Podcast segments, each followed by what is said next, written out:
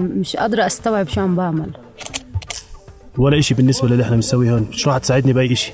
شكراً اللي أنا موجودة هون بهاي اللحظة، بس ما كنتش أتوقع إنه عن جد موجودة بهاي القدرة.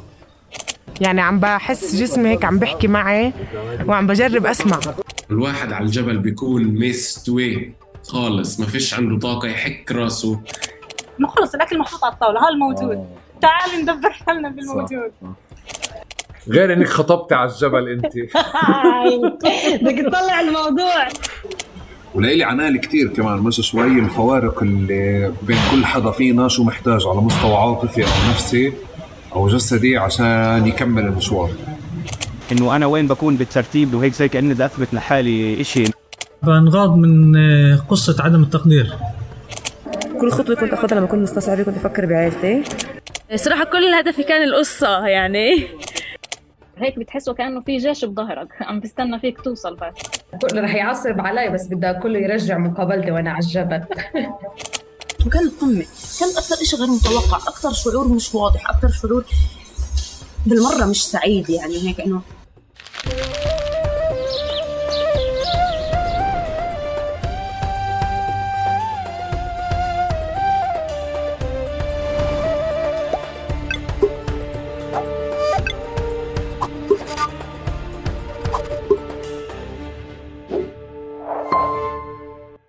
مرحبا واهلا وسهلا فيكم في حلقه جديده من بودكاست تقارب. حلقتنا لليوم حلقه استثنائيه، عاده بكون في ضيف واحد في كل حلقه، اليوم راح يكون معنا خمس ضيوف. فريق فلسطين على القمه والجزء من من تسلق جبل أرارات ومن تسلق جبل كليمنجارو راح نخوض حوار مفتوح. الستة رح يتلخبط نتلخبط في مين ممكن يدير الحوار، لانه راح نحاول قدر الامكان تكون جلسه مثل الجلسات اللي كنا نقعدها في الجبل لتقييم تجربتنا والإجابة على أسئلة بتتجاوز تجربة فلسطين على القمة وبتتجاوز أرارات وبتتجاوز كليمنجارو. ليش أصلا اليوم الناس بتتسلق جبال؟ ليش إحنا بنتسلق جبال؟ قديش صعب فعليا تسلق الجبال بالأساس، وكمان كل فكرة تسلق الجبال قديش بكون مربوط بالعوالم اللي إحنا عايشينها وبيعكس لنا ديناميكيات الناس اللي إحنا عايشينها. شفنا مجموعة من المشاهدات في كليمنجارو، شفنا مجموعة من المشاهدات في أرارات على مستوى الفريق وعلى مستوى التعاطي مع شركات وغيرها، واليوم جايين نتناقش فيها من خلال هذا الحوار. نقطة تانية، الخمس ضيوف اللي موجودين هم مش رح يكونوا بس كمان في هذه الحلقة، رح يكون في أكثر من عشر ضيوف موجودين من خلال مقابلات عملتها مسبقا معهم خلال الجبل. بلشت أعملها من قبل الوصول لقمة كليمنجارو بيوم، وصولا لليوم الصبح ضليت طول هذه الفترة أجرب أرصد التغيرات اللي صارت معنا كأعضاء ل... كأعضاء بالفريق اللي تسلق جبل كليمنجارو. قبل ما ننطلق بالحوار بحب جدا أأكد وأشكركم مقدما على مشاركتكم هذا المحتوى، مشاركتكم هاي الحلقات، وبحب جدا بسعدني تكوين الصداقات من خلال تقارب، من خلال استقبال مقترحاتكم، أفكاركم وأي أسئلة بتخطر لكم من خلال الحسابات اللي موجودة داخل داخل وصف الحلقة. وبهيك منبلش. أول شيء أنا بدي أعمل الجولة التعريفية. معنا الأخ الفاضل خليل غرة، الأخت الفاضلة سجع ابو فني، الأخ الفاضل أمجد بدرية أمجد حسين بدرية، والأخت الفاضلة هنادي برهوم، والأخت الفاضلة تيماء أبو أحمد. وهذا آخر إشي رسمي بالحلقة هاي، فيعني أهلا وسهلا فيكم في جبل تقارب. هلا أهلا أهلا أهلا وسهلا عمي، يعطيكم العافية. الله يعافيك. تعالوا هيك نروح لقبل شوي السؤال البديهي تبع الناس، أصلاً ليه الناس قاعدة بتروح بتعاني بالجبال؟ ليه إحنا ليه فعلياً سجا بدل ما تضل تجهز ل... لحياتها وسفرياتها وروحاتها وتسافر مع صديقاتها، ليه ممكن فعلياً تطلع على جبل؟ وليش الإشي عم بيكون ترند؟ هو حالة سجع عينيا يعني شوي، لأن هي لحقت خليل غرة يعني فشوي مش عن جد الجواب موضوعي. بس عموما أنا بفكر إنه كل موضوع اليوم التعاطي مع تسلق الجبال كأنه في عدة في عدة حوافز يعني اللي هي بتأدي لها الموضوع. في حافز إنك تحدي، إنه هاي رياضة اللي فيها تحدي، إنك إحنا اليوم هيك ناس نميل للتحدي والرغبة إنه نتحدى أنفسنا على صعيدنا الشخصي، ولأنه إحنا برضو بالطبيعة صرنا تحولنا لناس اللي هيك بمفهوم الإنجازية ومفهوم إني أوصل هذا المحل الصعب ومفهوم إني أعمل هذا الإشي الصعب، فصرنا نروح على هاي المحلات أو على كل مفهوم تسلق الجبال، واللي هو مش بالضروره شيء سلبي او شيء ايجابي، يعني في في في جانبين لكل موضوع. وتعالوا نقول انه في شيء بالجبال بجذب الانسان، يعني اليوم ملان بكل بكل بعالم السوشيال ميديا، في كثير تعاطي مختلف مع الطبيعه، مع مع الجبال، مع البيئه اللي حوالينا. ففي إشي بيجذب الإنسان إنه يروح يعمل هاي المغامرة، يتحدى نفسه ويبقى جزء من يعني جزء من فريق. يعني اليوم بنشوف حتى بكل صناعة الأفلام، يعني كل موضوع تسلق الجبال وكل موضوع هاي الرياضة اللي فيها تحديات، وإيش اللي صار جذاب للإنسان وبطبيعته بانكشافه صار بحس حاله بده يبقى جزء من هذا المحل.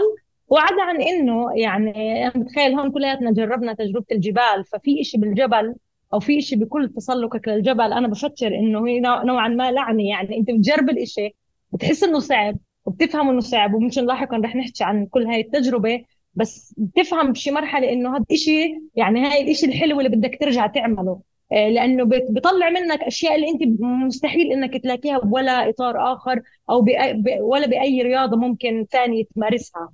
ففيها عدة دوافع، منها تحدي، منها إنجازية، ومنها انه برضه هو ترند، يعني الترند اللي قاعد يبقى شائع و... ومش كل ترند هو ترند سيء. ففي ففي هذا الجانب ايضا. تيماء، قديش من اللي حواليك بيحكوا بالجبال مؤخرا؟ قديش هو ترند؟ إيه، نسبيا كثير. إيه، صراحة أنا كمان فكرة الجبل أجتني يعني من صديق اللي شارك قبل بأرارات. إيه، شفت يعني هيك أثر هاي التجربة عليه وعلى كيف هيك حتى يعني نمط حياته شوي اختلف، اهتماماته شوي اختلفت بعد الجبل. والجبل عن جد هيك مرات بيكشف عن عن أجزاء منا اللي ما كناش عارفينها.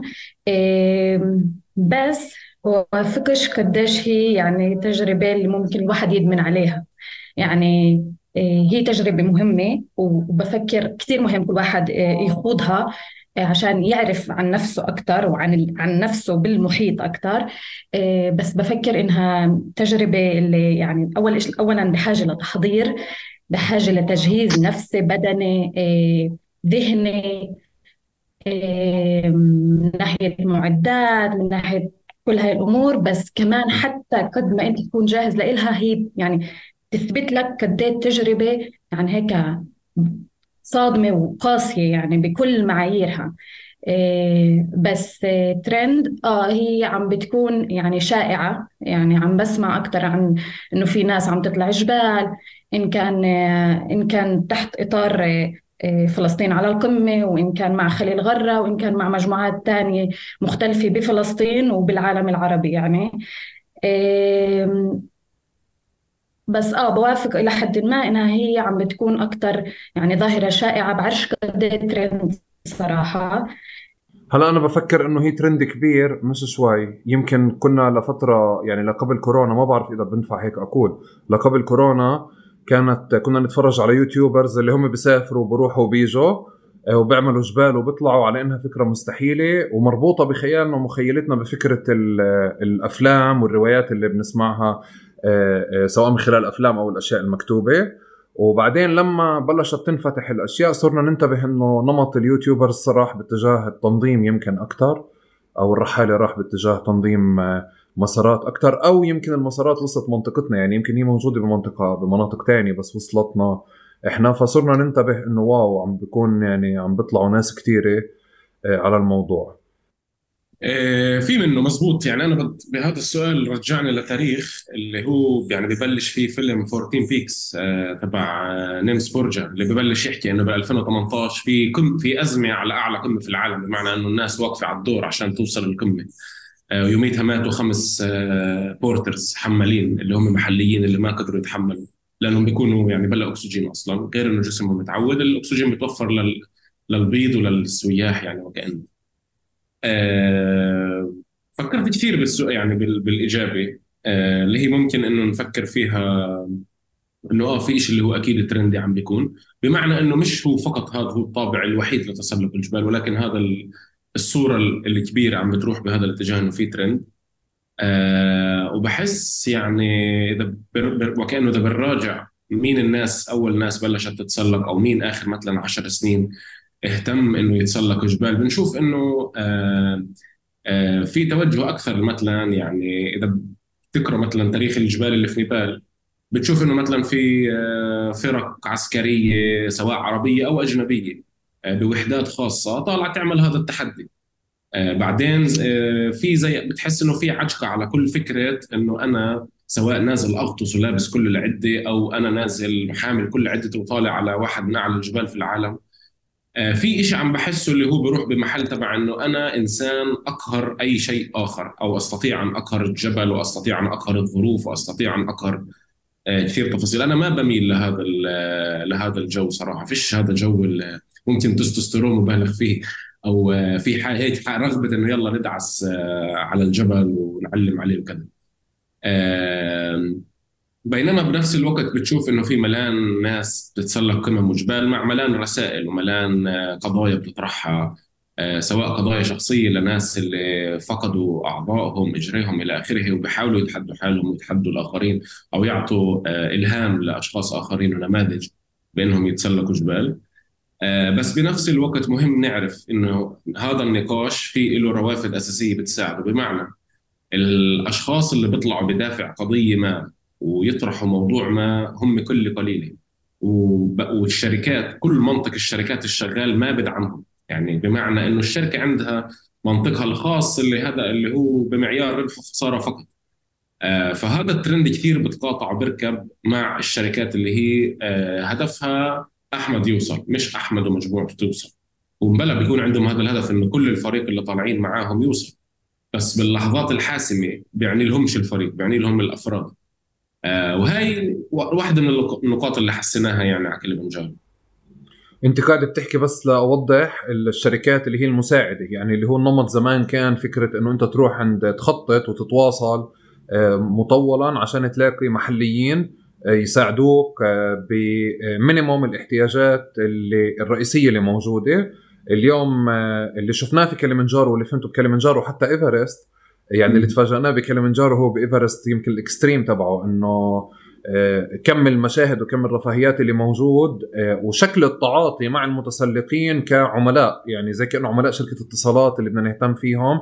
حول الإشي أكتر لأنه يعني يكون أكثر فكرة شيء أنت بتحمل منتج وبدك توديه على القمة وتنزله بهذا بهذا المنطق.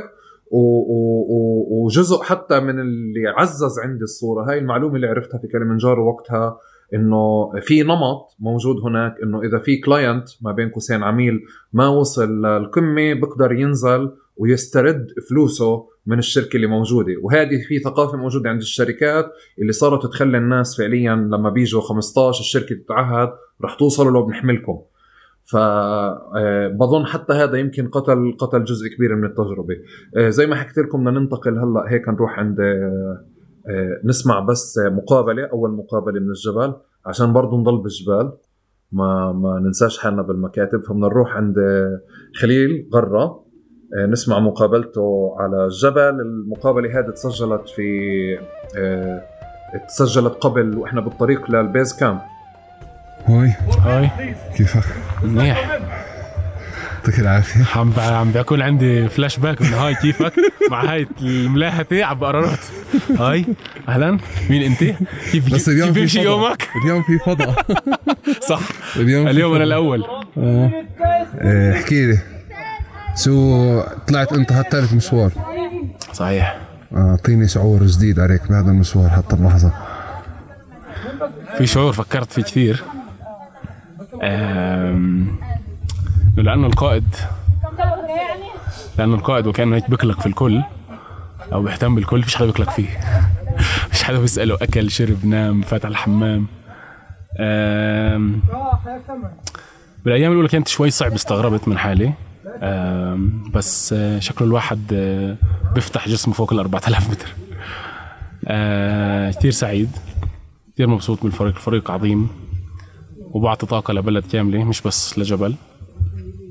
آه كتير مبسوط، بتأمل إنه الكل يوصل على القمة. الفريق التنزاني اللي معنا عظيم بدرجات صعب الواحد يقولها أو يوصفها، وكل ما قربنا أكثر على القمة كل ما بزيد التوتر بتزيد السعادة.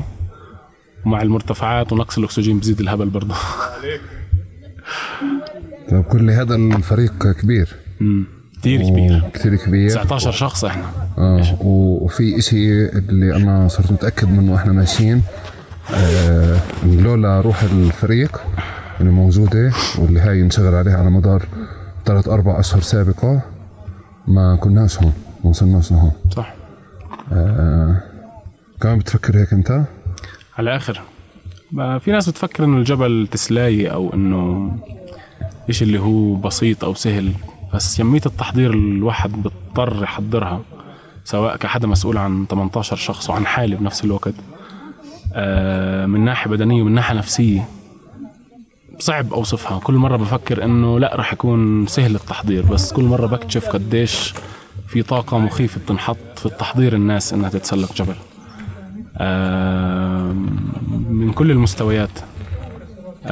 بنحكي على تقريبا يعني احنا اليوم بيوم أربعة وعشرين خمسة، احنا بنحكي تقريبا بلش التحضير في اخر واحد. مش رحله سهله ولا بسيطه، وقت التحضير جدا طويل. طيب بدي اسال سؤالين. يلا آه عشان نحكي على روح الفريق، أعطيني صفة بأحسن مشارك. أحسن مشارك صفة بأحسن مشارك. أحسن مشارك الصفة فيه هو إنه حدا متواضع، عينه على الكل أكثر من على حاله، آه وبتحس إنه هو آه سواء شاب أو صبي هو أم. كيف الأم بتكون تراقد على أولادها، تهتم انه كله اكل كله شرب، بتطلع اذا حدا بربيش المي تبعه بنقد كله يا صديقي سكر بربيشك الخ الخ الخ. بس كل مره بقدر من جديد يعني واحد يتواضع قدام الجبل وقدام الفريق، لانه في ناس تيجي تظهر عضلات او تيجي تظهر قوه، وهذا بس راح يحسس الشخص هذا بشيء، انه يعني بحسسه بشيء عاطل، لانه روح الفريق تنبنى على التواضع وعلى المساعدة، ومش على الإشي الفرداني، على الإشي الجماعي اللي آه الفريق بيستمد قوته من هذا الإشي الجماعي، بيستمد قوته من إنه في ناس داعمة حواليه وعم تساعده وعم تسأله إذا نام إذا صح إذا ناقصه إشي. يعني في ناس ما وصلتش شنتاتها، آه وهذا أصعب إشي في جبل، آه بس مع هيك الفريق ساعد وبعطي وزع وعيه وغيرات الداخلية على بعض. هذا إشي مش مفهوم ضمنا في إشي اللي إحنا حياتنا باليوم يوم بالوضع الطبيعي بتروح بس باتجاه فرداني، ولكن على الجبل تكتشف انه الجبل بقساوته بخليك ترجع للمحل الجماعي وترجع تتاكد انه احنا قبيله او عيله واحده كبيره بدها توصل مع بعض. ما في هون مساحه لانه حدا يوصل لحاله او او يحقق شيء ذاتي، الاشي فقط جماعي. بدي اسال عشان برضو بسياق روح الفريق، صفه باسوا مشارك بالفريق. اسوا مشارك بالفريق اللي هو مفكر انه جاي لحاله وجاي مع شركة سياحية، آه وجاي آه يقول شوفوني، هذا أسوأ مشارك اللي هو جبريل في الرواية آه أرواح كليمنجارو. رح, رح نوصل التسعة عشر فوق ها؟ إن شاء الله. شكرا. عفوا شكرا أحمد.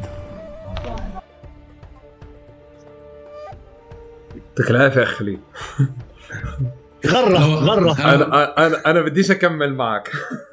غرة. أنا أنا بدي أنتقل مباشرة لهنادي وأمجد، لأنهم يعني طلعوا جبال قبل هيك، طلعوا مع فلسطين على القمة ومجموعات تانية بوسط الجبال، فبدي أفهم منكم لما خليل بقول إنه هو مش جاي بمبادرة بشكل فلسطين على القمة، هو طالع مع شركة سياحية. شو يعني شركة سياحية بتأخذ ناس على جبل؟ تفضل هنو. شركة سياحية تأخذ ناس على على جبل، أنا صراحة بشكل شخصي ما ما مريتش فيها. أنا كل تجاربي في في الجبال كانت مع ناس محليين اللي كانوا يودوني محلات اللي ما كنتش أحلم إني أكون فيها، أو مع مجموعات اللي إحنا كنا إنه مجموعات أصدقاء أو أو حتى أو حتى مرافقين اللي هم محليين من المناطق اللي كنت إن أنا أروح عليها. فبالنسبة لإلي الجبل كان إنه هو تجربة اللي أنا ب... أنا بعمل كل إشي فيها من الصفر لآخر لآخر مرحلة. يعني كان الجبل إنه نطلع معانا كل إشي، أغراضنا الشخصية من خيمة من فرشة من أدوات طبيخ احنا نعتل هم حالنا، انا حامله كل اغراضي، انا حامله معي كل اغراض الطبيخ، انا عارفه ان انا اخر الليل بدي اوصل المحل اللي بدنا ننام فيه، انا اللي بدي افرش ال... انا بدي افتح الخيمه تبعتي، وانا بدي افرش الخيمه تبعتي، وانا بدي اعمل اكلي، وانا بدي اروح انام، وبدي اصحى الساعه تنتين او اربعة الصبح، اقوم اضب كل اشي واضب الخيمه واكمل لليوم الثاني. فتجربتي كانت المختلفة كانت مع قرارات، إنه أنا فجأة بوصل، لأنه أكيد أنا كنت عارفة كيف هي وكيف راح تكون، بس إنه كانت تجربة مختلفة، إنه فجأة أنا بوصل الكامب وبلاقي إنه الخيمة تبعتي موجودة، إيه، إنه في أكل عم بستناني، إنه في حدا عم بطبخ لنا، إيه، في حمام، في كانت بالنسبة لي هاي كل وسائل الرفاهية. فأنا صراحة هاي التجربة مع قرارات كانت بالنسبة لي هي تجربة دلع، لا ومختلفة جد، يعني مختلفة جدا ممكن عن باقي الفريق أو جزء من الفريق اللي ما خاض هاي الأشياء اللي اللي اللي أنا خضتها.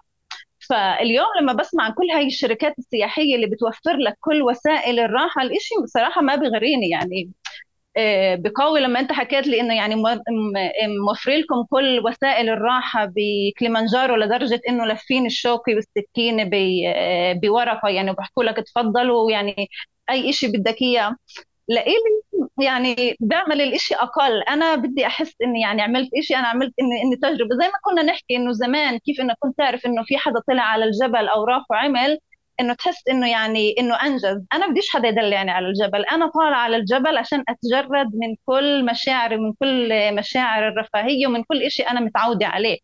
ف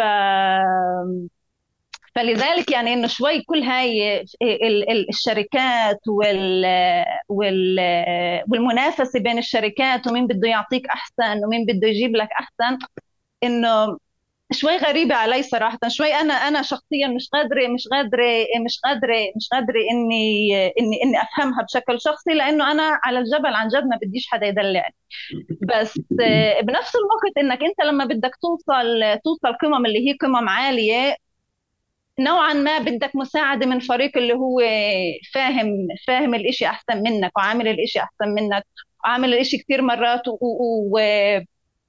وفي عنده كيف كيف انه يوجهك. فبما انه الطريق جدا جدا صعبة، فانه هو هون بيهون لك اشي هون او او اشي هناك. ف يعني مرات انا بقول يعني انا بالنسبة لإلي مش القمة هي المهمة، اكيد القمة مهمة، بس انه انا بالنسبة لإلي المسار هو دايما احلى من ال من القمة، لأنه بالآخر الذكريات والأشياء اللي بتصير معك والأشياء اللي أنت بتتذكرها هي بتكون من المسار مش من القمة. القمة بتوصلها بتعمل زي تشيك، إيه، ماكسيمم بتكون هناك، بعرفش يعني يعني أنا أنا شخصيا يعني ولا مرة كنت على قمة أكثر من عشرين دقيقة، إنه بتنزل وبعدين بتبلش تحكي عن هاي الأشياء، هذا الإحساس الرهيب اللي بعد إنك خلص إنك أنجزت، وإنه تشيك، وإنه يعني يلا وات نيكست، إنه إيش إيش الخطوة الثانية اللي أنت بدك تسويها.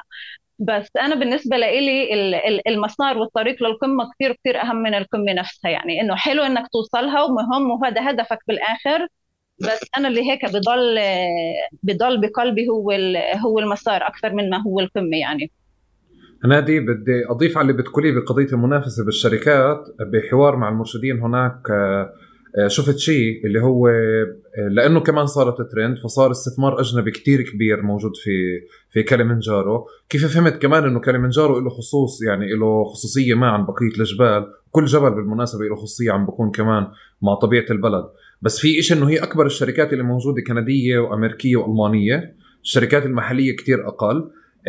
فمهما يعني التحدي اللي عم بكون اليوم، حتى لو انت قررت تعمل اللي انت بتحكي عنه، صعب جدا عليك انك تلاقي جايد اذا بده يمشي معك بكيف انت بدك، بس يوفر لك الاساسيات. طريقة التفكير تبعته صارت من اللي هي قضية خدمة الزبائن، وهذا الجانب الثاني من القضية، انه كمان بكليمنجارو السيت اب الجديد اللي صار اللي هو الانتقال من مرحله يمكن ما يقال انه اللي معه لايسنس او شهاده ألفين وتسعة وألفين وعشرة هذا بكون عنده ريكورد انه طالع الجبل وراجعه بثلاث ايام وحامل كانه أربعين كيلو ومتصرف مع طوارئ وعامل تفاصيل ما. اليوم النمط الثاني اللي موجود هو نمط تقدم امتحان مكتوب مقابل انك تهتم اكثر بخدمه الزبائن وكيف تهتم اكثر وتعمل فولو اب. عشان هيك احنا شفنا كمان في فارق بين الثلاثه جايدز الرئيسيين اللي موجودين في كليمنجارو، كان أمجد بيحكي لنا أكتر وما بين الشباب الصغار وحتى على مستوى لياقة وعلى مستوى طريقة التعاطي مع الجبل. أمجد قبل ما تحكي لي عن المرشدين في كليمنجارو اسمح لي بدي أسألك، أنت طلعت جبل الألب وحكيت أوه. أنه هذا غنج جنب كليمنجارو، إحنا لسه عنا تحفظات على كليمنجارو، بس ممكن تعمل لي المقارنة بين الاثنين؟ شوف هي فيش مقارنة، يعني قديش في فرق، كثير فرق بين شو كانت عندنا بجبال الألب وبين كليمنجارو، مع إنه جبال الألب لما طلعنا ما كانش في شركات محاضرة ولا شيء طلعنا على راسنا، بس كان نوعية التضاريس كل كل شيء متوقع كان بجبال الألب، كل شيء متوقع إيش بدك توصل، كيف حالة الطقس، إيش الكامب اللي أنت واصل ليه، عكس كليمنجارو، كليمنجارو ولا مرة توقعنا الطقس قبل بساعة، كان كل ساعة يتغير، كل ساعة كنت حاول مرة نلبس جاكيتات، مرة نشلح، مرة هذا، فكتير فرق بين جبال الألب عن جبال الألب. هي نزهة عائلية بالطبيعة بالنسبة لكليمنجارو مش أكثر، يعني ممكن تأخذ أنت أولادك الصغار وتسوي نفس المسار، بس إذا بدك ترجع أنت لورا بالنسبة للشركات هاي بدك يعني تفرق بين طبيعة المتسلقين، مين بيروح مع الشركات، مين بيروح لحاله، مين هلا الناس خشت، معظم الناس خشت على موضوع الجبال أنا بنظر يعني أكثر شيء بفترة الكورونا. فترة الكورونا صار في كتير قيود على السفر، صار في كتير قيود على الحركة، فالناس لجأت للطبيعة، لجأت للتنزه، اللي فيه جبل فيه حكورة، صارت الناس تطلع مسارات من بعضيها، فصار إنه حدا طلع مثلا مع خليل غرة مسار على وادي القارن بقول لك آه طب أنا ممكن يعني أسوي شيء أكبر من هيك، فكليمنجارو هات نطلع كليمنجارو.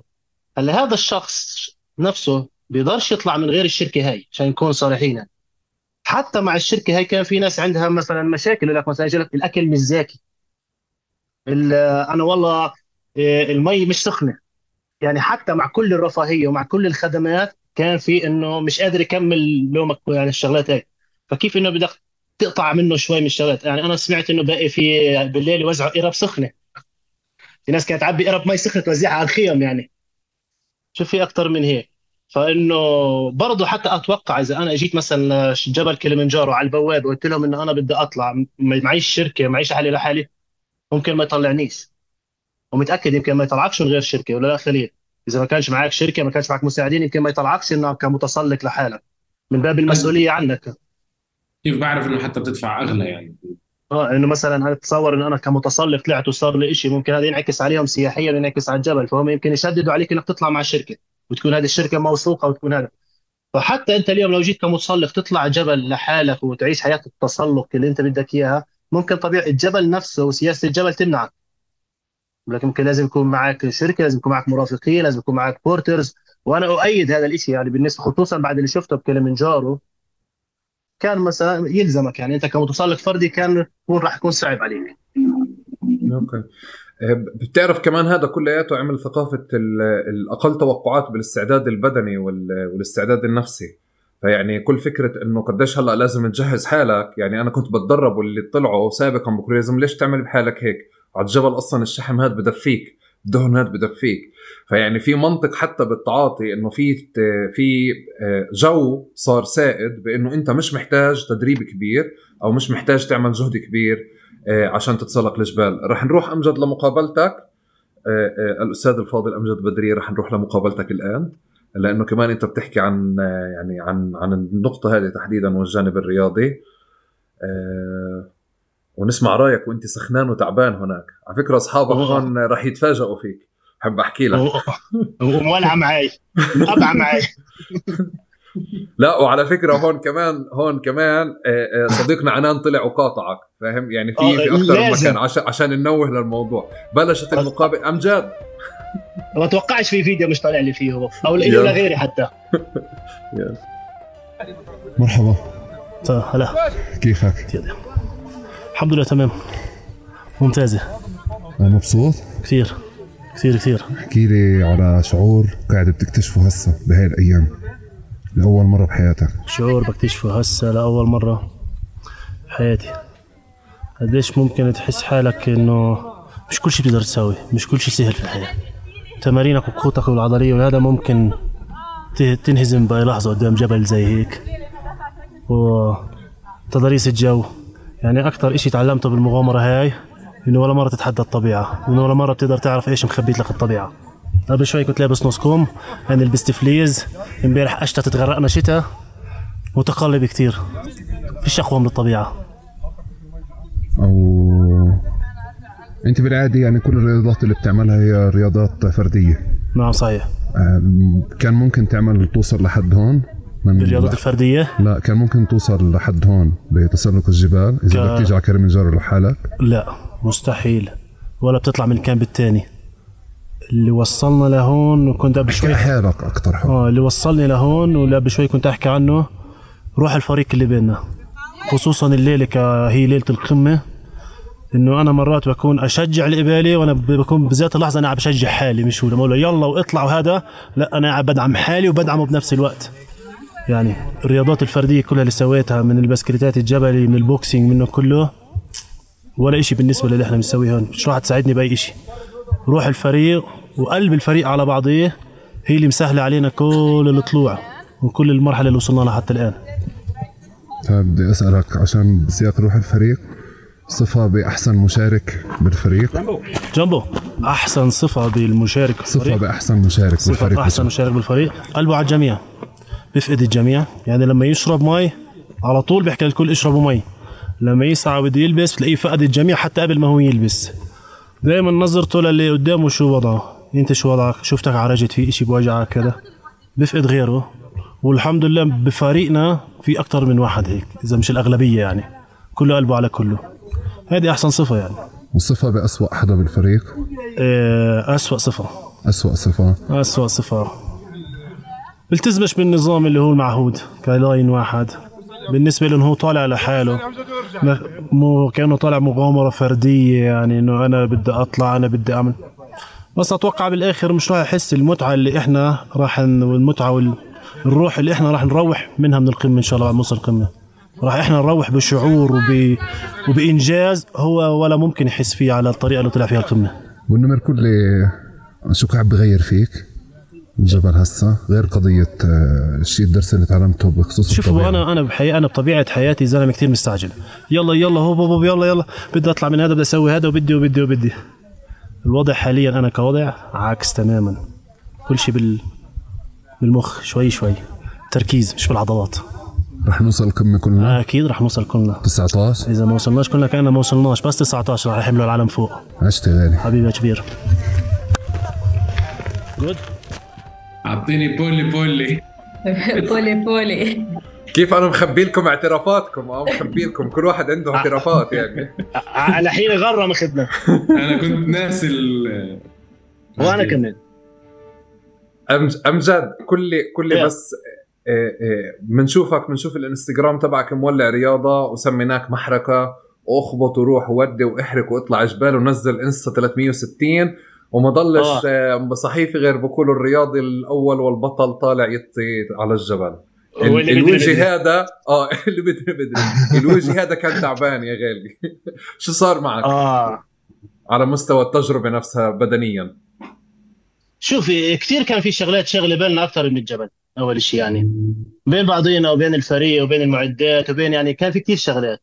وزي ما قلت لك يعني كليمنجارو كان غير متوقع، يعني حتى لما تسأل حدا انه كيف بده يكون الجو اليوم من المعامل للتنزانيين يقول لك ما بقدرش اعطيك جواب. لما بدك فالتفكير انه انت لوين بدك توصل، شو الكامب الجاي، وين رايح، مثلا كل واحد كان يوقف لسبب كان نفسيا هيك تحس انه قديش بده يوقف، مثلا قديش نقعد ندير بالنا عليه، قديش بده لا يحاول ما يسوي قبل ويرجع يقوم ونكمل مشي. هذا كله كان متعب نفسيا ك... ك... كمجهود إلك غير مجهود الجبل اللي انت اصلا ماشي فيه يعني. فعن جد كنا تعبانين، حتى يعني لما وصلت القمه وكنت تعبان كثير. حتى من الشغلات اللي ابسطتني يعني هيك ابسطتني هذا انه سمعت من بعضهم بيقولوا اذا امجد بدريه تعب اذا امجد تعب. فهيك لما سمعت قلت يعني انبسطت على شغله انه شغلتين، انه باقي انا السوبر هيرو السوبر مان بالنسبه لهم وهيو تعب، وبين قديش تعبي اعطاهم دفعه معنويه انه انت ما قصرتش خلص هو الوضع متعب يعني. فلا تعبنا تعبنا ما تقدرش تنكر انك تعبت. شو بالك انا قعدت على القمه ساعه و10 ساعه و10 دقائق. انا انا انا بس لتحت انا بضل اتذكر خليل لما كان امجد بقولنا انا بقدرش استنى بدي احط سماعاتي وامشي وازوبع. بطلع عليه اول يوم لسه كمان يا جماعه عشان انتوا حاطط فيها كانه أربعتاشر كيلو، فخور بنفسه انه انا حاطط أربعتاشر كيلو وطالع فيهم. خلص اول يوم قال لك لا معلم نزل وزن. انت بتعرف بقوه اجى اجى يفتش الشنطه اول ليله لا شو حطيت فيها شو شو ماخذ نكره. بتذكر لسه أمجد هو يحكي قديش هو حدا وكان بيعمل الأشياء بسرعة. تذكرته لما طلعنا نتدرب عملنا مسار جبل الشيخ، آه فكان أمجد مش متعود على الوتيرة تاعت نمشي شوي شوي على البولي بولي. أجانب كل اسمع أنا بدي أطلع قدام بقول له يلا روح اطلع. تيماء تيماء آه ما بين الاستعداد البدني والنفسي آه أنتي صار معك يعني التحديين، تحدي بدني اللي صار مع الكل وتحدي نفسي مضاعف حتى بدني يمكن لما ضاعت الطيارة. أه وحتى وأنا قاعد برجع على الفيديوهات آه أنا قاعد بطلع على الفيديوهات آه خاصة هذا في الفيديو اللي بحكي فيه أمجد أهلا وسهلا بكم في فريق إكمالته، في حدا يعني في مومياء موجود، في حدا موت سريري اللي هو ما بدهاش تاكل بدهاش توكل مش عاجبها إشي آه أصلا كمان شو تصير تكون رجعوني. فلقيلي جسمك ونفسيتك دخلت بتحديات كتير، كيف تعاطيتي معها؟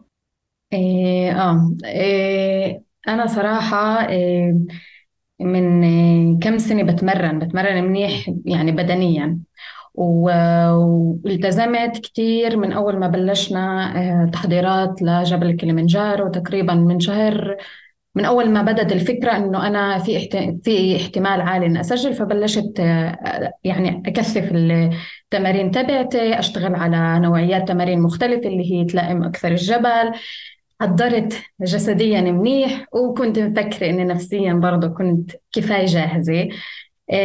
اشتغلت كتير لأشهر مسارات مع خليل بالبلاد، مسارات يعني فردية أنا أطلعها وأروح يعني عشان أشوف شو قدرتي الجسدية كيف بتعاطى مع الطبيعة بشكل عام.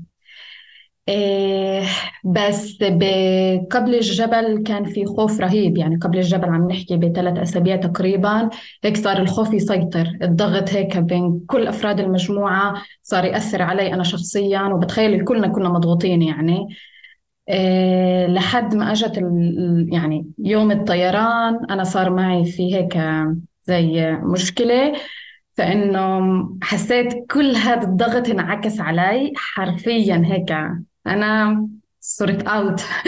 أنا بطلت بطلت معاكم إيه. وحتى بس جيت على على اللوج وشفت خليل حرفيا هيك، خليل أول مرة بشوفني بهاي الحالة، وفعلا أنا يعني مش متعودة على نفسي أكون بهاي النفسية، بس كل الوقت كان بعقلي إنه بدي بدي أغير هذا الجو، بدي أقوي حالي بحالي، لأنه في قبالي جبل، في قبالي قمة، مش إشي بسيط. هي هي تيماء بالمسار كله حتى واضح في المقابلات رح تسمعوها خاصة من ألاء، يمكن أكتر حدا عبر عنها، لما لما الواحد بوصل القمة إذا كان طالع فعليا عشان القمة بس يوصلها طب آه وبعدين نزلوني يعني هي هالقمة، يعني حتى زعلنا أو أنا من جواي طب لا أنا بديها بتلج يعني مم. اللي هو ال ال ال ال البيبي اللي جوا كل حدا فينا، لا يعني مش هيك اتفقنا، يعني مش على كل هذا طلعنا إنه آه بس هيك بنوصل وبعدين بنلف وبنرجع يعني ف ف فكان الإشي هيك. آه تيماء بدي بدي أسألك كمان استكمالا لقضية الاستعداد البدني والنفسي، آه، أنت بشي مرحلة آه، أعطيتي شنتك لحدا آه، لجايد، وبمرحلة تانية لما شفتي إنه في ثقل على الجايد أخذت الشنتة مباشرة، يعني لما آه، آه، آه، وإحنا نازلين. أصححك بس أنا صحيح. بس شفت آه، بس شفت في شخص تاني كتير هيك مستنزف يعني، وإحنا نازلين حسيت إنه خلص لازم أنا أخذ شنتي أرجعها حاليا، وفي حدا زي وكأنه أولى مني ولازم هيك يرتاح حاليا وحدا يشيل الشنطة عنه. فاهم ما أنا بقصد على هون صار ثقل لأنه يعني حملوا شنطة صالح، هلا صالح بده يقول حكيت للكل إنه أخذوا شنتي آه يا صالح أخذوا شنتي وشنتي أنا أخذوا شنتي برضه. بس بس أنا بدي بدي بدي أسألك هاي الفكرة أه وضليت أدور عليها أنا، السلوك تبعك بك بكيف فكرة أصلا إنه أنت انتبهتي إنه الجايد أو المرشد صار عنده شنتين حامل على طول أخذت شنتك، فعنالي كتير في حينها. وبدي أجرب أسألك قبل إحنا طالعين كان خليل بحكي لنا إنه جماعة معنا ستين جايد توتال، وإذا في حدا تعب منكم بيوم القمة حكينا كمان إنه رح يطلعوا معنا بورترز إنه إذا في حدا تعب من شنطته رح ياخذوا الشنطة ويطلعوا فيها. كل النقاش على الشنطة إذا رمزيا بدي أحكي عنه بسياق تاني كمان جروبات بتطلع من الأساس أصلا، الجايدز بيحملوا الشنطة أو باخدوا يعني ثلاث أو أربع ساعات بالأول أو نص يوم أو يوم بيحملوا شنطتهم، بعدين خلص بيعطوا الشنطة وبصيروا يشربوا مي يعني من من الشنطة وهي مع الجايد. كل هذا النقاش أنا بحس بس يوصل للناس إنه في جايد رح يحمل شنطتك، ويعني ببطل في عندي أنا أصلا دافع إنه أنا لازم أروح وأطلع عجبال وأحمل عشرة كيلو على ظهري وخمسة كيلو. صح؟ بتحسها ما بيروح يعني هذا هو الشعور، لا إنه تحس إنه يعني إن أنا تحت كفاية، مشيت برضو مع شنطة بنفس الوزن مسارات اللي هي ستة عشر كيلو متر وتسعة عشر كيلو متر، إيه بس تراكم التعب عليك بالجبل نفسه، بالأيام، بالبرد، بقلة قلة الأكل، قلة النوم، فكل هذا براكم هيك تعب متراكم عليك. بشي مرحلة بيوم القمة هيك بتحس حالك أنت منهك تماما، فبتقول إنه يعني استسلم واعطي شنطتي، انا مش قادر اكمل، يعني هل استسلم؟ فكره هيك، في هيك فكره استسلام هيك انت بينك وبين نفسك بتخوض هيك حوارات انه يعني إيه قد ايه سيء استسلم بيني وبين نفسي، قد ايه ممكن ينزل من كرامتي، قد ايه ممكن ينزل من كل الجهد اللي عملته، قد بالمقابل بتقول اذا انا ما عملتش هاي الخطوه حاليا انا متاكد مليون بالمية انا مش راح اقدر امشي كمان خطوتين زياده وراح يخسرني كل القمه. فمن ناحيه انا ما كنتش مقبول علي وما كنتش مرتاحه بفكره انه اه انزل الشنطه شوي عن ظهري وحدا يريحني، إيه لأنه كنت بدي أوصل ما عشان أنت معي غراضي لفوق، بس بشي مرحلة كنت مح يعني هيك يعني موجودة بين نارين، أو إنه بنزل وبوصل وبوصل كمان ناس معنا هيك ال... هيك هذا كان ال... ال... يعني ال... التفكير، أو إنه إيه بعند أكتر وبضلني محله وبعرف شو ممكن تكون التبعيات وبعرف شو وين ممكن أصفي أنا. كمان تيماء يعني ما كانتش طالعة لحالها، بمعنى تيماء كانت على طلوع القمة. أنا قلت لها أنا شو شو مرحلة جيت قلت لك كنا بردانين، كنت ماشي أنا وصالح وتيماء هسا صالح طبيب وتيماء ممرضة، وكلهم والله الأدرينالين بتدفي انك تضلك تراكد بين هاد مرض هاد داخ هاد تعب هاي زحلك، انه بدفي يعني حاولت الطف الجو. فتيماء يعني مش مرحله بفكرش انه كان عندها كثير وقت تفكر بحالها قد ما كانت تتراكد هي وصالح ما بين الفريق، يعني خذ حبه دواء اشرب مي الى اخره. وانا وانا خليل بفكر اصلا السويتش اللي جاي احكي عليه لتيماء، السويتش اللي صار معها انا كيف بشوفه لما صار مطلوب منها دور وصارت فاعلة وصارت تطارد بشكل تدريجي، وعشان هيك بتقول لك سعادتي كانت بيوم القمة. هي فعليا كان يوم القمة هو التعب عليها يعني اللي هي قاعدة بتطارد رايحة جاي بالصف حاملة شنطتها مش عم بتنزلها أصلا. فلاقيلي كل السويتش يعني في ناس هيك بتجيها سعادة حتى من من فكرة التفاعل مع الناس أو أو أو العطاء أكثر. وأنا بفكر إنه تيماء نسيت التعب البدني والتعب النفسي يعني صح. وبدي أحكي بس نقطة على هاي الجزء، أنا بفكر أسوأ إشي بالموضوع هذا إنه فعلا في ناس بمحل ما بتحتاج يعني تحمل الش... حدا يخفف عنها وزن أو تطلب مساعدة، مش بالضرورة هي مساعدة شكل ال... شكل إنه حدا يحمل الشنطة، في مساعدات تانية. بس بس لما بكون الإشي الناس بكون خيار سهل وبكون بصير في استسهال لفكرة إنك تحمل الشنطة، بصير في الحوار اللي هو مثلا مثل آية بآخر يوم بفكر لما كنا بنحكي لها إنه هي ركبتها ضربت خلص تماما ونازلة بالعافية وبتعرج قاعدة على إجرها، وعم نحكي لها إنه تعطي شنطتها وهي بتقول لك إنه ما بدها لأنه شعر جزء من ال ال ال جزء من الرحلة بروح. وأنا فعلا بفكر إنه يعني لإلها وعلى مستوى الشعور فعلا جزء من التجربة ممكن يروح لما الواحد يبلش يتخلى عن عن عن تفاصيل صغيرة اللي هي أساسية ممكن تكون بالرحلة. بس بنفس الوقت بفكر بصير النقاش مش مزبوط لما يعني الناس بتصير تتحدى في جسمها وبدها تصير تثبت إشياء ما، لأنه الإشي هيك يعني خيار صار سهل، صار يعني مزعجة فكرة إنه حتى أنا أعرف إنه في ناس بتطلع كليمنجارو من غير ما تحمل الشنطة، يعني بتشتري الشنطة وبتحط فيها أغراضها بتعطيها للجايد. وبدأ أكملها عليكم بالخبر اللي عرفته كمان قبل يوم، يمكن من فترة كتير قصيرة كان في خمسة يعني من الخيرات والرفاهيات مش بس الشنطة، خمسة وصلوا القمة وهم نزلين تعبانين طلبوا هليكوبتر فروحوا فيها. هلا يعني اه طبعا هذا هذا هذا شيء عرفته مؤخرا، وهو اصلا احنا واحنا موجودين هناك بنعرف عنه، بس مجرد الفكره انه حدا استخدمها انه طب اه شو ضل اذا انت طالع اخذوا شنطك وانت نازل حملتك هليكوبتر، يعني القمه وتصوروا خلص حكى وصلت القمه وكفي. يمكن هذا هو الهدف تبعه مش اكثر، يعني انه يوصل القمه مش اي شيء تاني. كيف مش مهم، بس بالضبط هنادي هاد هو اللي جاي انا احكيه. النزول هو كتير اصعب من الطلوع، يعني احنا يعني انا حسيت النزول هو اللي كان يعني هيك خذلني، هيك صعقني انا، الاحباط صابني بنزول القمه. إيه وحرفيا كل هيك المشاعر، هيك الزعل، الخذلان، اللي بعرفش يعني كل المشاعر السيئه صابتني بعد القمه مباشره وانا انزل. بس انه كمان بصير انك خلص بدك توصلي لبر الامان او توصلي الكامب وخلص. يعني انا بتذكر يوم قرارات، بتتذكر بكوي لما انا ضغط و... وبعدين حتى اجى رسول اخذ مني الشنطه، حتى ما حسيتش انه اخذها مني. احلى شيء بالانزول المره هذه لما كان كان الشاب اللي معي، فمن اول شيء يقول لي شايف الكامب اللي بدنا نروح عليه؟ قلت له اه شايفه. بعد ساعتين بقول لي شايف الكامب؟ قلت له شايفه بس مش شايفه بقرب قاعد. بعد قلت له خلص سيبني من الكامب بديش اشوفه، بنوصل وبنوصل. امجد منيح اللي انت بقيت شايفه.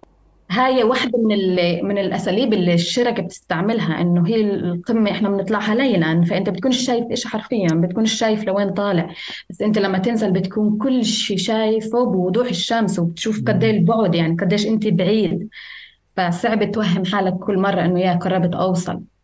لما تفهم انك انا هذا الاشي طلعته، انه لانك انت طالع بتكون بس تطلع على اللي قدامك او على الارض وانت مش شايف ولا اشي حواليك، بس بالضوء بالنهار انت بتشوف شو طلعت، انك تستوعبش انك انت طلعت هون وانت اكشلي مشيت هون. يعني ف طيب.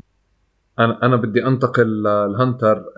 هنادي الهنتر هي عنات ماربي، في حالتك انت كنت الصخره تبعت تبعت قرارات، فبالنسبه لنا عنات اه فعنات بالنسبه لنا هي الحديد والنار، اخترناها بالتدريبات وفعليا شفناها. انا بظن حتى وانا برجع هيك بتطلع على المقابله يعني في حاله خشوع في الوجوه ما قبل يوم القمه، آه وفي حاله عنات تحديدا يعني اللي هي عندها يعني عناد على على وتصميم عالي جدا، وتسمعوها بهلا كيف تحكي رح تشوفوا كمان يعني زميلتنا بقصه ثانيه. مرحبا يا عنات، كيف حالك؟ الحمد لله. هون هون والله هون. آه كيف بدك كيف ترتاح؟ لا انا احب اطلع عليك. احكي لي آه اول مره بتطلع جبال كبيره مثل هيك؟ اول جبل إلي. احكي لي على شعور قاعده بتشعري فيه هذا اول خيالي. مره بصير معك اشي خيالي، يعني مش قادره استوعب شو عم بعمل، مش قادره استوعب انه جسمي عم بقدر يعمل هيك اشي بعد يعني سنين مرقت من بعد حادث صعب، من بعد تكسر بعضلات، من بعد تكسر بعظام، أنا هون عم بعمل هذا الاشي. يس فخورة بنفسي على فكرة. أنت أنت الهنتر. هلا كيف شايف يروح الفريق؟ نار وشرار، جدعان رائعين، كلاتنا إيد واحدة، كلاتنا مع بعض، اشي خيالي. كان ممكن تفكري انه ممكن تعملي هذا الشيء لحالك من غير الفريق؟ لا ولا مره ممكن اعمل هيك شيء لحالي بالمره، يعني انا لحالي اطلع اعمل هيك شيء تحدي لحالي لا، لانه بدون دعم، واحد يدعمك، مجموعه تدعمك، صديقات واصدقاء يدعموك، صعب تعمل هيك شيء لحالك، حتى لو انتوا كمان شخص برضه صعب. انا علي كصبيه يعني. طيب احكي لي احسن صفه ب بأحسن حدا بالفريق بساهم بروح الفريق؟ الكيرينج. وأسوأ صفة بحدا بسيء لروح الفريق؟ تمرد. تمرد على الفريق عكس التيار. رح يغير فيك الجبل؟ أكيد عم بغير فيك هسا إشي؟ عم بزيدني قوة وإيمان بنفسي، بذاتي، بأحلامي، بطموحاتي، بعليني. رح تكوني على القمة بكرة؟ إن شاء الله. بس آه أنت والتسعتاش؟ بس آه لازم كلنا نوصل. تمرد مش تمرد آه نوصل نوصل. شوفك على القمة. الله يساعدك. يلا. واو الهدوء اللي فيه عناد. اه شايف انت كيف، انت بس تطلع على على وجوهنا كيف كانت هناك شو تقول واو شو هاد يعني. بس مش عادل تتصور مع ناس قبل القمة وناس بعد القمة يعني. شوف انا بتشوف انا بتشوف شدا اه اه بتشوف فعليا كيف هيك بتغير فعليا نمط اللبس كلياته وجوهنا بتفتح شكله وشكل خليل يعني. تشوف الاء وشدا و... بالصالون عامل معهم المقابل والميك اب.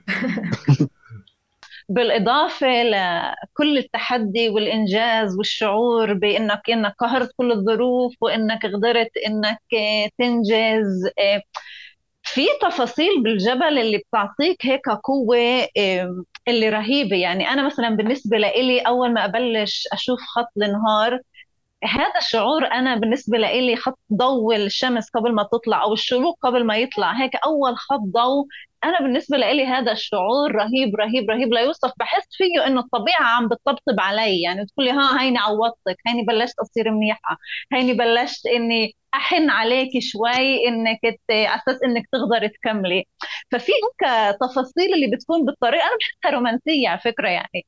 إيه يعني رغم كل الصعوبات في أشياء، في تفاصيل هيك إنه حتى مرات إنك بتشوف الأشياء الغريبة اللي أول مرة بتشوفها. كان هي حيوان أول مرة بتشوفه، طير أول مرة بتشوفه، نبتة أول مرة بتشوفها، أو أي إشي هيك جديد اللي اللي أنا بمليني هيك قوة. فأنا بكون عندي شعور رهيب بالامتنان بهيك لحظات، إنه يعني شكراً اللي أنا موجودة هون بهاي اللحظة، اللي أنا عم بخوض هاي التجربة وأنا عم بشوف هاي الأشياء. يعني الشعور بالامتنان بيكون بالنسبة لي رهيب، هو اللي عم بعطيني كمان القوة إني إني أكمل إني أكمل بالمسار يعني.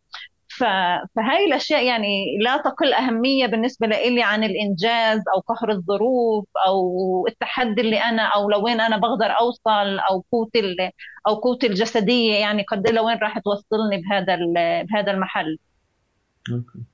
سجا كنت أسألك، بتحس الجبال إشي فردي ولا جماعي؟ بنفع الواحد يقرر شو بده في الطريق؟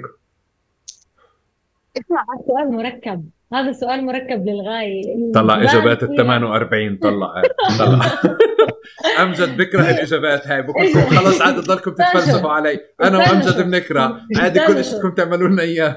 بلشيك بلشيك نعك هسا أنت وأمجد. الفكرة بلمعوا هيك بلمعوا الإجابة.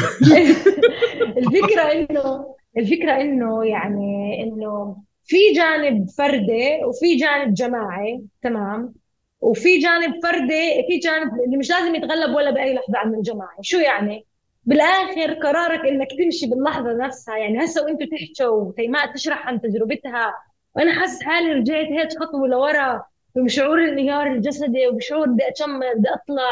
بينزلنا مصطفى بده خليلي كل خلص لازم تنزلي حبة المرتفعات، وأنا حاسس إنه تمام في شعور في انك انت بهذيك اللحظه بتحط براسك انه انا بدي اكمل، تمام، في هذا الجانب في هذا الجانب هذا الجانب هو مش جانب بس يعني خلص لحاله.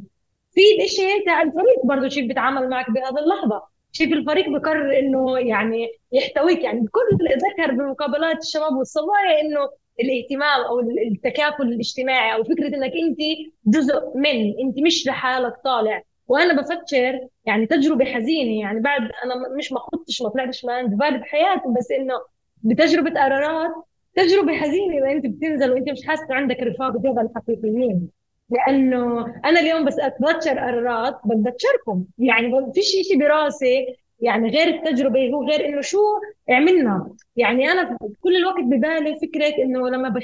كان بصير يصيح بكاوي ارفعوا للعلم ارفعوا، وهاي اللحظة يعني بكل لحظة الانكسار وبكل لحظة لما يومها كسمونا، لما ضليت أنا وشذا وهيثم وديما وإنتوا سبكتونا إنه يعني كأنه بالوتيرة، لما استنتونا لما جينا نطلع على القمة يعني، وبنفس اللحظة لما جينا عليكم وتستنونا عشان نطلع مع بعض، ولما رفعنا العلم وتجردت من أنا سجد أوصل القمة. أنا لما طلعت على الجبل بهديك اللحظة ما حسيتش إنه أنا وصلت القمة، حسيت إنه إحنا وحمود ضل بال بال, بال... بالمخيم يعني بك أخرى جانب، حسيت إنه والله إحنا مع بعض طلعناها. وغير إنه فكرة كل السياق لما صار إنه لما ارتفع صورة شيرين أبو عاقلة و... أنت بهذيك اللحظة أنت فيش هذا الأنا، فيش والله أنا عملتها وطلعت على الجبل وتحديت اني انا تاخرت بلي حبه المرتفعات، وانه اول يومين بكتش غادري اوقف بالوتيره تبعت الفريق. لا هون انت حسيت انه انا وصلت عشان هدف. يعني فيهش دائما بتذكر بقاوه لما قعدنا نحكي بليله القمه، حكينا عن فكره عن فكره الجبل وفكره التجرد وفكره التقشف وفكره انه العز بروس الجبال، وانه سير سير المقاومه والمقاومين، وكل فكره انك انت تكون تجربه. وحكينا عن الرفاهيات وانه هاي الناس بتروح على الجبال بدون ادنى يعني شيء من الرفاهيات تبعتها.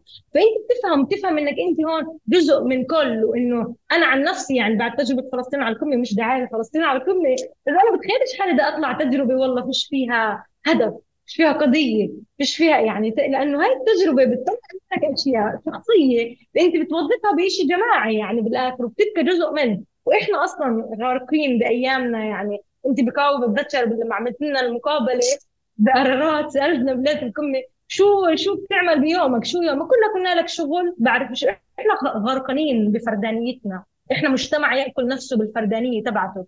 هاي تجربة الجبل في فيك انك انت في انت وفي تجهيزك البدني والذهني، بس فيك باله انك انت جزء من فريق. باللحظه اللي انت بتصير معك فيها شيء يعني، حكيتوا مثلا عن فكره انه في ناس ما وصلتش شنطتهم، احنا من الناس برضه ساعتها لما اذا بتتذكر لما وصلنا وصلنا ما وصلتش شنطتنا. فانا بتذكر اليوم الصبايا لما اجينا صرنا نلفل على الغرف، في حدا ماكس شامبو، في حدا ماكس بعرف شو.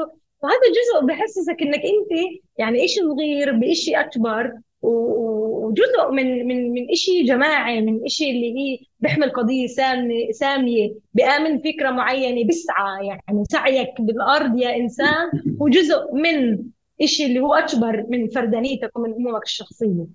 انا انا بفكر لسه مثلا باجابه انه يعني واحد من الاجابات اللي رح نضل نجاوب عليها بالمقابلات وبالحوار انه مع مين تطلع اهم من شو الجبل اللي بدك تطلعه، واهم من الشركه. يمكن الفريق الاساسي اللي موجود انك تختاره هذا اهم شيء، لانه يعني بس مجرد انه يكون في حدا ينكد عليك او يسبب لك ازعاج بصير مسار اليوم كله بالطبيعه او او بشكل المسار اللي احنا الفراغ اللي بنكون عايشين فيه. فكره مزعجه صغيره ممكن تحتل يعني جزء كبير جزء كبير من اليوم.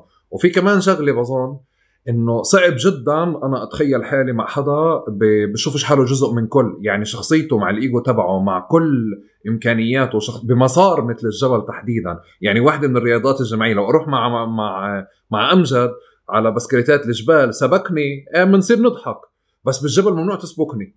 يعني في هذا المنطق اللي هيك. وفي اشي تاني بالجبل اللي اللي اللي شفته انه اه اه فكرة التمرد اللي حكت عنها عناد، هذه خط أحمر أو محاولة التمرد خط أحمر. مش لأنه لازم تسمع الحكي أو لازم تنفذ وفي قائد لازم تسمعه، لأنه في مسار طول الوقت عم بيكون ينبنى بأول أيام، لأنه كلاتنا نكون على أكسجين واحد وبلياقة بدنية واحدة ونمشي بوتيرة وبسرعة واحدة.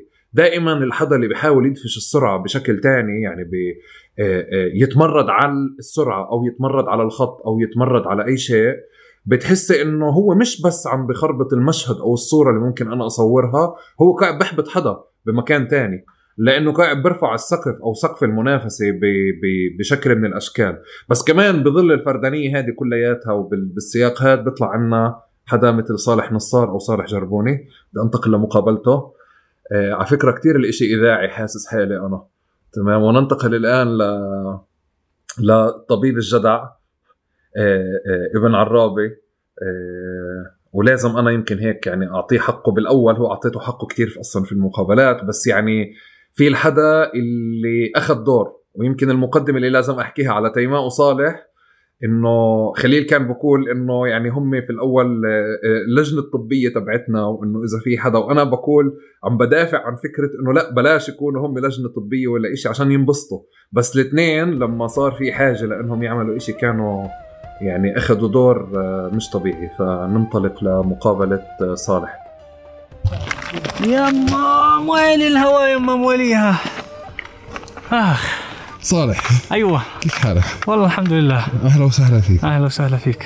احكي لي عن شعور أها قاعد تشعره بهذا المشوار. أه. وأنت أول مرة بتعمل هيك تجربة؟ صحيح.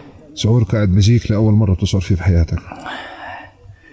شعور بال انه شعور ب... انا بعرف حالي بنادم مسؤول، بس اول مره بحس علي مسؤوليه هالقد. لسببين، واحد باللقب اللي لزقوه فيه طبيب المجموعة، عندي أكره هذا اللقب، واثنين لأنه صراحة بحب أشوف الكل مبسوط، بحب أشوفهم مبسوطين عن جد، مبسوطين ويضحكوا، فعم بعمل كل شيء بقدر عليه عشان أشوف الجميع مبسوطين. ضايقت اليوم شوي لما شفت آلاء مبسوط عم تبكي الصبح، ضايقت على حياة لما شفتها مش قادرة تطلع وخايفة من الارتفاعات، فظليتني حدهن شوي، أساعدهن أدفشهن، شوية نكتة هون شوية نكتة غاد، لأنه هذا اللي بحب أعمله أنا بشكل عام بالحياة، يعني مش من عبث اخترت المهنة اللي أنا فيها. إيه وآه بحب أشوفهم مبسوطين، بحب أشوفهم يضحكوا ببساطة. أنا أنا شاركت المقابلة هاي، عملت معه مرتين، فعملت هذا الجزء، أخذت منه هذا الجزء بس لأنه كان مهم لإلي أحكي أو أو أو يوصل شعوره هو قبل ما يطلع القمة. بعدين في جزء تاني راح نكمل فيه مع صالح. بدك تحكي شيء تيماء؟ آه إيه بدي أحكي فعلا، يعني إشي حكاه خليل وإسا حكاه صالح، إنه إيه خليل بيقول إنه أنا بدور قائد ما حدا سألني كيفك، يعني وفعلا إحنا عن جد نسينا نسأل خليل كيفك، إذا محتاج إشي، إذا ناقصه إشي. وبفكر كمان صالح تعاملنا معه على على نفس النمط، يعني بفكر بيوم القمة بسأل أنا صالح بقول له أنت منيح، بقول لي أنا تيماء استنزفت، يعني هيك بالعربي، يعني بقول لي استنزفت، يعني بحس إنه كلنا هيك ماخدينهم كتحصيل حاصل، إنه شو ما يصير هن يعني رح يكونوا موجودين ورح يقدموا لنا دعم ورح ي... رح يكونوا بالمهنة تبعتهم أو بالمهمة اللي عم عم بيعملوها. فبقول قديش عن جد مرات الواحد يعني بركن على أشخاص عينية وبنسى إنهن أشخاص زينا زيهن وبمروا بنفس التجربة بالضبط تماماً. فا آه بدي بدي أنطرقل لفواز، بس قبل لازم أحكي لكم عن فواز. كان عنده دافع إضافي، يعني أنا كنت محظوظ بأنه شاركني بأنه فقد خاله مؤخرا بالفترة القريبة الله يرحمه، و... وإحنا بنحكي بسياق الحملة لصلاح، كان جزء من نقاشه إنه هو ماخد طالع بقضية أصلا، فلإله هو مقرر أصلا إنه بده يطلع في قضية أو طالع في قضية ومختار القضية تبعته، وحتى شكل الرابط اللي موجود بقضية خاله إنه خاله كمان اللي فتح له أو كان بحب الجبال وكمان كان فتح له هذه العوالم. كان مهم لإلي أذكر وأنوه هذا الإشي لأنه بسياق بسياق اللي إحنا بنحكي لما بنحكي على قضايا وحملات،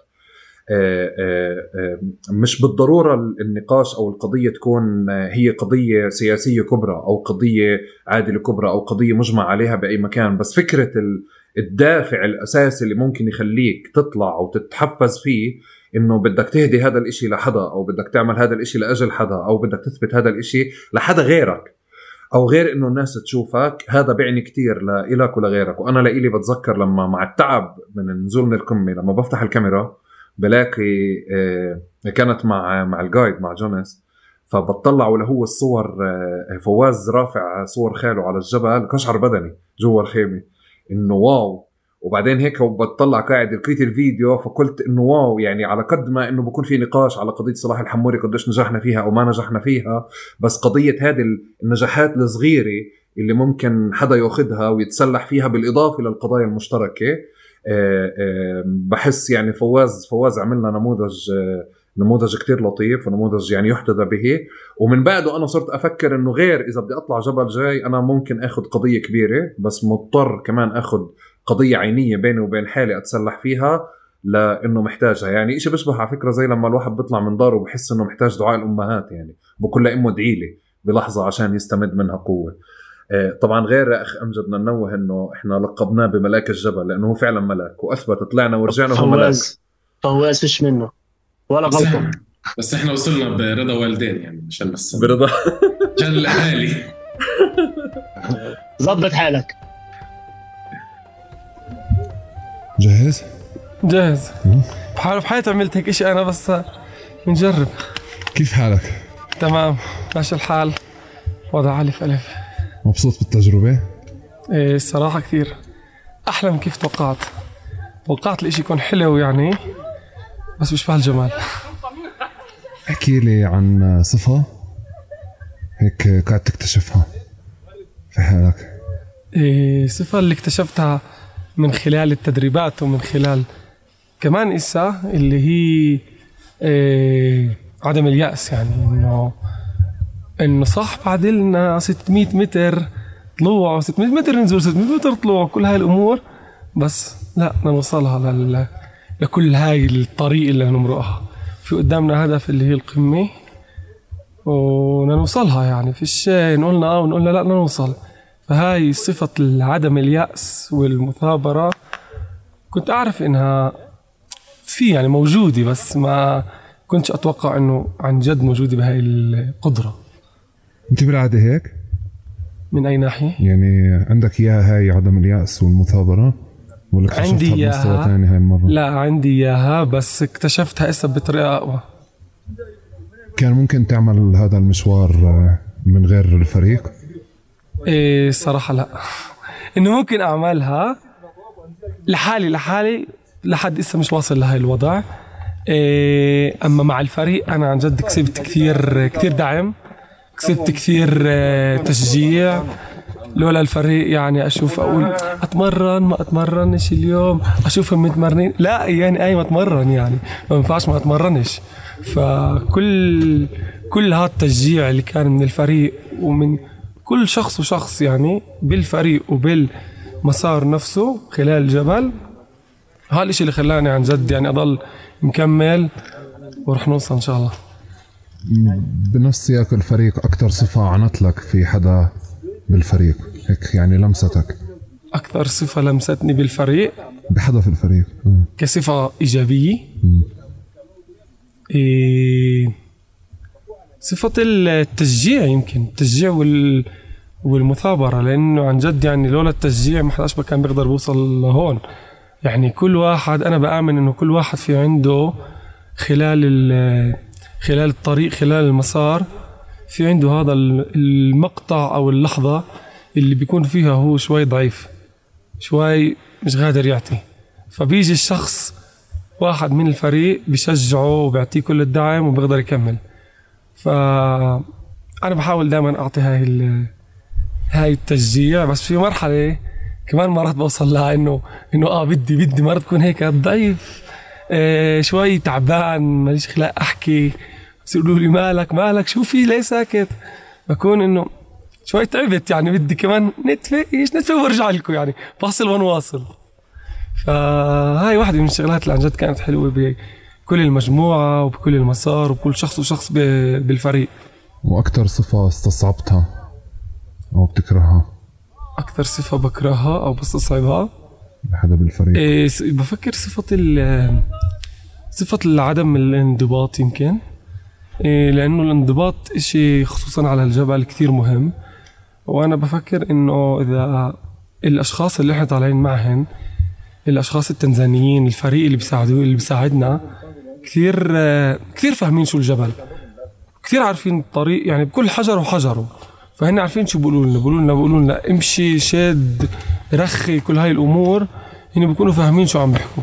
فلما في قسم أو شخص أو أو أو أي شيء أو حدا اللي بيكونش عنده هالانضباط، ممكن يأثر على على الفريق كسلبي، وكمان ممكن ممكن انه انه هالتاثير السلبي هذا بضرنا، ممكن يضره هو ممكن يضره ك جسديا كطاقه. يعني احنا عندنا ست ايام، احنا المفروض نقسم طاقاتنا على ست ايام، مش المفروض احنا باول يوم نصرف طاقاتنا وبعديها نبطل، فيش كيف نكمل لانه صرفنا كل الطاقات وتحمسنا وطلعنا وركضنا. لا احنا في عندنا برنامج لازم نمشي عليه مش نقدر نوصل للهدف اللي احنا جايين عشانه. شيء قاعد بتشعر انه بتغير فيك رح يوضح أكتر يمكن لقدام، بس هسه هيك وانت ماشي بتسرح فيه بتفكر فيه؟ ايه اشي بفكر فيه بتغير فيك. ايش اشي ممكن بتغير فيه؟ ايه الصبر، يمكن مع انه زي هيك مشوار بده كتير صبر، بدك تضل تتحمل تتحمل الحم، تتحمل السقعة، تتحمل الصعوبات، بدك تتحمل الوجع، بدك تتحمل ظروف احنا مش متعودين عليها ببلادنا، ما فيش عندنا هاي الظروف، ظروف نقص الاكسجين، كل هاي الامور. فانت ان صار عندك وجع يعني مجبور تتحمل، مجبور مجبور يعني تتعامل مع الموضوع، تشوف كيف بتعاملوا مع الموضوع، مش نيأس ونقول لا انه انا بقدرش اطلع بقدرش اعمل، لا عندنا مشكله بدنا نشوف كيف بدنا نحلها ونحلها ونكمل. الهدف دائما هو ال... هو اللي ببالي وبس يعني. بكره على القمه، بس على القمه بكره تسعة عشر على القمه طبعا، بس تسعة عشر شوفك على القمه. فيش فيش فيش آه فيش يعني مناص منها اكيد. تسعة عشر انا مش حاترك ولا واحد اشوفه شوي ضعيف، اشوفه شوي مش غادر، بروحش ابلش اقول له يلا وهمي ويلا، انه مش ممكن هاي. شوفك على القمه يا حب حبيبي قلبي خليل. يا اخي يا اخي في في في كثير حكي هيك جماعي وعام والناس كله مع بعض وبنفس الوقت لحد هلا اذا انتبهت انت باللاين بما في انت عم بنحكى بعدم الانضباط والتمرد وعدم الالتزام وعدم سماع الاوامر. ومن الجايدز لإلي الثلاثه الافاضل لما سالتهم كل واحد فيهم انه ايش اكثر صفه بتكرهها بحدا مشارك، فقال لي واحد فيهم الاجريسيف بيبل، الناس مش ودودين اجريسيف او يعني هيك دفشين او مش لطيفين. حدا تاني اللي بسمعش الاوامر، وحدا ثالث اللي اللي بده يركض وبده ينهي الاشي بسرعه وبدفش الفريق باتجاه السرعه، هيك كولمان وجونس وكالفادر وجودوين. شو كان شو كان كيف ممكن يكون؟ بعرف اول شيء انه تسعة عشر حيكون في اكيد حالات مثل هيك، بس كيف كان الجو اللي سمح بوجود عدم انضباط او وجود تمرد او وجود حدا مش عاجبه او حدا بدفش او حدا كذا؟ شاركنا تجربتك التي لن تتكرر. إنه... صحيح هو تعال بلش انه مش لازم يكون في هيك حاله حتى لو كنا مية. أه... أه... بستشهد في جمله ساري لما قال انه أرارات في تامل وكليمنجارو في عسكر، ومش لانه يعني في إشي بيختلف في الجبل، يعني الفرقيه الوحيده شويه ثمانمية متر زياده وزياده يوم يعني. بس هي بصفي انه في شخص بتصرف بهذا الشكل لانه هو ممكن مش مقدر وين رايح، مش عارف وين رايح، رافض فكره التسليم لانه هو في فوق قائد او عده اشخاص اللي هم بيقودوا هذا المسار ولازم ينصاع لاوامرهم ولكلماتهم، مش من محل بس فرض السلطة، من محل إنه هاي الناس أخبر وأدرى بالتجربة وبالبرنامج وبكل التفاصيل. وممكن هاي الناس يعني صراحة أنا إسا عم في مرحلة خلال النقاش اللي قبل كان وقت صالح أو قبله، أول مرة بخطر في بالي إنه ليش كثير بضحك إنه إحنا عم نتناقش على موضوع يعني أول مرة بنتبه له، اللي هو كل فكرة ما بين الفرداني والجمعي، إنه كأنه هذا الإشي يصلح للنقاش فقط على الجبل. طب ما حياتنا هيك كل يوم، ليه بنحكيش عن موضوع الاحترام، موضوع تقبل الناس، موضوع انه مين عنده هم جمعي ومين عنده هم فردان؟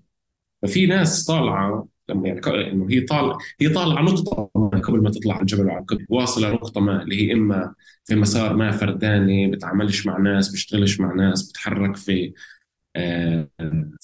ظروف وفي وبيحمل قيم اللي هي اكثر مربوطه بالشيء الفرداني، زي كل كل فكره الخلاص الفردي الى الى الى اللي هي مرفوضة حتى على المستوى الوطني، حتى على المستوى الاجتماعي، حتى على المستوى السياسي في في سياقنا يعني. فهي صرت أضحك إنه يعني هاي أشياء زي وكنا عم نسمح لحالنا نقدر نحكي عنها على الجبل، بينما في حياة اليوم يوم اللي أكثر إشي بنصادفه، ومش كل الناس تقدر تطلع على الجبل عشان تكتشف مين فرداني، مين عنده حس فرداني وعنده حس جمعي.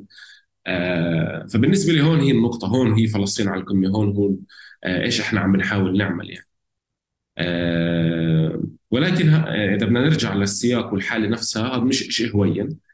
أه باللحظة ما بصفي هذا الشخص أه خطر على الفريق، خطر على على على فرض القيادة، على على إنه في أنت عم في في ثمانية عشر واحد متقبلين إنه في حدا قائد أو قائدة عم كلهم واحد اثنين ثلاثة متقبلين كل فكرة إنه كيف لازم يتصرف وينضبط ويتحركوا في المسار.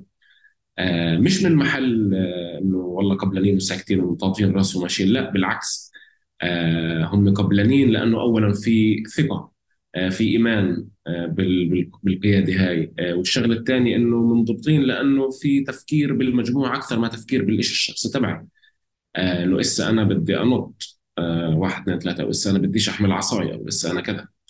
آه وهاي هي يعني أكثر هيك الواحد غرقان بالتفكير في نفسه، مش عم بفكر في الآخرين. آه وبتصفي أنك تيجي تحكي مع الأشخاص كلهم تمام، أنا فاهم إنه عندكم مقدرة ما تحملوا العصي، وأنا شخصيا بقدر حتى أحمل شنطتين على ظهري وما أحملش عصي، وأطلع على القمة وأنزل وأعملها كمان بسي، أعملها بخمس أيام مش ست أيام. بس مش هذا هو اللعبة هون، ما ما في سباق، ما في سباق على أشياء معينة، ما في حدا رح يرفع كاس بنهاية الجبل. آه الفكرة إن إحنا طالعين كفريق بنتساعد بنتعاون بنكون شخص واحد، آه مش آه مش شخصين، آه ومش آه وجهتين، آه ومش حدا عم بنطنط وحدا كذا مش منضبط. آه شو مرحلة كان تحدي كبير بالنسبة إلي، اضطريت آه أحسن وأتحرك فيه باليوم الثاني أو الثالث، الثالث تأخرت. أه ولكن بالنسبة لي يعني عمل فرقية لبقية الأيام، وبفكر عمل فرقية عند هذا الشخص أو هاي الأشخاص، أه كيف يتعاملوا مع الجبل، كيف يتعاملوا مع حالهم بالأساس، أه وشو معنى وجود شخص مع مجموعة، أه وشو معنى يحمل هم جماعة ويفكر إنه يوصل لنقطة يبعد التفكير عن حاله ويفكر في آخر بيعرفوش ما عندوش علاقة معه، ولكن ممكن يتضايق من سلوكه لأنه عم بتصرف بشكل. أنا ب ب بالمقابل إلى قدام بتعليق رح تسمعني كمان، أنا بحكي إنه الجبل ب ب بتجربته مثل كل بما فيه الأشخاص اللي كانوا جايين بسياق تجربة فردية، ويمكن بحالتنا كان الإشي الإكستريم منها الأوضح اللي هو يمكن هذا اللي كان فيه إشارة لإله جبريل أو الموضوع الشركة السياحية، بأنه في نمط فلسطين على القمة وفي نمط شركات سياحية بتروح بتسجل معها، بتطلع مع جروب بتتسلق جبل أو بتسبح بحر أو كذا. وفعلا يمكن عدم وضوح فلسطين على القمة بديناميكياتها ويمكن يعني كان لازم تتصرف بعقود وتفاصيل وأشياء عشان توضح هي كيف تشتغل، عشان تأكد على فكرة أنه هون في مسار جماعي أكتر. وأنا معك إنه فكرة إنه في إشي مس وتغير وإيقاع الجبل غير شيء، بس بفكر الأشياء التفصيلية اللي بتتعلق بقضية الاكتراث أو التواصل مع المحيط هاي صعب حدا يتعلمها بمسار جبل. يعني الموضوع مش نقاش إنه أنت لازم تمشي بالعصي، الموضوع عدم مشيك بالعصي عم بخلي ناس تاني تحبط وأنت مش منتبه. الموضوع مش انك انت تركض، انت ممكن تكون الاكثر الاكثر صحه واكثر فعليا لياقه فينا كلنا، ولكن ركضك بهذا الشكل اذا انت مش خايف منه عم بأثر سلبا على نفسيه حدا تعبان او بلش يتعب. ف وهذه بتعرف خليل مش تعرف مش انصياع لاوامر نقطه، لا لا موضوع تجانس وذوبان وانصهار الانا مع الفريق. في شغله من الشغلات مثلا في كان معنا اكثر من اصابه بالركب، احنا ناس اصاباتها بالركب كان لما يشوف انه هو ماشي بالعصي وغيره مش ماشي بالعصايه يفكر انه السبب هذه اصابتي، لان انا مصاب عندي مشكله بالركبه انا مش قادر امشي بلا عصايه، فيحس انه هو عنده عجز او عنده مشكله هو اللي مخليه يمشي بالعصايه، مش انه الصح وانه المزبوط انك تمشي بالعصايه وانه هو الع... انه هو الغلط مش انت. هو هو هو بمحل هو بمحل أمجد لما حدا بسن سنة جديدة بالطريق عم بكون السقف، يعني الناس هناك بتكون عم بتراقب مستوى الإشي البدني مع بعض. وفي إشي بالمناسبة حتى صار مع الصخرة وقت أرارات، إنه في سؤال بيطلع عنا كلنا إنه ليش ما نستعجل، ليش ما نمشي بطيء، يعني ليش ما نمشي بطيء وقت الأكليماتايزيشن، إنه ليه بنطلع فوق وننزل. هاي أسئلة بتحس الكل عم بت يعني الكل بحطها وبتعاطى معها، بس شكل التعاطي معها هون برجع لخلفية كل حدا. أنا ما بعرف صراحة، بس ركت شوي من من من هذه المشاهد تذكرت إشي، إنه يمكن لأنه ربينا بصف الدبكة لما بكون ختيار جنبك أو حدا كبير بالعمر بترفعش إجرك لفوق، فبت أنت بتدبك على وتيرته. ولما فعليا بتكون ماشي مع أبوك أو ماشي مع أخ أكبر أو ماشي مع حدا تاني، إذا أنت أقدر منه بتمشي على وتيرته هو بتسبقوش، فبتضلك تراقب الإجرين. فحسيت صراحة إنه إذا يعني يمكن في مسارات حياة ناس تاني ما كانت ما كانتش كريمة معها، بكيف إنه أنا لقيت في حد سب علي بصف دبكة يوم من الأيام وقال لي نزل إجرك يعني بهذا الشكل. فبنقول أول نقطة، الفردانية تقتل الصبر وتقتل الحساسية تجاه الآخرين. وهي فكرة بتخيل الوعي الوعي تبع انك انت بعرفش، لما نحضر حالنا لجبل بحس انه كان زي كأنه منفتش انه كنا لازم نبقى خارقين، فريق من الخارقين يعني كلنا جايين. وبتفهموا انت على الجبل انه هذا التفاوت اللي موجود بيوم يوم برضو موجود على الجبل، يعني مش لازم كنا نبقى خارقين. انا هذا الاشي ضايقني بقرارات، في مرحلة صرت احس انه والله جسمي مش قادر يوصل للمرحلة اللي فيها الكل، او كأنه بتحس حالك انك اقل، بس لا انت مش هناك. احنا يعني مش لازم، هاي مش سباق، مش احنا من كل محل بحياتنا سباق وانجازيه أنه أكثر وأنه أقوى وأنه أحسن وعنده ألقاب أكثر. تمام، بنفع بالجبل ناخذ نستريح ونطلع شوي شوي ونمشي كلنا على وتيرة بعض، ولكن شيء جماعي. بدنا ننتقل لآية. آه... لازم الأستاذة آية، آه لازم أحكي إنه آية انضمت لأنه يمكن خليل أقل من شهر، صح؟ لا شهر وشوي. لا شهر وحبي يعني. هي انضمت شهر وشوي وكانت مصوبة شهر، خلال الشهر وشوي. بس أنا بفكر فعليا على مستوى الفريق وعلى مستوى ديناميكياته وعلى مستوى حتى الحملة وعلى مستوى كل الملف الإعلامي، يعني ساعدتنا ونقلت الفريق لمكان كتير متقدم بفترة كتير قصيرة. حتى بالحل بالتسجيل عم بنتبه إنه هي بتقول بلشت تحكي، يعني دخلت روح الفريق وتبنت فكرة إنه هي موجودة من أربع شهور، إنه إحنا إلنا أربع شهور بنحكي مع بعض وبنتعرف على بعض وكذا. فيعني آية كانت صاحبة إضافة نوعية، وبظن مجبورين بالسياق هذا إنه لازم يكون على كورة خليل، لازم يكون معكم حدا، فلازم يكون معكم حدا مثل آية فعليا اللي اللي بترفع وبتقدم على مستوى الجانب المعنوي للفريق وعلى مستوى كمان كل قضية ممكن تتبناها. مرحبا، يا هلا، كيفك؟ والله الحمد لله تمام، سقعة وجوع. متحمسة على بكرة؟ كتير. أنت كنت بتجارب مثل هيك قبل هيك؟ كنت بمسارات بس ولا مرة جسمي فات بهالقد ظروف بيئية اللي هي تعتبر اكستريم نسبة لإله. يعني عم بحس جسمي هيك عم بحكي معي وعم بجرب أسمع، فهم علي؟ وإحنا طلعين عم كان يحكي، كان يصيح أول مرة، بس هذا الإشي كتير حلو. يعني هذا التواصل اللي بشكل عام تليفوني لدرجة بيبعت لي نوتيفيكيشن بيقول لي إنه سبعين شو شو سبعين بالمية خمس ساعات يرديوست الاستعمال بالتليفون. أصلاً أنا ما كنتش أتواصل مع جسمي، إنه بتواصل معه كتير، بجرب وبعمل يوغا وبعمل بيلاتس وبعرف شو، بس إنه تحط جسمك بظروف اللي جسمك يصير يحكي، هاي جديدة عليه. أحكي لي عن شعور قاعدة بتشعر فيه أو اكتشفتيه أو صار معك لأول مرة في هذا المشوار.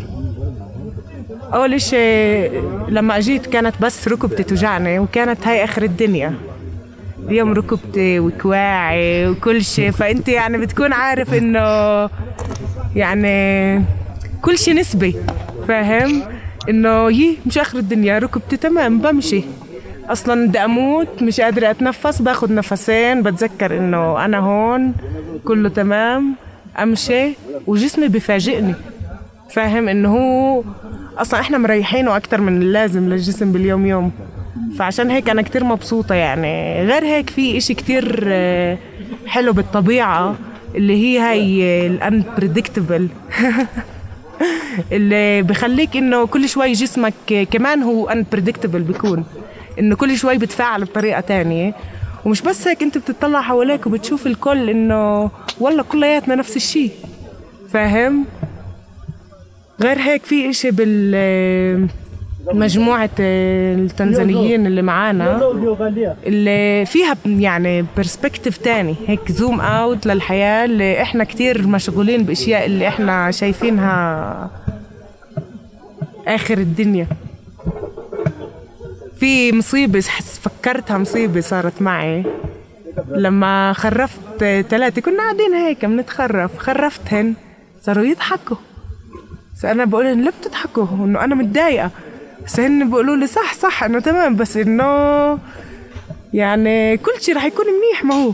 وإنه يعني أنا بعدين وص... وأنا ماشي عم بستوعب إنه عن جد عزف، إذا بتطلع على الإشي أصلاً ما هو كل شيء منيح وكل شيء بس بالراس، فهمت علي؟ ولما انت بتكون عم بتموت على الطلعه وبتكون شايف انه خلص اسا جسمي اسا اخر نفس، وبكمل كمان ابصر كم من متر لفوق بصدمك، فهاي كمان كان ممكن تعمل هيك تجربه من غير الفريق، تعمليها لحالك. بحس انه ممكن بالمستقبل هذا الاشي يصير، بس كتجربة اولية كان كتير مهم هذا الدعم تاع الفريق. لانه في كيف كان الدعم؟ في في دعم اللي هو كمان نفسي كمان جسدي، كمان مثلا ركبتي، في واحد اسمه احمد اللي هو بذكرنا عزا انه انا ناسي اصلا صوره وجع ركبتي اللي هي فيها التهاب. انا عامله ام ار اي طلع جوابه قبل بيومين من ما اجي، وخفت ابعت السي دي لخليل احسن لا يقول لي تجيش. ففي ناس اللي هي بتكون خلص حاطه براسها انه آية يمكن تنسى، فانا بذكر آية، وانا لما اخذ هذا يعني ادهن او انتبه او كذا، او مجرد انه اليوم بشي مرحله رحت حسيت مره واحده انه نزلوا بنات دناي وبلشوا ينزلوا هيك على الاخر، ف وانا ماشيه ولا في حدا يعني من الفريق انتبه انه صبيه معانا انه اصلا ما هي بتعرفنيش ما تركتنيش.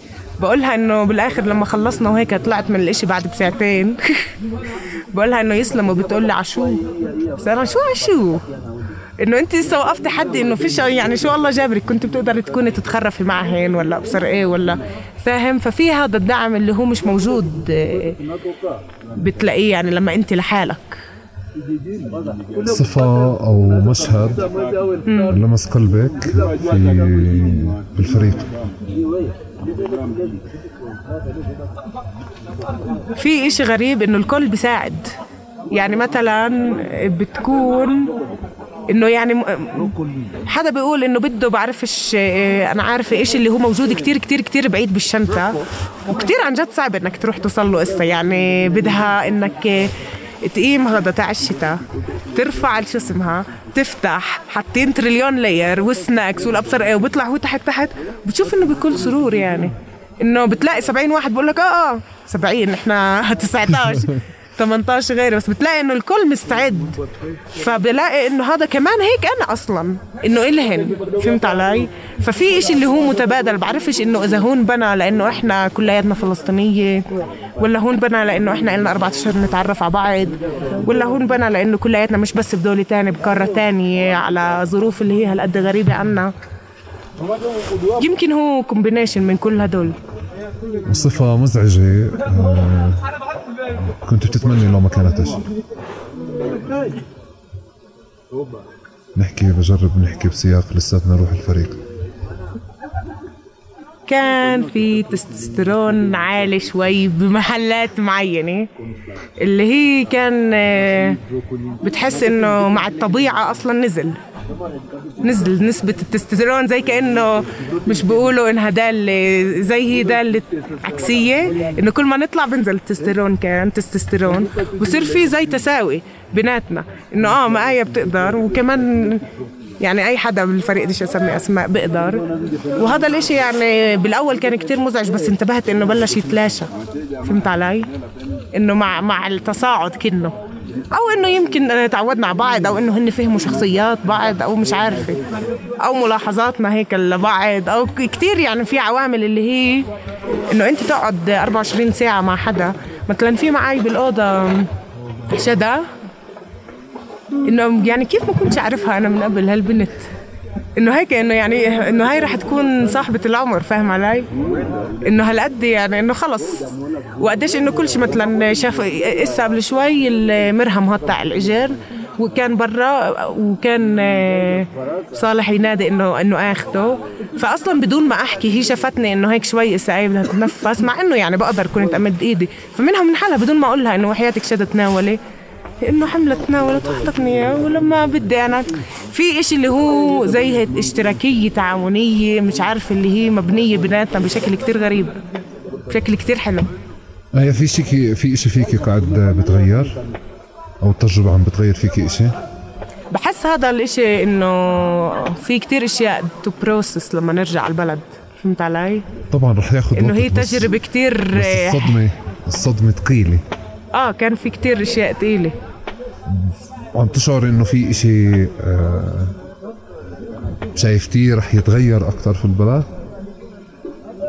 شايفه انه يعني زي اللي صرت اعرف على شو بدي اشتغل على حالي اكتر فهمت علي، مش بس ما هو ما هو اجتهاد شخصي يعني بجرب، بس بحبش اوعد حالي باشياء اللي اروح اخيب ظني فيها. بتمنى ايه يطلع ليش زي جسمي انه ما يخيبش ظني بالاخر، بس في كتير اه انه ولا ولا حدا اصلا بوصل لمرحله هاي البيرفكت خلص اللي انا هسه مبسوطه على حالي ومكيفه على حالي وبعرف شو كل هاي التفاصيل فهمت علي.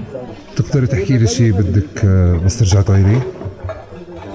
دشدشتي بالحكي بدشدش.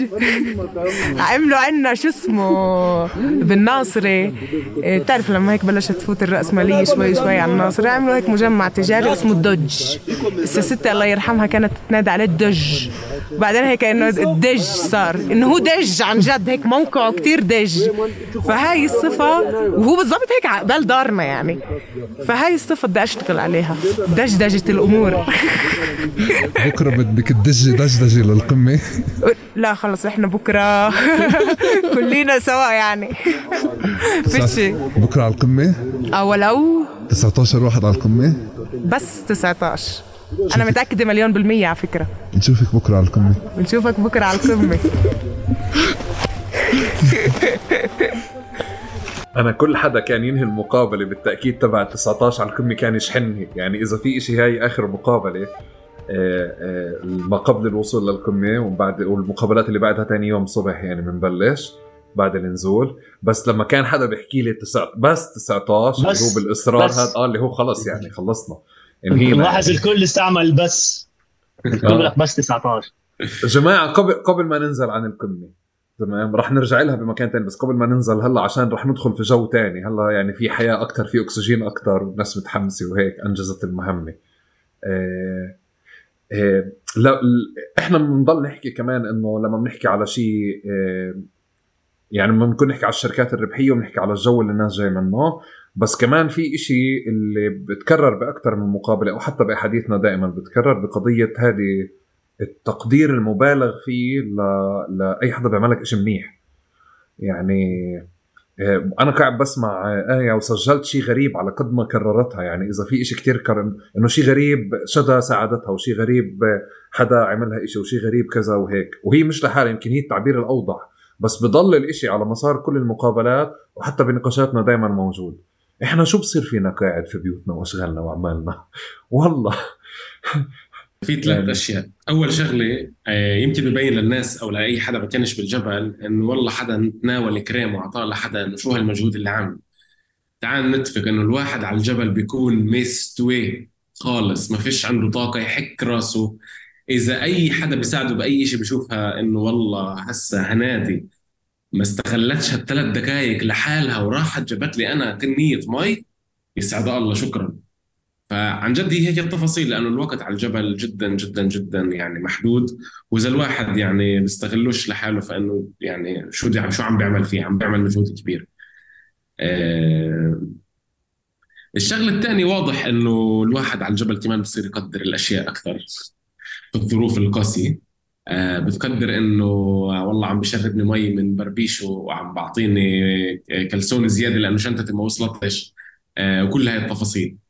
أه وواضح انه فيش تقدير في الحياه في اليوم يوم، يعني ما حداش بيساعد حدا وما حداش عم بيوقف مع حدا. طبعا مش انه ما حداش، بس هاي المشاهد أه يمكن عم بتقل مع كل الظروف اللي عم بنعيشها، والمشهد الفرداني والفقر والخلاص الفردي و و أمجد عندي أولي. عندي فضول عندي فضول أسمع، بحس إنه في طلعة عندك زي الطلعات تبعت أنتوا كلياتكم هاي لما بتحطنا كلياتنا بسلي واحدة. شوف أنا أنا أنا نظرتي للموضوع ما تعرف غير عن خليل، يعني إذا بتيجي بتركز بالناس اللي استغربت الموضوع هذا، هي ناس أكتر مختلطة، تشتغل مع الاحتلال، تشتغل كموظفين، يا إما المدير تابعه يا إما الموظفين اللي معه. فالشغلات هاي بالمجتمع عندهم إشي إنه تعسالة وفاها، يعمل لي معروف إنه آه والله عمل لي معروف. آه ما مش متعودين إنه إحنا غير عن بعض. إحنا يعني مثلا أنا مثلا كنت أستغرب زي زيهم إنه آه شكرا، إذا شو شكرا شو شربتك مي؟ ما واحد بالشارع بعرفوش بشربه مي. يا أمجد قاعد بسمع خليل، ما هو لما عدى ثلاث نقاط عشان يحلل آه. الإشي فعطى مثال قال إنه مش لا لا طبيعي. لا لا الجبل مش هيك. شو الناس بالجبل يا زلمة؟ الجبل مش هيك. بدك تجيب له مي بدك تشكره عليها. يعني لو انه مش موقف عن تحليل للصوره. لا لا فالناس اختلاطها هان بظروف العمل وبظروف التعليم وكل الظروف هيك، صار انه اشي كتير انه والله انا اسوي معروف مع حدا، لانه اصلا صار اشي كتير انه حدا يسوي معي معروف. مثلا من باب انه احنا نطلع تنين على مطعم وانا ادفع عنك، هو بشوفها انه طب انا بكره بدفع بدك تدفع عني يعني، واحنا لو دفعت عنك ما دفعتش. وهنا القصه بالموضوع انه مثلا بتعطي واحد سناك على الجبل، لا ما هو لا اذا انت بعطيك شو تعطيني اذا هي سداد ودين يعني. اه فمن هذا المنطلق بقول لك الناس على هوا المجتمع اللي بتشتغل معاه، الناس اللي بتهام بتعيشها يوم يوم، قاعد بأثر علينا وبأثر علينا كثير الحكي هذا. ملوش علاقه بالجبل خليل. لا على فكره امجد انا مش يعني مش متاكد انه تمام في من اللي بتقوله انه يعني اه بينفعش انه تضحضه، بس انا يعني بس انا بحس انه على الجبل عموما انت بتحس حالك ضعيف، يعني كانه بتحس فجاه انك انت شيء صغير بكون بس سجع مش مش لدرجه ان اناول كريم يعني، هو مش لدرجه انه شربك مي انه حدا يحكي شكرا يعني سوري بقاطع يعني برضه مش غلط انه حدا يحكي شكرا يعني عادي. لا لا لا جماعه هنادي انت مش عارفه الطريقه اللي بيحكوا فيها الطريقه اللي بيحكوا فيها هنادي انه انا ما كنتش متوقع ابدا هذا الحكي انه يصير. لا متوقع عادي اه بس امجد هاي رمزيه الاشي، بس هو بالحقيقه يعني يعني في كان إشي اللي هو هالقد يعني حصري وموجود يعني بس بالجبل، وبس حسينا فيه بالجبل إنه كله قلبه على بعضه يعني عن جد، يعني هذا كل التمرد واللي نحكي عنه يعني أعطيناه حقه حاليا بال بال بالمقابلة. بحس كان إنه مش هالقد بارز زي إنه روح الفريق، عن جد كان قلوبنا على بعض كل الوقت، وهذا الإشي يعني أكتر إشي حرفياً كان بارز خلال السبع أيام. بس لا ما هو تيماء بديش أقاطعك، بس أنت آه. طلع على مستوى الفريق، إحنا بدناش نحكي بشكل عام على مستوى الفريق، حتى لو تلاقينا بمطعم هان أو تلاقينا بساحة هان أو تلاقينا بمنطقة باجتماع هان بعيد عن الجبل، راح نتصرف مع بعضينا نفس التصرف، مش راح نكون مثلا راح يكون نفس التصرف لانه تعودنا على بعضنا هيك، لانه احنا امجد احنا تعودنا على بعضنا هيك، احنا الجبل عودنا انه احنا نتصرف مع بعض هيك، واحنا على الجبل فوق. انا عرفتك وين بالجبل صح ولا أوه. لا انا عرفتك شو لما بدي حدا يسكر لي الشنطه مين انادي امجد، لما انا شوي بتعب مين بنادي امجد صح ولا؟ بس برضه لو برضه لو لو شفتك مثلا بالشارع وطلبت مني إشي مثلا برضه راح اساعدك مثلا يعني، مش لاني شفتك بالجبل يعني. لا انا انا بفكر امجد في في جانب في جانب انا اسمع تعال نشوف المشهد الثاني في في مسار الجبل ومسار الفريق اللي كان موجود عندنا، وفكره انه الكل هيك عم بكون يعني عم بطلع احسن ما عنده تمام، والكل بده يعطي. مثلا اذا حدا كان بدق على المصاري ببين على طول، يعني اذا حدا بيجي مثلا بدوش يدفع على طول ببان، إذا حدا مثلا عنده سلوك مش لطيف مش محترم اتجاه مثلا الجايدز على طول ببان، إذا حدا عنده كبرة ولا استعلاء على طول ببان. فأنا بظن بهذا الخاني، بس أنا بدي أحكي لك آه إشي تاني أنا بفكر عن جد هلا أنا بغربتي عشر سنين أو تسع سنين في إشي تغير ب... ب... فينا كلياتنا على مدار السنين هاي، بمعنى مثلا زمان كان التعاطي المادي خليني احكي بين الناس ببعض، انه انا بدفع هون وانت بتدفع هون، او لما كنا احنا بالجامعه فترتنا انا وياك هي كانت هيك، ولليوم بتلاقي حالك بين اصحابك بتتصرف هيك. بس اليوم لما بدك تتعرف على حدا جديد اذا انت بتدفع عنه مره او مرتين زياده ممكن ينضغط ينخنق، وهي لإلي انا بتخنقني الفكره يعني انه معلم شو يعني انت جاي عندي يعني كيف يعني بدي ادفع عنك لا وهيك وتكر كيف يعني. فلإلي في افكار غريبه في نقاش أصلاً بش يعني بعرفش من وين أبلش فيه، إنه يعني هذا بشبهش أي حقبة. بدي أروح لحقبة جمانة سلباب تمام أم الجبل أم الجبل لأنه جمانة من الحقبة اللي فيها نوعية الكيرينج يعني عم نفقد، وهلا وإحنا بنحكي على حقبات زمنية فننتقل لإلها عشان نسمعها. يعني أقول أقول أقول أقول لك إشي على السريع على السريع. جمانة واحد جمانة واحدة من الناس عندها الكيرنج والاهتمام من أول لحظة، سوينا جروب بالواتساب مش قبل ما نطلع على الجبل. صح صح صح صح. مثلا يعني يعني لسه هذا الإشي موجود. مزبوط صح. وبالفطرة موجود بالفطرة موجود بس بالواقع كتير قاعد بتجرد من معناه يعني بس تمام. لا لا قاعد بخلص قاعد بخلص بس مزبوط. أنا تراجعت هلا عن نظريتي عن جمانة. مزبوط لساتنا احنا قاعدين بنحكي بالسياقات اللي, اللي الناس عندها كم كبير من العطاء ده تعطيه. يا سلام ام الجبل ما ياخذ رضا الجميع يعني في اه فيش لعب امبارح كان الظهيره كمان بالمسار وقف صباح الخير اه هيك هيك الاشي ولا عملنا خدعه شد هفسين ات كومينج يعني صباح النور كيفك؟ ايه عم بجرب اصحصح تمام. كيف الشعور وانت لافه ظهرك هيك على الجبل بعد ما مرتين؟ ايه فخوره فخر فخر رائع شعور رائع. احكي لي على شعور مر عليكي بهاي الرحله اول مره بتشعري مع حالك. الصراحة كنت أفكر حالي أقوى من إيش أنا، والجبل خلاني أشك بقدراتي الصراحة عكس شو كنت متوقعة. كان صعب، ما كانش هين بالمرة، خاصة آخر ليلة. آه بس فخورة بكل واحد فينا جدعان، يعني جد واحد واحد واحد أقوى من الثاني. آه شو بعرفني إيش كمان فعليا حكى كتير حلو، شعور بجنن. يما ما ضغطت ما حبيتش لكم وراها. بس شو كمان؟ ايه؟ تعمل لها كت هاي بالاديتنج؟ لا عادي بنخليها، ما مش اديتنج. اوكي. كان ممكن تعمل هذا المشوار من غير من غير فريق؟ صراحة لا، بالمرة بالمرة لا، بالمرة لا. ايه كنا اصحاب بالاول، يعني صرنا اصحاب خلال هاي ثلاث اربع اشهر، بس هون كنا عائله عائله عن جد عائله، وواحد واحد فينا كان يهتم للثاني، اشي رائع. انا ما شفتش هيك اشي من قبل الصراحه، ايد وحده، اي حدا بتعب الكل بيفزع له، تفهم كامل لكل الصعوبات تبعت كل واحد. أه لا الدعم هذا انا ما شفتش من قبل عن جد، اشي رائع. طيب احكي لي الصفه ب أفضل صفة بحدا بالفريق أو أقرب صفة بحدا بالفريق هيك لمستك وكانت قريبة منك خلال مشوارها. إنه أنا بحب لما في لفتة أو في انتباه للأشخاص الثاني، حتى لو إنه الشخص اللي قبالك بيطلبش مساعدة، إنك أنت تحس يعني يكون عندك هذا الشعور بإنه تهتم تنتبه لأصغر تفاصيل، إنه هذا الإنسان اللي قدامك مش حاسس أحسن ما يكون، أو مش مرتاح على الآخر، أو مستصعب شوي. ففي هون أشخاص اللي عندها اللفتة، وبالنسبة لي هذا الشيء إنه ما ينفعش تتعلمه، يا بتخلق معه أو شوي شوي بلا يمكن تتعلمه، بس هي صفة اللي رائعة يعني شو بجنن. ففي كتير أشخاص عندها هذا الشيء. هون صفة كنت بتحبيش لو ما كانتش؟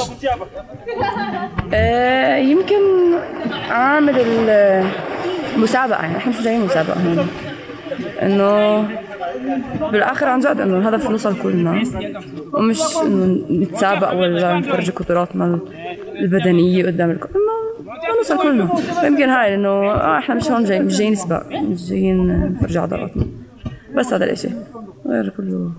بتحسي هاي التجربة غيرت فيكي اشي؟ اه اكيد. حالياً مش عارفة بعدني to pinpoint it، يعني هقول بالضبط شو. تخيل بدي رجع على البلاد، الواحد يفكر شوي مع حاله، بس أكيد أكيد أكيد. بس اليوم يعني إلك هيك خمس ست أيام وهلأ خلاص عم نطلع من التجربة، في إشي عم بتحسي إنه متأكدة الكعب بتغير فيك؟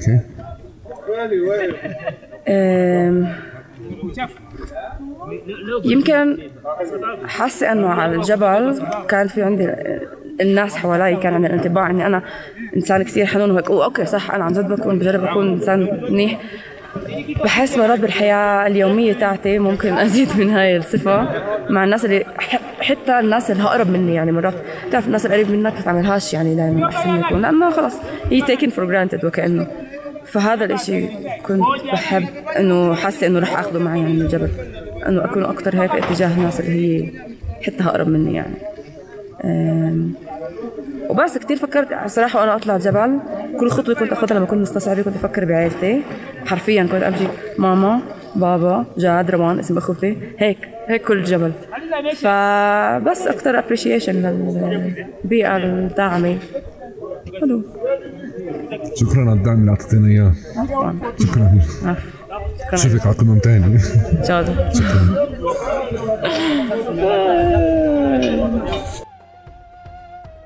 يمكن هي هي اجت عشان تحكي لنا كمان الجانب اللي لفتني فيها وانا قاعد بسمع وانا بسجلها، انه نفس النقاش هذا اللي صار بيننا، انه ام الجبل ام الجبل ام الجبل، بس حتى ام الجبل لما نيجي نسالها على فكره العطاء وال والتواصل وكم الكيرنج اللي كانت تعطيه للجميع، انتبهت في سياق في تجربه الجبل انه كمان لازم تهتم اكثر بمحيطها وعائلتها وناسها، وتكون في عم الجبل بضل له حضوره. يا اخ امجد في في نعم صحيح، في في مهما مهما تقول مهما تقول بضل غير. بس انا بستوقفتني شغله، مش مش على مستوى ناولني كريم. اه صح، ولا ولا شربني مي ولا اعطيني مي. لا انا بس واحد حساسيه. متذكرين في واحد من الاجتماعات او واحد من الليالي تحديدا، اول ليله لما الكل فات على الخيم، الكل تعبان، الكل يعني اول ليله على الجبل، هاي الصدمة مع الواقع، مع النوم بالخيمة بكيس النوم مع البرد. صحيت شو تاني يوم الصبح أقول لكم إنه بليز كونوا حساسين للآخرين، ممكن في حدا مش عارف ينام، ممكن حدا متضايق، حداش بيعرف شو عم بصير.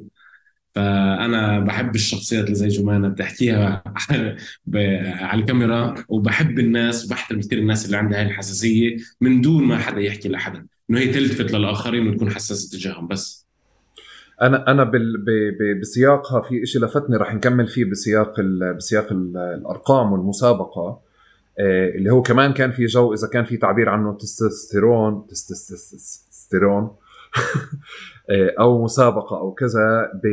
لحد آخر لحد آخر النقاش راح نلاقي إنه في حدا وصل رقم واحد وفي حدا وصل رقم اثنين، وكان في نقاش بالمقدمة أنا ما كنت بعرف عنه بس اكتشفته في آخر يوم في شكل نقاش بشبهش بش يعني ما كنتش مميزه، بس يمكن مع المقابلات ميزته. بس بدي أمسك فكرة المسابقة نخليها على جنب وننطلق لأمل. أمل اللي هو الابتسامة، السعادة، الطاقة الإيجابية، كرنفال وماشي. يعني يا فخر آل جبران كلهم فيها. صباح الخير. صباح الفل. شو الشعور والجبل صار وراك؟ شعور لا يوصف، عن جد شعور لا يوصف. واو كتير شعور بالقوة بالإنجاز، شعور عظيم. انت هيك خلصت القصة تبعتك كيف بلشت مع أرواح كليمنجارو وكليمنجارو قصة شخصية؟ خلص ختمت الهدف تاعي. اه طب احكي لي اياها. قراءة الرواية قبل خمس ست سنين، أرواح كليمنجارو أول مرة قرأتها وقررت حطيت براسي إنه أنا بدي أتسلق الجبل. من يومها فتحت حساب بالبنك، بلشت أوفر، بدي أتسلق الجبل بعمر خمسة وعشرين.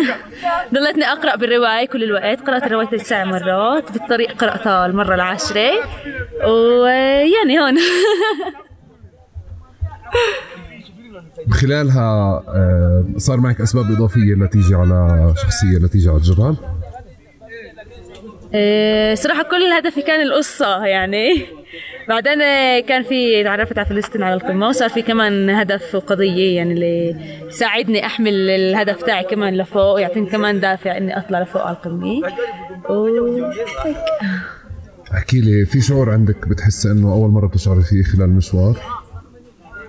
صراحة استغربت من حالي للأحسن. حسيت عندي شعور بالمسؤولية كتير كبير هيك تجاه غيري تجاه الكل.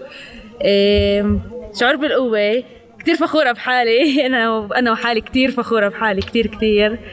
إيه، كتير مشاعر. مش مش بعرفش إيش أوصف يعني. إسا لازم أقعد أمخمخن بطلعوا إسا ما بعد طازة. كان ممكن تعملي هذا المشوار من غير فريق؟ إيه، لما أنا حاطة براسي بدي أطلع بعمر خمسة وعشرين كنت رح أعمله. إيش كيف ليش مش مهم، بس وجود الفريق كتير بعطي قوة يعني. عن جد بعطي يعني أعطاني قوة غير قوة، إنه مجبورة أضل قوية عشان كل الفريق كل الوقت كلنا نوصل. في صفة لمستك أو كانت قريبة من قلبك من حدا بالفريق؟ كل واحد بالفريق فيه كتير مميزات، والجبل هو يعني طريقة عن جد أحسن طريقة للتعرف على بني آدم. هيك كل شيء مفتوح على الطاولة يعني، بكل صفاته بكل حسناته بكل سيئاته. فكل واحد بالفريق عنده كتير اشياء حلوة كتير. بدي شغلة شغلك ايه؟ شغلة كانت هيك لمستك كانت قريبة منك. إيه، لمستني مثلا قوة الإصرار والإرادة عند فطوم، انه بالرغم من انه كانت الرحلة عليها كتير كتير كتير صعبة ومش هوينة بكل ظروفها، إيه، أصرت انها توصل على القمة يعني، ووصلت وصلت اول واحدة كمان يعني مش وصلت. طيب صفة عند حدا كنت بتحبي لو ما كانتش؟ صراحة أقل ركزت على الأشياء السلبيات كل وقت.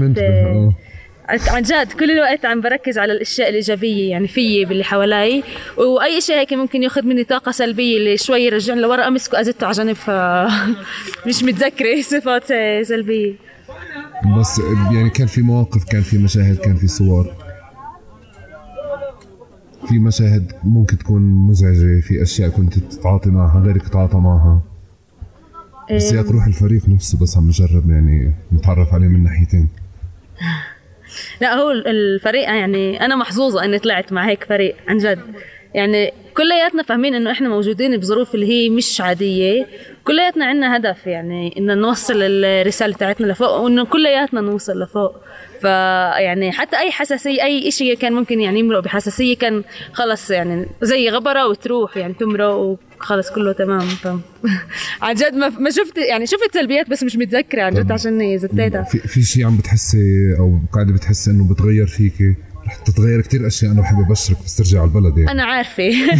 أول إشي صرت عارفة ومتأكدة إيه إنه أنا إسا بعد الجبل بس أقرر بدي أعمل إشي أنا بقدر أعمله. يعني قبل ما أجي على الجبل كان عندي هيك يعني مش عارفة بطلع بطلعش يعني، كان حتى كنت أقول لك إنه يعني أنا مهمتي السيرورة تاعت الجبل، يعني مش مهمتي إنه القمة مش عن جد فارق مع...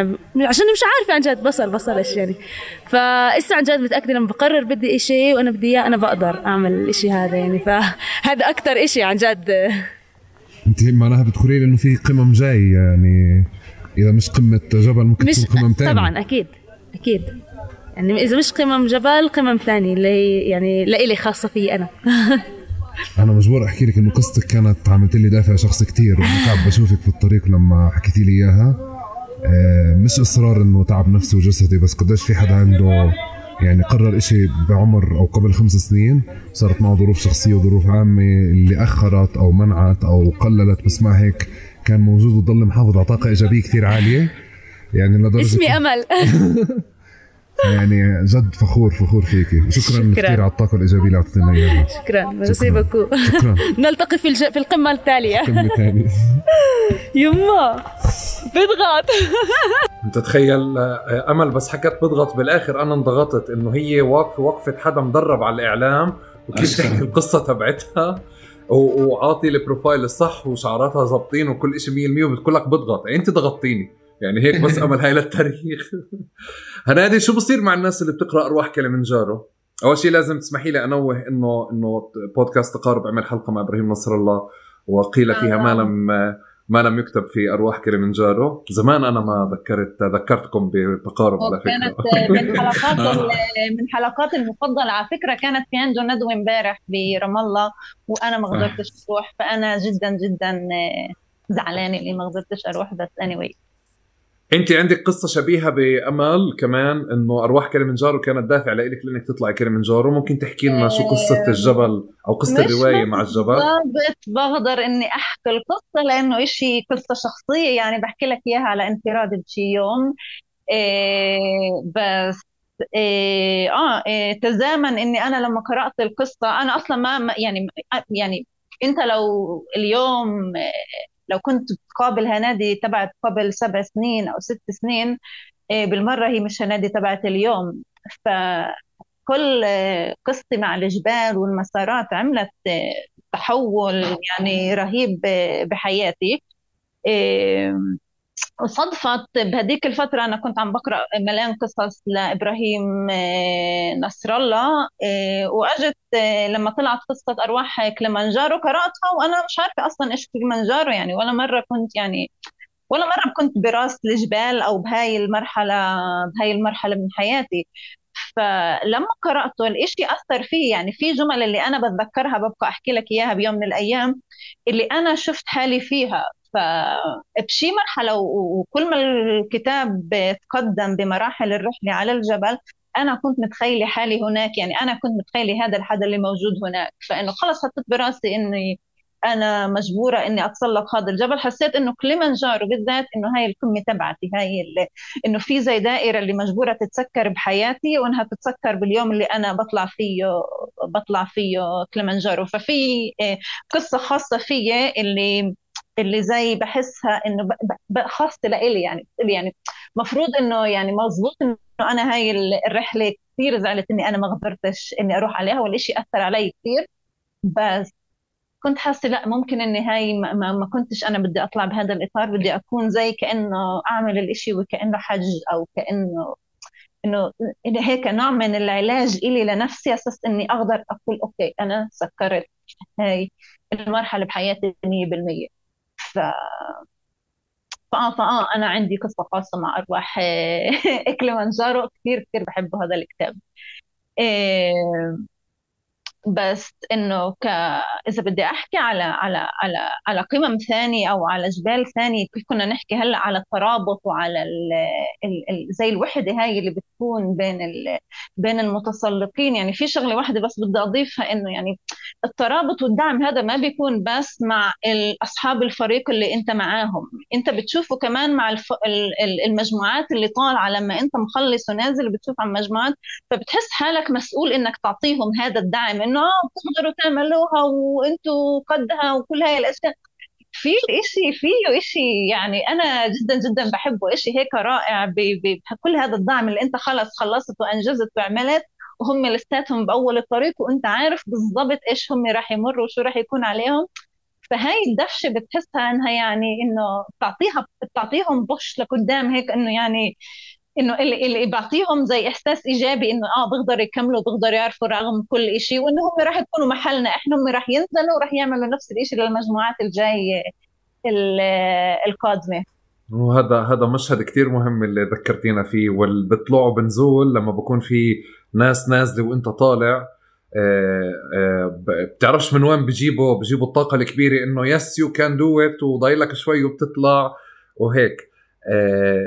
فآه بتحس إنه فعليا في مسؤولية عالية جدا، اللي اللي طالع الجبل هو بيميزها وبيعرف قديش الناس التانية ممكن تكون محتاجة كل دعم. رح أنتقل هلأ لحياة إنجداد. مرحبا حياة، يعطيك ألف عافية.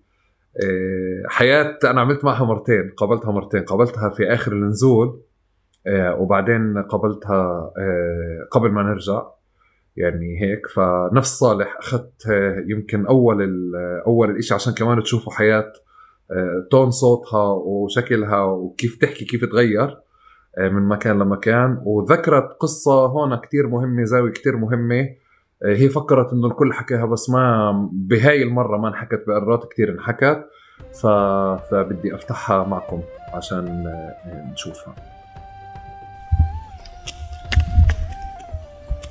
ممكن تركك. مرحبا.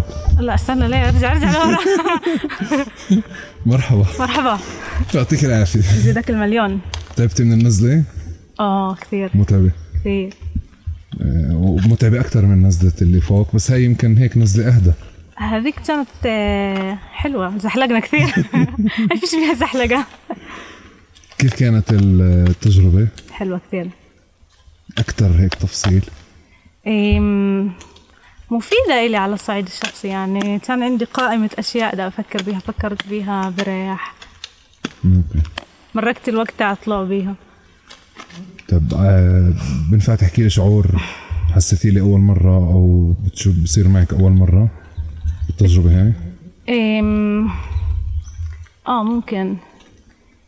إيه بديش أخرفك عن التجرد تبعنا كبني آدمين من كل الرفاهية، لأنه أكيد كثير ناس خرفت من الموضوع. لا إذا أنت هيك شعرت تحكيه.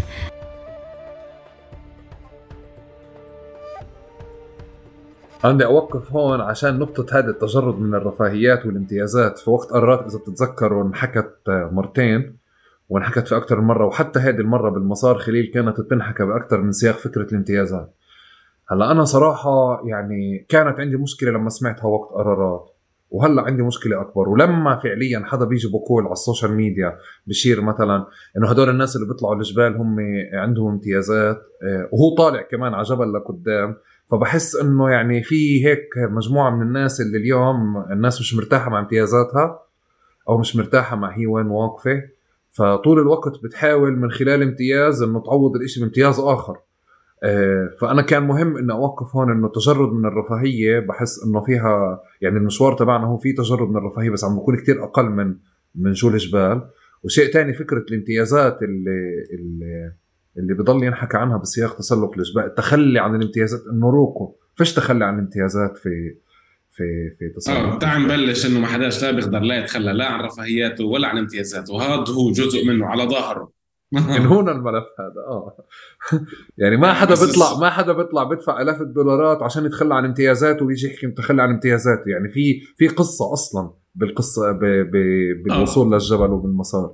سؤال كيف الواحد بتعاطى أولا، يعني إنه ليه إسا طلع هذا النقاش تبع الامتيازات؟ هل هو مقابل العتالين المسخمين ولا هو مقابل أفراد آخرين من الفريق ولا هو نقاش عام. يعني أه بفكرش إنه فيه واحد في كيف يحط امتيازاته على جنب ويقول أنا يعني بلا امتيازاتي إسا سواء كان غني ولا ذكر ولا وات إيفر. أه سؤال كيف هو بتعاطى مع حاله في مواقع مختلفة وكيف هو أه شو القيم اللي بيحملها وشو المواقف وشو ممارساته. لأنه يعني عادي ممكن حدا يقول لك أنا نسوي أنا نسوي أنا نسوي يكون يروح البيت يضرب أخته ولا بعرف شيش يعمل. يعني فالإشي بالممارسة وبالأخلاق وبالتفاصيل وبحياة هذا الشخص مع الناس. يعني بس مش يعني بس أنت بس تطلع على الجو مش ليش بس أنت بتتخلى عن امتيازات معينة. خايف أقول شو بفتش إيش الحمام نظيف يا أختي؟ لا مش الحمام نظيف بس شو بعرفني يعني أنت بس تطلع على هسه هذا النك هذا النقاش صار لساري فتحه وإحنا بأرارات إذا بتتذكر إنه يعني آه أنت بالآخر بتتخلى عن أخرى مرة مش بقول بتتكشف وبترجع لإنسان الأول لا بس أنت بتتخلى عن يعني في إشي فيها روحاني تجربة روحانية إنك أنت فجأة الرفاهيات الفرشة والحمام العربي اللي بقرارات وال... يعني فجأة بتلاقيهم بالحياة لما أنت عايش بالضارب وباليوم يوم تبعك بحياة ثانية. اللي, اللي أنت بتقوليه تمام. أنا بس بفكر إنه أنت اليوم لما بتكوني بمحل إجت الفرصة أحكي لكم المعلومة هاي. أنا جزء من اللي اكتشفته كمان بالمسار إنه في إشي اسمه في آي بي service. يعني إحنا مثلا كان عنا مي سخنة مي سخنة مثلا خليل كان حاكينا المي سخنة هاي بس عشان تغسل ايديك بس ما كنا نعرف انه الجطات اللي موجودة. انا ما كنت اعرف هاي الجطات اللي محطوطة تحت عشان انت تاخد مي سخنة وتروح تت... زي تغسل حالك بال... فيها. بس المي السخنة هاي مثلا صارت امتياز. كيف انت جايبتيها؟ بمصاري بدولار. هسا انا فكرتي انه انه ما تيجي ما ندفع دولار ما تدفعيش دولار عشان تاخدي مي سخنه بعدين تقولي لي عم تتخلى عن امتيازاتك. يعني هو الفكره مش نوعيه مش نقاش اللي هو انت عم تتخلى عن نوعيه امتياز مقابل امتياز اخر. هذا اللي بحاول اقوله مع الرفاهيات اللي احنا طلعنا فيها على كليمنجارو. خليل حكى لنا لانه لساته بحضر سينما كتير فمش متابع فعليا الاشي قديش الترند عم بيكون. خدوا معكم تونا بس احنا رحنا هناك يعني الطباخ قاعد بيجيبه كل انا وانا باكل كتير بضل كل بدك كمان بدك كمان ما استحيتش حتى مثل قرارات اه رفل رفل رفل بس رفل. يعني هم حتى عارفين الاشي. فالفكرة هذه التفاصيل صغيرة غير يعني المشهد. انا لقيت فيديو يمكن رح اقطعه باكتر محل هلا رح احط جزء منه اللي هو الشباب كيف بيجهزوا لنا مائدة الاكل. انا رحت صورت يعني يمكن شيء دقائق وهم بس قاعدين قاعد افراح قاعد افراح قاعد افراح وشوكه وسكينه وبلفها بالورقه. احنا ما استخدمنا السكينه بالايام كلها يعني ما نحط إشي على الطاوله اصلا في استخدام سكينه. بس في المشهد كله تبع اللي هو مره تاني كل فكره هذا منطق السيرفيسز اللي موجود بالعالم كله وفكره الرفاهيات اللي موجوده وفي المنطق تبع الفي اي بي سيرفيس اللي هو مش حمام متنقل في دش متنقل في منيو اكل بتطلبيه انت كيف بدك وفي نوعية خيام انت موجودة وفي دفع بطريقة ما ممكن يعملوا لك. يعني في سيرفيسز في اي بي سيرفيسز هيك صارت موجودة عشان تطلع على الجبل. فلإلي هون ما حدا يعني خلص احنا دخلنا حتى احنا اللي طلعنا بحس انه يعني اه تخلينا عن شكل من اشكال الرفاهيات بس اخذنا رفاهيات تاني يعني كمان مقارنة بناس محلية. رح استكمل هلأ مع مع حياة على مقابلتها أو المقابلة الثانية اللي كمنت لها فيها. كيف كانت علاقتك بالفريق؟ آه، تمام على آخر حسيت آه، آه، قسمت لكثير مراحل هيك من أول يوم لآخر يوم بس تمام على آخر صار بي صار عندي شعور.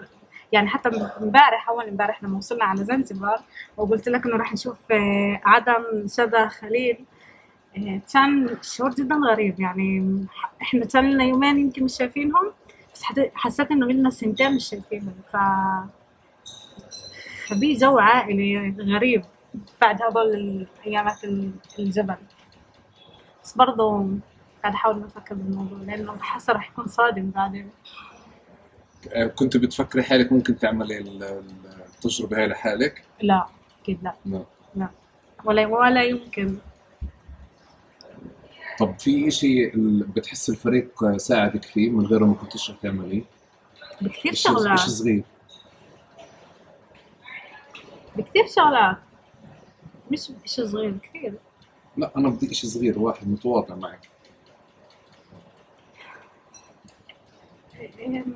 ما اعرف يكفي ما اعرف يكفي انه انه انك تصحى الصبح وتعرف وانت فاهم انه في حواليك ناس، يعني انه حتى هاي ببساطه صباح الخير بتاعت وين حياه تعالي نفطر او او اذا بدنا نكمل خلال اليوم بتاعت انه انت تمام وكل هاي الشغلات، هاي هاي لها دعم مش طبيعي.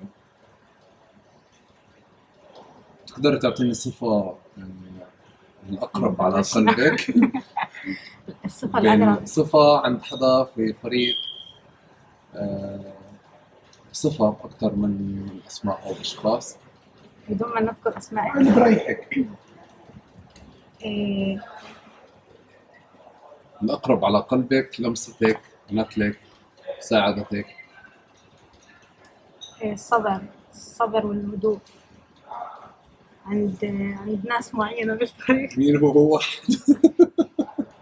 انت خليل؟ انت خليل اه خليل رهيب جد رهيب، يعني كل مرة كان كان يقدر يسيطر على حاله، يكون هادي هادي هادي ويوصل رسالته بهدوء، كان دائما انصب من اول وجديد، يعني انه بهاي اللحظة هسه خليل لازم يتعصب، بهاي اللحظة هسه خليل لازم يصيح، بس لا كان يقدر دائما يوصل الاشي بهدوء والكل يسمع. إيه وبصبر. إيه عنده قدرة تحمل، يعني انه مش مش هواية انك تجي على تكون على راس تسعة عشر بني ادم مش بالضرورة تعرفهم منيح، غالبية الناس اتوقع يعرفهم اكثر على الجبل. إيه بس لا برضه قدر يستوعب ويحتوي ويكون هادي بس. الصفة كنت بتحبيش لو ما كانتش عند حدا في الفريق؟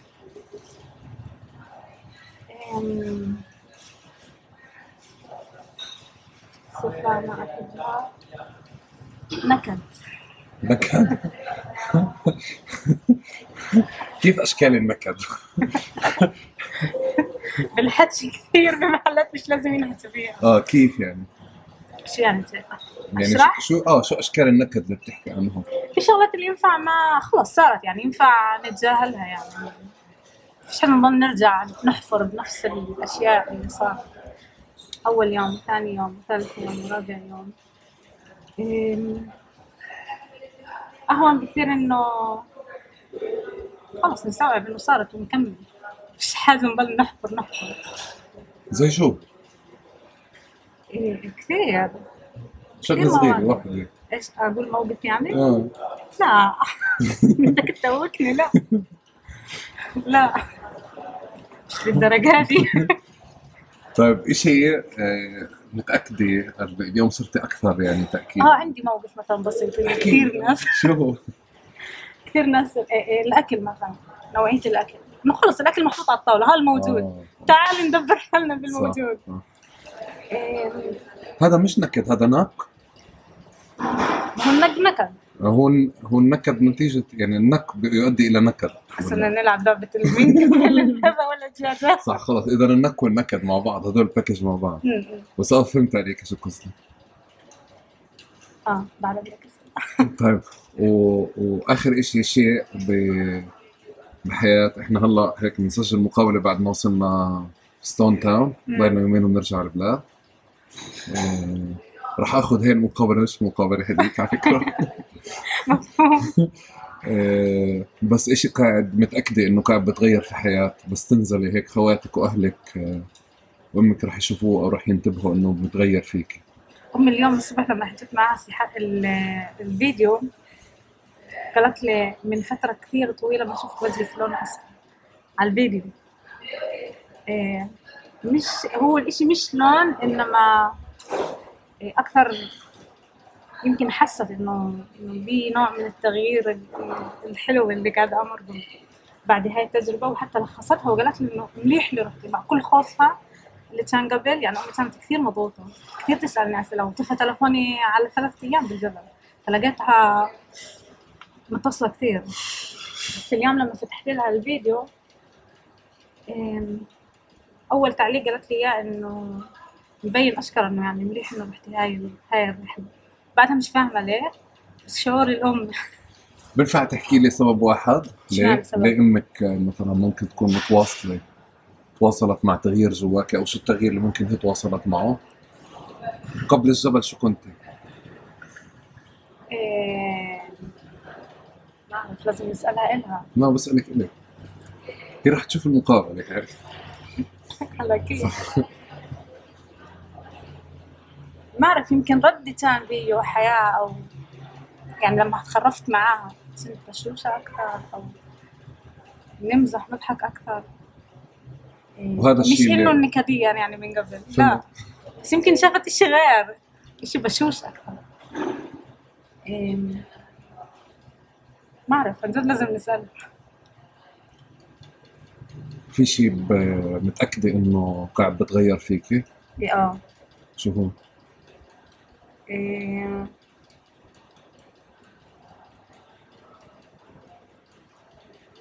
نوعاً ما قاعد أكون أهدى شوي مع حالي، إيه قاعدة أعرف أسيطر على حالي وما ما أتسرع بالحكم وما أتسرع ب إيه متونية. تعال نقول متونية. أنا بدي أنطلق من متونية لأنه أنا كمان بس رجعت من أرارات مسكت إشي، أنا كمان كنت متوني تمام. وبتذكر وقتها عشان ضلينا نحكي بالجبل بالإيزي بالإيزي، رجعت على اجتماعاتي وعلى شغلي بحكي بالإيزي فعصبوا علي زملائي. يعني بتذكر حمزة وقتها هيك انفجر في وجهي، من وين جايب لي هاي بالإيزي تبعتك؟ أنت ما كنتش هيك قبل الجبل. بدي ألف عليكم لفة سريعة صغيرة وأبلش بالجدد ثم القدامى ثم أرارات، بأنه هيك التصنيف فلسطين على القمة هلأ. بس تيماء بلش من عندك، شيء لاحظوه اللي حواليكي أو لاحظوا الناس القريبة منك تغير، أو أنت منتبهة بعينيهم أنهم عم بشوفوا في شيء تغير؟ أنا عم بكون أروق وعن جد بولي بولي. حس اليوم بالمقابلة حتى تيماء غير خليل، فهم طلع كيف هيك اليوم حكت أنا عم بكون أروق.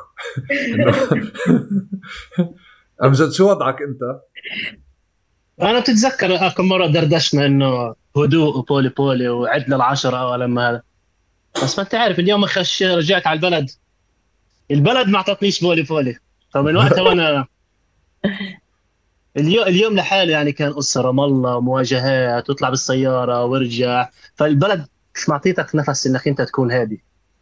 بس انسى الهدوء، في في شيء ثاني عيلتك او او او الزباين عندك بالملحمة او الحج يخلي لك اياه مثلا او اخوتك انتبهوا عليه؟ لا مش كثير، احنا مش اجتماعيين كثير بالقصص هذه يعني. انه خلص روحت يلا شغلك وخلص امور التراكمي. يعني انا في شغله قديش كنا نحكي كلمه تراكمي تراكمي تراكمي واحنا بالجبل، كميه التراكم اللي خياليه كانت. خليل في شيء انت جديد عندك؟ اكثر من هادي هديت زياده. لا ما فيش شيء خاص، بس يمكن انتبهت من اللي حوالي قديش، يعني يمكن انا بعرف الموضوع بس كنت مش منتبه له قد ما انه لما عقبالك يقول لك عنه. بس اكتشفت قديش انا صبور، يعني من كثر ما قالوا لي انت صبور صبور صبور. فالجبال برضه جبل بعد جبل بعلمك تصبر اكثر واكثر واكثر. انا انا حاسس انت في شيء صار معك انه انت زي كنت تدرب حالك انك تكون صبور كثير، لانه مش هاد خليل اللي كنت زمان بعرفه، بس وصل لمحل انه صبور، اخذ اعتماد انه صبور، فبعدين صار يتصرف انه انا صبور بس يعني مش متركبونيش يعني تمام يعني. مش راح اسمح لحدا فعليا انه يجي يجي علي بشحطه يعني هيك، لانه يعني اه قلبت الايه هلا صبور ولكن هيك يعني صبور ولكن. هنادي إيه تغيير؟ مش عارفة إذا في تغيير صار بعد الجبل، بس إيه لما رجعنا فمرة ببعث للمجموعة بقولهم يا جماعة أنا صار في عندي فراغ عاطفي. إنه إنه استقت لهاي أيامات التحضيرات، استقت لهذا الشعور تبع الحماس، الحماس اللي بيكون قبل الجبل لما أنت مش عارف إيه لما انت مش عارف شو عم بستناك، بس بالاخر انه طلعنا وعرفنا شو صار معنا وكل اشي، وفجأة فيه هيك هدوء. فانه صار بدي افكر اوكي شو الخطوة الثانية، ايش ايش لازم اعمل. وواحدة من الاشياء انه يمكن حكيت لك اياها قبل، انه دائما كانوا انا على الجبل براسي انه كل خطوة احس فيها اني انا خلص مش قادرة او اني مش قادرة اكمل، كنت افكر في بنتي رايا واحسها هيك بتقول لي جو جو ماما، فلما وصلت وروحت فهي بتحكي لي يعني أنا فخورة فيكي جدا جدا جدا، أنا كثير مبسوطة، وأنا الجبل الثاني اللي بدك تطلعيه وأنا رح أطلع معاكي على الإيفرست. خلص إجري على إجرك وطلعش على الإيفرست بدونك. قال يعني بس إنه في هذا، إنه لما بتشوف هذا هالقد طفل صغير إنه فخور فيك وتحس حالك إنك أنجزت إنجاز اللي هو عظيم. طبعا بعد أرارات كان في عندي أنا جبل طبقال، اللي جبل طبقال كان يعني إشي مختلف جدا عن عن أرارات، اللي هو كان جدا جدا صعب، اللي هو يعني بلشناه من من الصفر، كان ثلج، عاصفة، بشي مرحلة أنا ارتميت فيها على ال على ال على الثلج وفكرت أنا مش أنام يعني إنه أشكره ممكن حتى خفيت. فنفس الشعور تبع قرارات بهذيك اللحظة، إني أنا فكرت برايا، ورايا هي اللي أعطتني البوش وأنا كملت. يعني كان في إشي اللي أنا بعمله عشانها، وأنا بعرف إنها راح تكون فخورة فيه، وأنا يعني اللي عباني هيك، عباني طاقات إيجابية، اللي أنا زي هيك في نوع من الاكتفاء بالإشي اللي اللي أنا جدا سعيد اللي عملته بالآخر.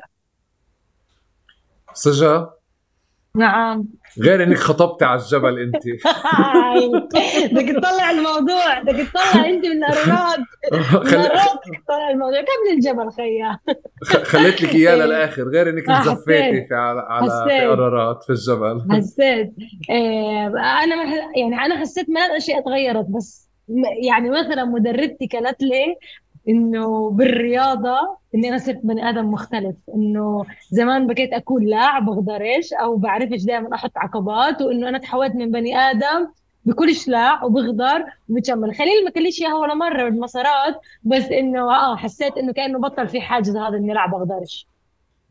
على فكرة أجمل ملاحظات أنا بحس اللي الناس اللي حوالينا بشوفوها مش اللي إحنا بنشوفها في حالنا، وهيك في التعليق اللي بيجي يعني انه هيك بفاجئك، فانت بتحس انه اه في اشي قاعد بصير مع مع الواحد.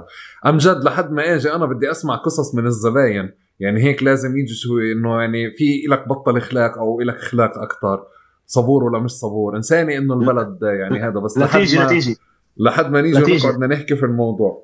مع ساري يا جماعه بمقابلته انا اخذت مقطعين. المقطع الأول في إجابة طبعا حياة وساري وصالح من بعده، وكمان المقابلات للآخر أنا أخذت مقاطع لأنه هي طويلة، بس أخذت مقاطع عشان تكامل الأفكار متعددة. بس بهذا بالمقطع الجاي كان في محاولة لل... لمعالجة نقطة أنه خليل إحنا بنضل نطلع جبل ورا جبل، يعني هذا الشعور تبع اللي بيجي لك من قرارات في كليمنجارو شعرته أكتر، بعدين بدك الشعور أكتر، طب بعدين الواحد وين بده يروح؟ فبظن يعني ساري عراف وصفه بأفضل الأوصاف. حسيت إنه حسيت هو مطب صراحة، هو زي ومنحنى كثير خطير، لأنه بتحس إنه هذا الشعور موجود بعد الجبل وحسيته، بس بتحس إنه يلا شو بعده، إنه بدي أسوي إشي أكبر منه وبدي، وهذا الاشي يعني لما نزلت من الجبل كليمنجارو قلت اوف اوكي خلاص يمكن انا مكتفي، بس بعدين بعد يومين ثلاثة قلت لا انه انا والله مش مكتفي، انه انا يمكن بدي كمان آه كمان اشي زيادة.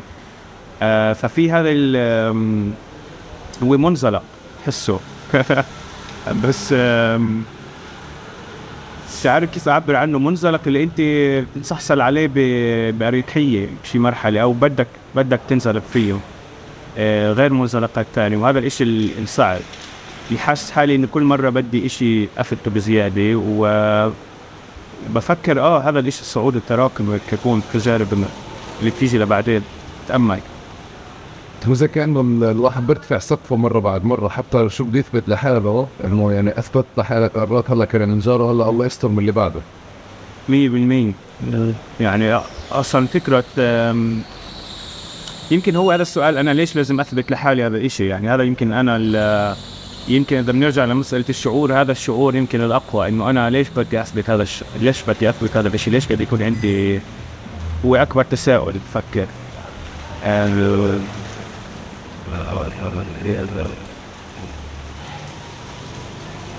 ما عنديش جواب ما عنديش جواب بس جوابي انه بس بالفعل انه اعمل شغلات ثانيه، انا بحس قديش الحياه قصيره، ولما الواحد يكون هون بتحس مرات عندك تجربه انك انت خارج عن جسدك، انه واو انا هون بدك انسان يعني شو عم بسوي هون وليش انا هون، يعني تكون مثلا تطلع على القمه يعني درجه الحراره تحت الصفر و...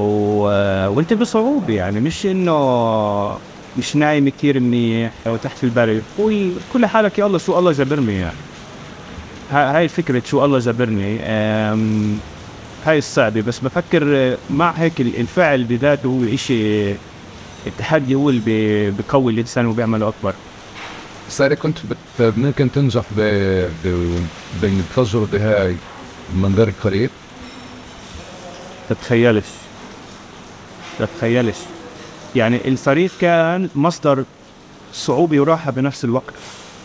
آه بالنسبه لي صعوبه لانه انا حسيت حالي مرات كثير انه مش اوتسايدر، بس عشاني ما كنتش اعرف الفريق كثير منيح وهاي كان الي حسيت حالي واغلب الفريق كانوا عارفين بعض، فكان عندي هذا المخاوف الكبيره وكان عندي هاي الصعوبه بتخيل. بس كمان الفريق كان دعم رهيب على الجبل.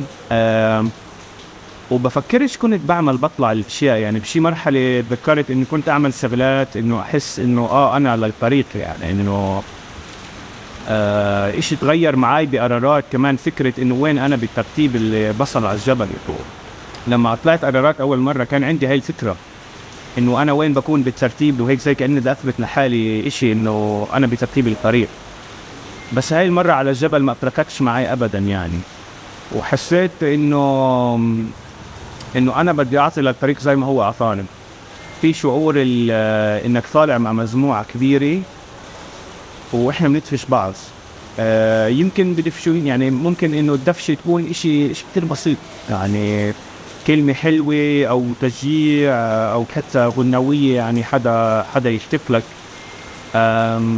اللي بشكك فيها يعني كان عندي مراحل اللي انا طلعت فيها زبال لحالي من قبل وكان كثير اصعب، وصلت بس كان كثير اصعب. كان الشعور انه انت انت بدك تلاقي القوه بذاتك.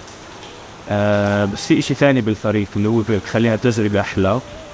بعرفش اذا كنت بطلع لحالي صراحه، يمكن تعرف يمكن يمكن هذا شيء قيد البحث، بس كمان مش مش مش يعني مش بعني لي كثير انه اطلع لحالي. انتوا اذا ملاحظين هون لساتنا احنا بندخل بسياق المسابقه اكثر باكثر من شيء، وبعدين منساري نورني على الفكره او نوه للفكره من مكان ثاني انه وقت قررت انا ما انتبهت لها، بس كيف الواحد فعليا ممكن يتطلع على حاله او يقيس، يعني يكون فكره انه وين بوصل هو في شيء بدني ممكن يعني ممكن يقدم او ياخر، بالرغم انه باللحظه اللي هي بتحضر في تناسي للفريق بالضروره راح يكون. لأنه كيف فهمت خليل أو مش كيف فهمت كيف شفنا إنه ترتيب الفريق إذا أنت بدك تلتزم بالمسار تلتزم حسب وين حط رقمك، مش حسب فعليا كيف كيف أنت. وأحيانا بكون الأول هو أضعف واحد وأحيانا ممكن يكون أقوى واحد، يعني ممكن بده يسحب الضعف لفوق وممكن نحط قدام عشان الأقوى يدفشوا لقدام. ففي إشي مركب بحس بال بالمسار، بس فكرة الهوس بقضية المسابقة أو الأرقام هو اللي ممكن يحولها لمعنى. تيماء حضرت عندك هذه الفكرة، فكرة إنك أنت ممكن توصلي في كليمنجارو؟ أوصل وين القمة؟ أو وين آه وين راح يكون ترتيبي قصدك لما نوصل؟ أو أو وصلت الأولى أو الثانية أو الثالثة؟ لا صراحة ولا مرة، لأنه واحد لأنه يعني تقسيمنا من البداية كان واضح، أو على الأقل كل يوم كان يكون في تقسيم واضح لترتيبنا إنه مين يعني خليل يقرر مين يكون بالبداية مين يكون بال يعني من وراء مين يكون بالوسط. كان في ترتيب واضح كل يوم لكيف نمشي، وفعلا هو كان شبه معسكر يعني. إيه هاي واحد. وأنا ولا مرة بفكر كنت ب يعني من الأوائل. إيه فهاي واحد. اثنين ولا مرة فكرت ب يعني أنا كل الوقت يعني أغلب الوقت أنا كنت خايفة من نفسي، فإنه نفسي يخدمني، فكل الوقت أنا أشدد أو أركز على نفسي يعني. وأنا أمشي أذكر حالي إنه لازم أتنفس بشكل عميق عشان يعني ما أتعبش بسرعة. فبالأساس هاي الأشياء اللي أحافظ على الوتيرة تبعتي اللي كانت تمشيني، وإني أحافظ على إنه الوتيرة مع المجموعة، يعني مش كتير أكون لورا ومش كتير أكون لقدام.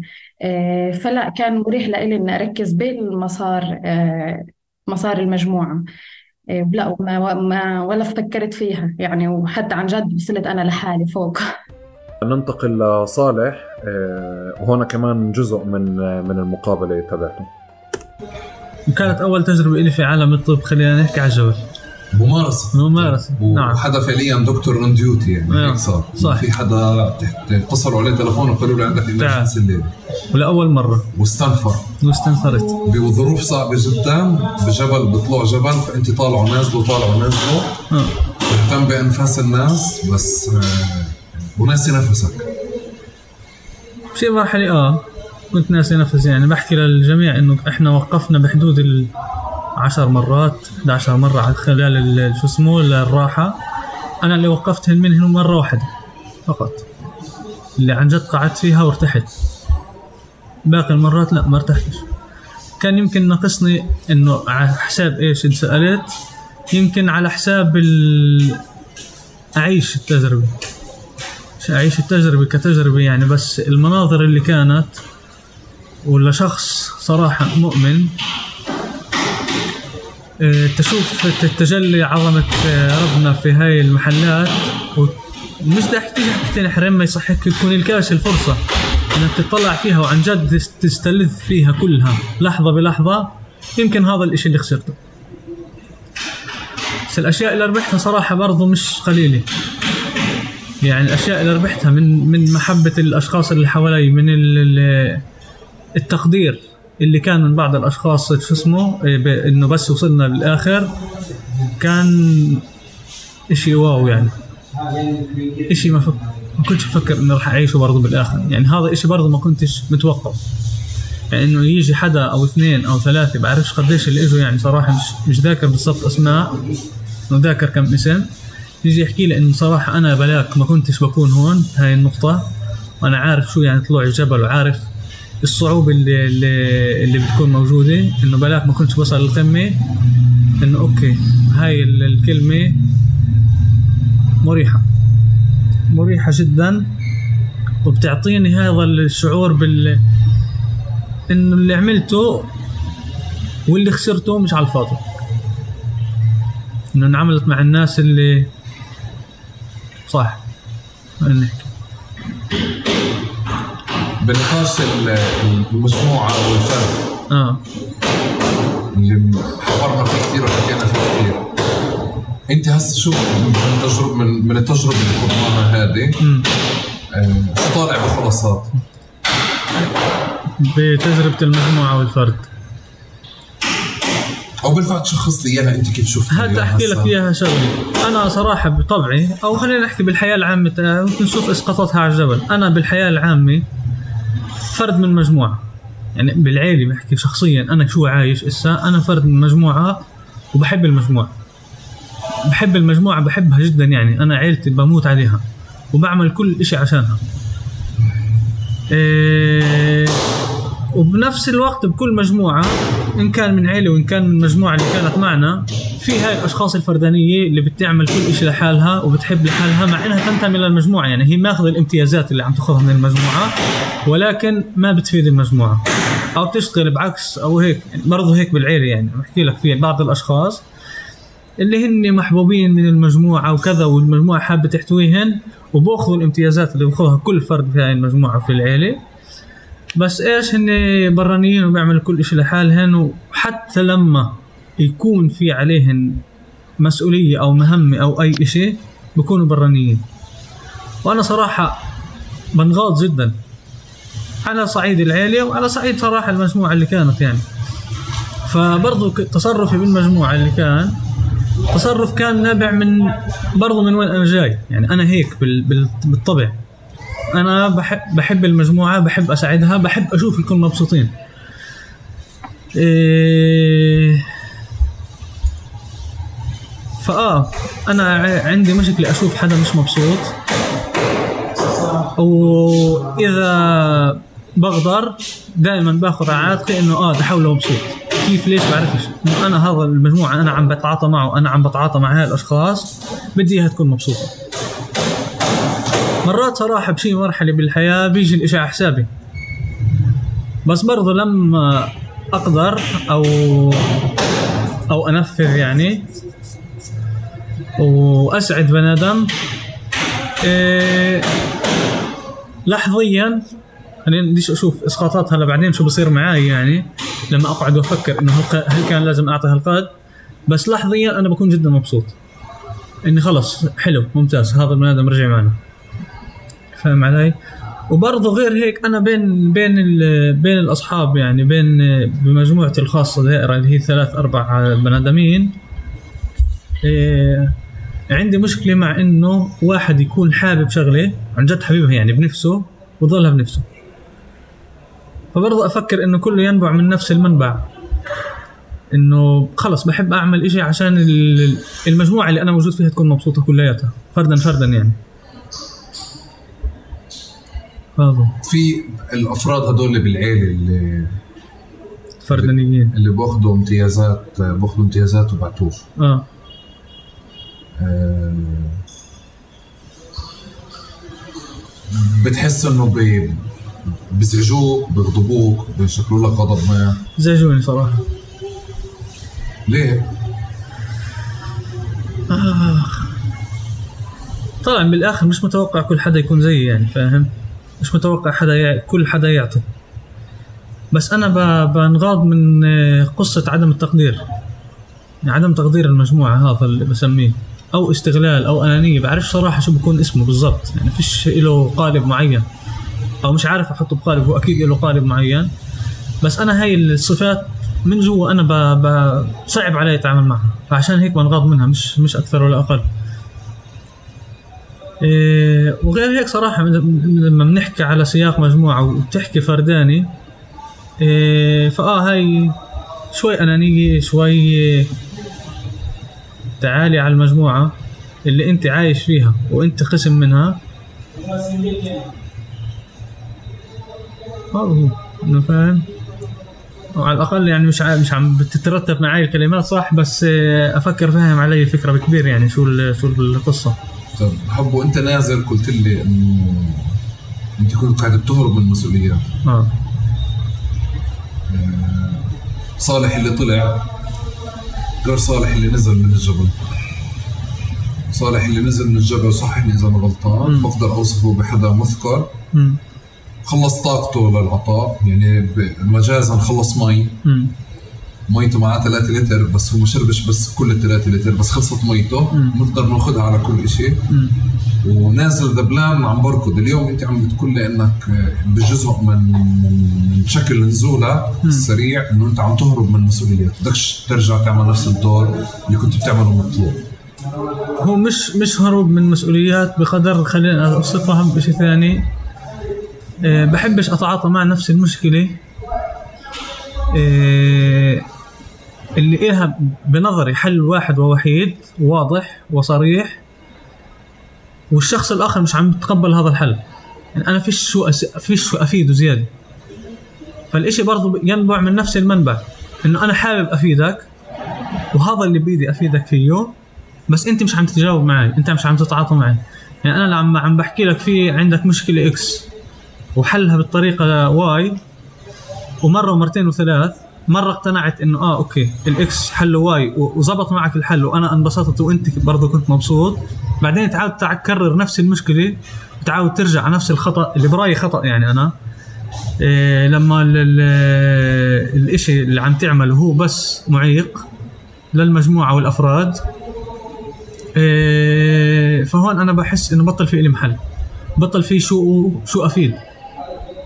فاهم علي كيف؟ بطل في شو افيد، وبحبش اظلني حاسس انه فيش شو افيد، انه عم بطلع على الاشي عم بشوف غلط وانا فيش شو اساوي فيه، فيش شو افيد فيه، وحكي عم بروح على الفاضي، واظلني قاعد حاطه قدام عيني وعم بشوفه وانا عم بنقهر اكثر زياده اكثر اكثر لاني مش عم بقدر افيد. فببساطه ببعد عن ببعد عن منبع المشكله، فهيك انا باخذ خلينا احكي صحتي النفسيه ببساطه. لأن نفسيا بكون مرتاح أكثر. صح إنه خلال خلال الطريق برضو مش إني كنت على الآخر ملغي، يعني نفد من حدنا كذا بورتر وكذا جايد اللي أسأله أسأل أحكي له اتصل لجايد فوق بلكي تشوف لنا شو صار معنا، هل إني ماشيين مليح ولا كيف، هل في حدا صار معه مشكلة فوق ولا كيف، ويحكوا لي آه ماشيين هن ماشيين شوي شوي بس في كلهن تمام. أنا أكون مرتاح أكثر. شي مرحلة وأنا نازل حسيت إنه يمكن أخطأت، إني نزلت أسرع، يمكن حدا احتاجني، بس آه في مرحلة أنا كنت محتاجني برضه. فاهم علي كيف؟ وأقصى ما كنت أقدر أعمله عشان أروق، يعني أهدي هذا الشعور بإنه بالتقصير اللي عملته، إني أسأل الناس اللي طالعين والنازلين، أحاول أخلي حدا يتصل باللي ورا شوف إنهن ملاح وخلص أكمل. أقول إنه مش مشكلة، يعني بنصل قبل وهن بيصلوا بعدينا ببساطة، إنه بنستناهن. أنا من ناحيتي بستناهن بس ما أعيشش تجربة اللي عم بشوف الغلط قدامي مش عم بعرف أعمل فيه شيء. مثقل الدكتور، شفت؟ طالع شاب جدع وأصيل ومحترم بشي لحظة من لحظات الطلوع. وطبعا إحنا إحنا تذكرناها، حكينا عنها قبل كم من يوم، فقعنا ضحك على الموضوع. بكل صالح أنت متذكر لما جيت علي هو بخرفني، يعني بكل كنت هي هاي الاستراحة الوحيدة اللي أخذها صالح، أخذتها أنا وياه تقريبا. انتهيت عنه، رحت أشوف إيش حدا تاني كان بده مساعدة، رجعت عليه ولا بأخذ دايموكس دول المرتفعات. فطبعا في حدا كان دايخ، فبقول له صالح اسحب الحبة والحكني. فهو لليوم مش قادر ينسى هاي اللحظة، يقول لي اسحب الحبة والحكني.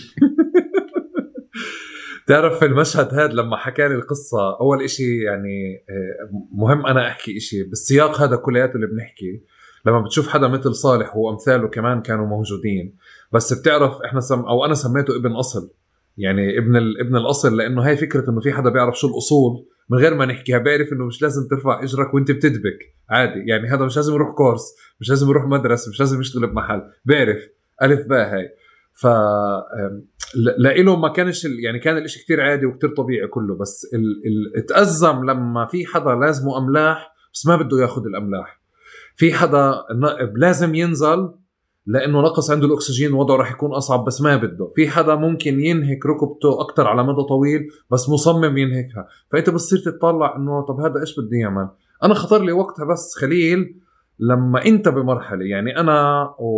وصالح الاثنين هربنا من شي محل، يعني من من مسؤولية كانت خلص، يعني بطل واحد قادر، أو يمكن من عشان توضيح أكتر من من شكل اللي حكاه هو بالمرحلة اللي أنت حكيت أو اللي أنت كنت فيها، لما كنت تطلب من الناس نزلوا شنطكم أو أعطوا الشنطة تبعتكم بس كانوا يرفضوا، لازم تاكلوا بس يرفضوا ياكلوا. أنا بعرفش أنت كيف كان، يعني هذا موضوع الصبر، الناس بتحكي عن صبرك، أنا بحس مش لازم يحكوا عن صبرك، يعني أنا بقول هذا من الأشياء اللي كانت على حساب الفريق، لأنه لما حدا بوكلش كان لازم يا ينزل، باختصار يا ينزل يا يوكل، بالنص فيش فيش إشي اسمه بلاقمنيش بالمرحلة هاي.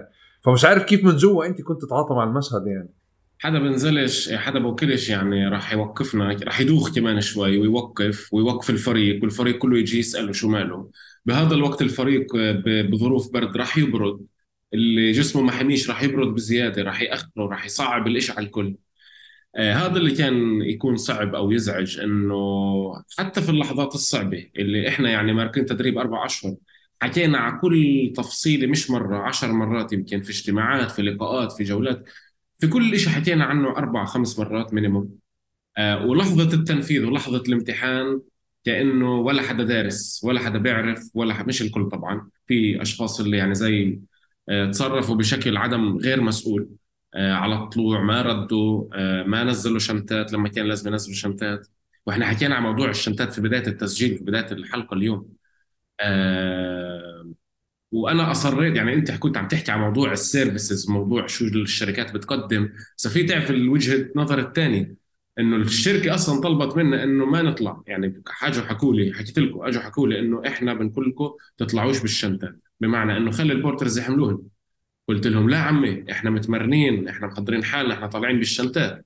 ومش مقبول نفسيا، يعني راح يكسر الفريق نفسيا انه يطلع بلا شنتات. كلهم الفريق التنزاني بده واحد اثنين ثلاثه، لا احنا بنطلع بشنتات، واللي واللي آه واللي بتعب بنزل شنتته. فيش فيش مكابره في الموضوع، في تواضع عقبال الجبل، آه في الواحد يصغل جسمه، ما يكابرش، ما يعاندش، بتعب الى اخره.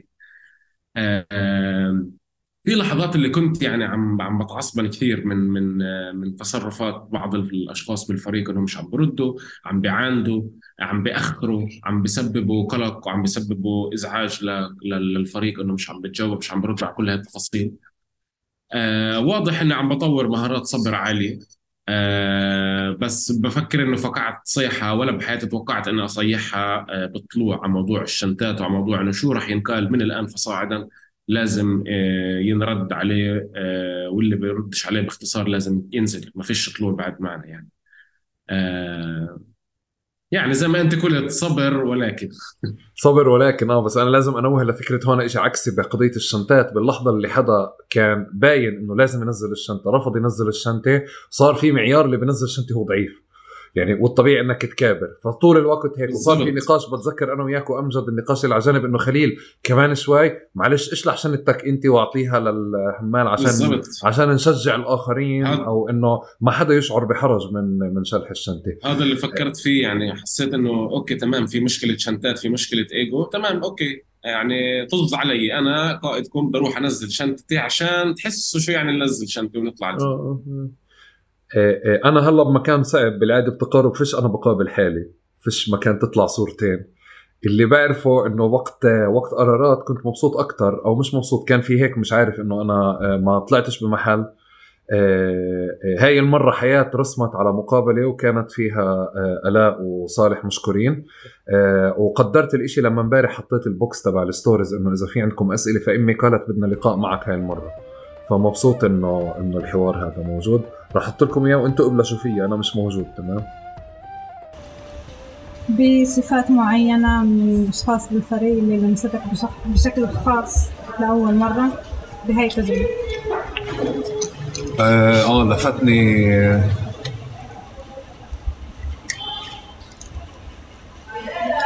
يعني جمانة، أنا كل يوم كنت بشوف شخص بيعطي بهذا الصدق وهذا الكم وبسأل، وبالنسبة لي هاي هاي واحدة من الناس أو يعني صفة من الصفات القلائل جداً اللي ضايلة بهذا الزمن.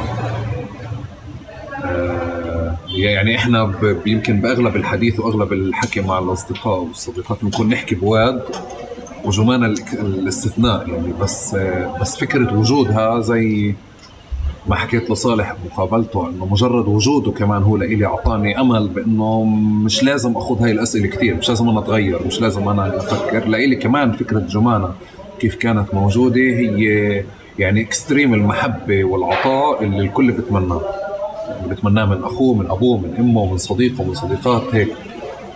آه عناد كان عندها شعور أمومي وشعور أخت كبيرة تجاه أفراد وتجاه أصدقاء وصديقات، كان كتير ملفت. خليل الشعور اللي اللي الحدا اللي مبسوط له إنه مروح أو مبسوط إنه عنده قدرة عالية على إنه يكون بلعب بتوازنات أو بكون قادر إنه الكل يكون مرضي عنه ما يزعلش كتير ناس، بس كمان بغضبني بمكان تاني هذا الشيء. بس كمان اه فكرة انه في حدا عنده قدرة كمان اليوم انه ما يخليش حدا يزعل منه حتى لو بيجي على حسابه، ما عنديش مشكلة، بس حساب الفريق في مشكلة. بس اه هاي كمان آه كمان مش اشي عادي. آه انا لإلي كمان كان اشي تاني، يمكن انا سويت اغلب المقابلات، اذا هاي المقابلة ممكن احطها بالاخر. فلإلي لما كنت بسأل الأصدقاء مثل تقارب بسألهم وبكون أدور على أسئلة أو على إجابات تساعدني أنا أدور على إجاباتي، فكان جزء من الأجوبة اللي سمعتها هي كلها إجابات المحل أو أفكار أنا بفكر فيها كمان. فكان لإلي كتير مريح إنه إحنا منتبهين على على إيجابيات بعض ومقدرين إيجابيات بعض وضاجين وكرهانين سلبيات بعض. كرهانين كمان سلوكيات بعض. فحتى هاي فكرة قدرة الفريق على مستوى التواصل مع بعض على مستوى مشاعر ومحاسيس وعاطفي عشان يقدر يقوي حاله نفسيا ويوصل القمة بمكان كان كان كان شيء كتير كتير كتير مهم مش شوي. وليلي عنالي كتير كمان مش شوي الفوارق اللي بين كل حدا فينا شو محتاج على مستوى عاطفي أو نفسي أو جسدي عشان يكمل المشوار. يعني بنظري كل حدا فينا بلا استثناء حتى بأكتر حدا فينا ادعى انه هو بقدر يعمل الاشي لحاله او من غير اي حدا، في لحظة انكسار بتيجي ولحظة ضعف بتيجي، كيف تتصرف فيها مع مع الحدا اللي مقابلك، انك تطلب المساعدة او تبادر لتساعد عشان تاخذ مساعدة لاحقا. هذا اللي كان يعني من الاشياء اللي على اليوم لو تكون موجودة بحياتنا اليومية باليوم يوم بقاوي كفرد. كل آه كل وصفك للتجربه هاي كانت دائما بتركز على الجانب الاجتماعي عن المجموعه وعن الافراد الثانيين، بس اكيد لما انت قررت تشارك فيها كان عندك دوافع شخصيه.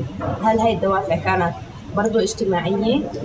واذا لا بتخيل انه الا ما يكون دوافع يمكن ما صرحتش عنها بس كانت دوافع شخصيه اللي انت لسببها طالع لهي التجربه، فهل ضاعت هاي الدوافع أو قدرت تتعامل معها على الجبل ولا اهتمامك دائماً بالأفراد التانيين وغطى عليهم؟ هلا أنا شخص اجتماعي كثير ومن من من العلاقات الاجتماعية باخذ كثير معاني، فدائماً لإلي يعني آه حتى دافع أساساً من الفكرة العلاقات. وإذا كنت بفكر بفكرة إنه بدي أتعرف على المجموعة وبدي أخذ وأعطي معها وأعمل صداقات مبكرة، جزء منها إنه عم بدور على أسباب تخليني أكمل مشوار أصلاً. بس يعني أنا كمان واحد من الناس اللي كنت متردد بشي مرحلة إنه كليمنجارو شو بتوديني، طب ما كذا آه. بس على مستوى شخصي آه بمكان تاني أو تحت هذا الإشي آه أنا كنت بهرب من عوالمي، يعني آه عوالمنا مزدحمة. آه الشغل بالإعلام بيعني إنك تكون موجود ستاند باي على خبر عاجل، حتى لو شغلي ما بتطلب مني إني أتابع الخبر العاجل أنا بصير أتابع خبر عاجل، فبصير الحياة قائمة على مجموعة من الأخبار ومجموعة من العواجل على التليفون. آه قدرة هيك ما فيش إمكانية يمكن الواحد يعمل تيرنوف أو ما كان عندي إمكانية نعمل تيرنوف، فكان بالنسبة لي بدي أطلع على على مكان أسكر التليفون أو يفصل عني التليفون. آه بيومياتنا بنشغل بأهداف بعيدة أهداف بعيدة، بدي أساوي بدي أشيله بدي أحطه، بدي بالعادة بكون واحد بده ثلاث خمس سنين ليعمله. بكون لطيف جدا لما حط الواحد هدف في باله ثلاث شهور خمس شهور ودارت حواليه كل حياته عشان يعمله وعمله ونجح فيه ورجع. يعني كنت كمان محتاج إني أشعر إني سويت إنجاز أه ومحتاج معنا إضافة محتاج معنا إضافة محتاج أكسر كل روتيني عشان كمان أدخل كتير معطيات وكتير تجارب وكتير تفاصيل عشان أعرف أتفاعل مع مع تجربة تانية. لإلي حتى اللي أنا بقوله بسياق جماعي هو بيتعكس علي بسياق شخصي، مش بقدرش أعزله.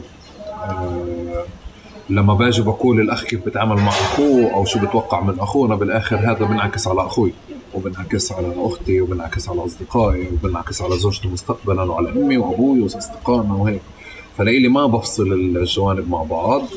آه ويمكن أنا لإني شخص اجتماعي بشوف إنه آه تجلي المعاني أو تجلي التجربة ب ب بالرفاق اللي موجودين. إذا لفتني الإشي بأرارات هو رفتني في إنه أنا طلعت روحت برفاق جبل اللي لا يمكن آه إذا بنقول إحنا بنحكي بعري يعني أو بنحكي الجبال بتشلحنا قدام بعض أو بتعرينا قدام بعض. فلإلي باجي بفكر إنه بقرارات وصلنا لمحل إنه إحنا في رفاق أو صداقات تعمدت ب... ب... بالضغط وبالعاطفة وبالطاقة وبالقوة لو وصلنا شو بدنا. بكليمنجارو كمان نفس الإشي، بس أنا مشغول بالديناميكيات اللي فيها أكتر. فلإلي أنا مروح كمان مبسوط جدا لأنه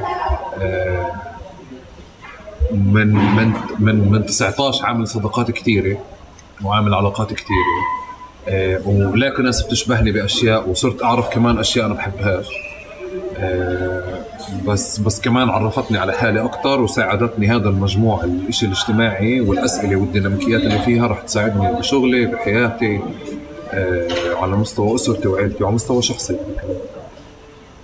وينه يا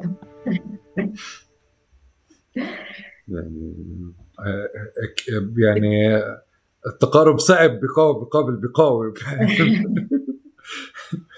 آه يلا ان شاء الله بتيجي على البلد وبتتسلق الجرمك وبتعبر لي عن مشاعرك. اه فعلا هون وقتها بنعمل لك تقارب مع خليل غرة عن عن قريب ان شاء الله. انا انا في شغله بس بدي اضيفها ل بقاوي تضيف على شكل بقاوي كمان كثير صعب المشهد. انت بس يعني احنا بطل في بيننا حرج حتى بقدامنا وحتى قدام الجمهور. انت متاثر أه. بايش سمعت لانه صوتك اتغير؟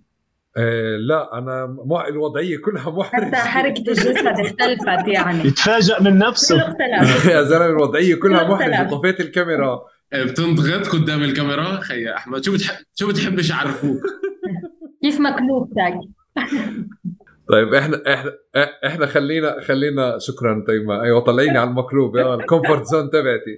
بدي اروح لآلاء عشان آلاء بتناقش فكره القمه يا خليل عشان آلاء بتفكر بتناقش فكرة القمة من من محل بظن انه خليل وفلسطين على القمة وكل الاخوة الافاضل بكل مكان رمزية الجبال مش لازم تكون الصورة اللي على القمة لانه فكرة انك ترجع هي هي مسار الجبل. يعني مسار الجبل بخلصش فوق فانارت على فكرة كتير كتير قوية.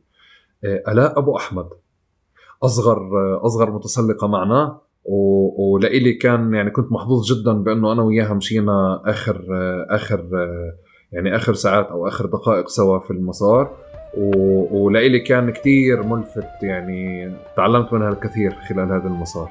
فنترك لآلاء. أنت حكيتي على فكرة القمة وهلا إحنا كملنا حكي بعد موقف متسجل المقاولة. بدي أضيف سؤالين في في النقطة اللي أحب أسمع منك أكتر إنه أنت كنت محتاجة وقت لتوصلي بالآخر. و... لا بالعكس الوصول كان لستيلا بوينت للقمة. هناك وصلت مع أغلب الناس مش عن جد وصلت بالآخر. فأنت بتحكي على التأخر هو التأخر لحد نقطة ستيلا بوينت. في مشاعر مركبة صارت معك أنت خلال الطلوع وأنت في مجموعة سابقتك آه و... أنا شفت شوي منها بحب أسمع منها أسمع عنك أسمع عنها أكتر منك هلا و... وفي إشي تاني لحظة الوصول آه مختلفة عن ناس وصلت آه لاحقا. وبعدين سمعنا أنا وأنت إنه في نقاشات كانت على آه إكس وصل أول وإكس وصل ثاني فصار في فكرة إنه أنا وصلت متأخر قصة أو إنه وصلت آخر واحدة أو قبل الأخيرة أو كذا. بنفع نبلش بس بالنقطة الأولى. هذه مشاعرك المركبة اللي كانت موجودة وأنت قاعدة بتطلعي ومحتاجة وقت وعينك لقدام بدك تشد حيلك عشان تلحقي وبنفس الوقت عم كولمان الجايد عم بقول لك روكي واهدي وانبسطي. كتير كان حلو على فكرة إنه كتير كان حلو إنه أسمع إنه بينفع أمشي على مهلي. أنا بالأول كنت مضغوطة إني لازم ألحق أسكر الفجوة اللي فتحت بيني وبين آخر حدا أنا شايفته. كان كل الوقت عيني على إنه كيف أسكر هاي الفجوة. مش مهم أنا شو حاسس مش مهم قد إيه دايخة مش مهم قد إيه راسي بوجعني مهم إذا بعدني حاسة ضغط بدناي أو لا. زي كأنه عم بجاهل كل إشي عم بصير لأنه بس عيني صفت لقدام كيف بدي أسكر هاي الفجوة بأسرع وقت ممكن. هذا كان مهم لإلي. كان كان صعب علي أشوف حالي فجأة حرفياً فتحة هاي الفجوة وأنا الأخيرة فيها. مش متعودة على هيك إشي بحياتنا اليومية. كتير صعب علي أشوف حالي بالآخر من هاي في فتحة يعني هاي هاي المسافة دائماً. بالآخر فهمت إنه مش هاي اللعبة يعني ومش سواق حرفياً إنه مش راح أستفيد إشي بحال سكرت هاي الفجوة لسه ولا كمان ربع ساعة ولا حتى لو بدي تاخد أربع ساعات يعني ولا حدا يعني هو كارث في الآخر. طالما أنا مقررة إني أنبسط بهاي الخطوات البسيطة اللي رح أعملها على الطريق فمش لازم أهتم لهاي الفجوة. من جهة تاني جو المجموعه بخليك تنجبر تهتم دائما بهالاشياء. يمكن لو كنت برحله لحالي ما فيش عندي اصلا هاي الرؤيه تبعت انه عم بفتح فاجول مع اللي قدامي لازم الحق باقي الفريق وكل هاي التفاصيل. لما تكون جزء من مجموعه، المجموعه بتلزمك او بتحطك تحت الامر الواقع انك انت لازم تحافظ على نفس البيس ولازم تصل مع الكل وهيك. لما كل من اجى حكى لنا انه فيش حاجه تراش وبنفع نستمتع بالاشياء وكنت ماشي معك وهيك، انه اه والله بنفع نساوي الاشي بالايزي اكتر ومش غلط يعني. فكان الاشي حلو، شي مرحله دي وانا تخرفنا مزحنا حكينا. كان في لحظات تبعت هذا الهدوء السكينه اللي ترجع انت تفكر باشياء من جديد وهيك، وانه فيش اشي يضغطنا يعني نستعجل. فيمكن لو كل ما ما حكيناش هيك كان مشوار القمة كان أصعب بعشرات المرات من شو عن جد هو كان. لما وصلتي أوريدي كان في ناس سابقة مم. وفي مشاعر مركبة بجدك. بنفع تشاركيني اللي بنفع تشاركيني أيام ما شاركتك في شيء، لا تشاركيني على الكاميرا بس اللي بنفع تشاركيه من غير ضغط. كانت فجأة يعني مفاجئة إنه أنت بدي المشوار، احنا عارفين انه احنا بدنا نعيشه لمره واحده، بس باللحظه اللي اللي احنا بدينا نمشي وبدي يوم القمه فقدنا ال... فقدنا الاشياء البسيطه تبعت انه انا عم بعمل هالشيء لمره واحده بحياتي. إيه تبعت انه انا موجوده مع مع نفسي ومع هاي المجموعه. كل ما تذكرنا باشياء اللي كانت يعني كثير غبي انه احنا مش متذكرينها، كثير فقدنا هاي البساطه ال... ال... المعنى الحقيقي يعني زي كأنه للتجربة نفسها، إنه إحنا كلنا عارفين إنه إحنا مش رح نعمل هاي التجربة أكثر من مرة، بس ضغط المجموعة بتوقع هنا يمكن هذا الجانب ممكن يكون سلبي بمفهوم معين. طبعا إنك تكون جزء من مجموعة بمحلات اللي أنت فيها يمكن لازم تصغي لجسدك ولشو أنت حاسس أكثر من ما أنت تصغي للمستوى اللي واصل فيه المجموعة. فكل من غاد زي هيك هو اختلاف جايدز، هو هو كمان اختلاف جايدز. يعني الجايد اللي كان مع المجموعة كان بده طريقة انه يخلص المشن ويرجع الناس، وكولمان بالنسبة له هو بيستمتع قاعد بطلوعه وبده الناس تستمتع أكتر. ف يعني أنا مدرسة كولمان اه وأنت مدرسة كولمان الحمد لله. لما وصلت القمة اه في مشاعر مركبة، في توقعات، في صدمات، في أشياء مركبة كتير كتير أو كتير أغلبها، بس بهمني أسمع الاشي مرة تانية ونوثق الجانب اللي بنفع يتوثق من غير كتير تفاصيل. بس بدي بدي أعرف شو معنى هذا الخوف وهذا الهاجس اللي أخذك وقت لحد بفكرة التأخر اللي أخذك وقت لحد ما ريحت فيه وطلعت فيه، بعدين لحقت الفريق أو وصلت الكلمة صار في حفلة من المشاعر وقتها. التجربة ككل بقدر أحكي لك كانت هي حرفياً يعني عاصفة من كل المشاعر. كمية المشاعر والأفكار اللي بتطلع فيها هي حرفياً محيطات يعني واسعة اللي أنت صعب أصلاً توصفها. بس أكتر إشي يمكن خيبني من كمية التوقعات اللي ممكن تكون، إنه إحنا بلشنا نطلع وإحنا عنا على القمة، فالتوقعات كلها كانت للمشاعر والأحاسيس اللي راح تكون بيوم القمة. فأكتر إشي خيب لي مشاعري وتوقعاتي وخلاني إنه أكون بشوك حرفياً لما نزلت. وكان القمة كان أكتر إشي غير متوقع، أكتر شعور مش واضح، أكتر شعور بالمرة مش سعيد يعني هيك إنه أوكي ها هاي هي وصلنا القمة فعلا ننزل إنه يعني آه والله ما كنتش متوقع. عشان هيك حتى لما نزلنا كان مفروض يمكن نرتاح لنا يمكن نص ساعة أو ساعة ونروح نتغدى. أنا رحت نمت إنه هاللي جينا نعمله ما كانش الاشي واضح، كان بده كتير هيك تفكير بكل اللي صار للقمة ومن القمة نزول. كان يعني انه لا بدي بريك انا لسه يا جماعة، ما ينفعش اروح اتغدى واكمل نزول نروح يعني. بخصوص اللي حكيته الاء على موضوع او الصعوبة اللي واجهتها لحظة وصول القمة، هسه طبعا بلا شك انه الواحد يعني هي اللحظة شي مرحلة. هنادي حكت إنه المسيرة أو المسار أو الطريق آه للقمة هو هو بحد ذاته هو الجبل، ودائما كنت أحكي عن هذا الموضوع لما تحديدا في أول في في تجربة أول جبل إلي في كليمنجارو مع كلايم فلسطين.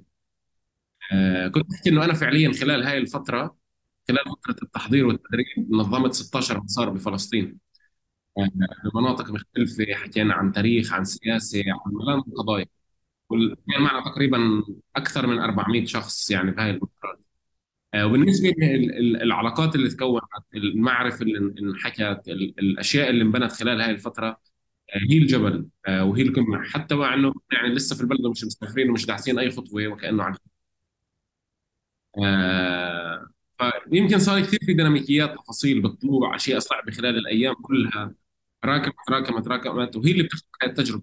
هاي التجربة ما ينفعش، وكأنه ما ينفعش الواحد يقيسها بهاي اللحظة، لحظة وصوله، انما هي كل الايام الست اللي على الجبل، يمكن حتى قبلها انه فترة التحضير آه، آه، يعني يمكن الواحد يصيبه خيبات امل، او انه يحس آه، انه مش كافي.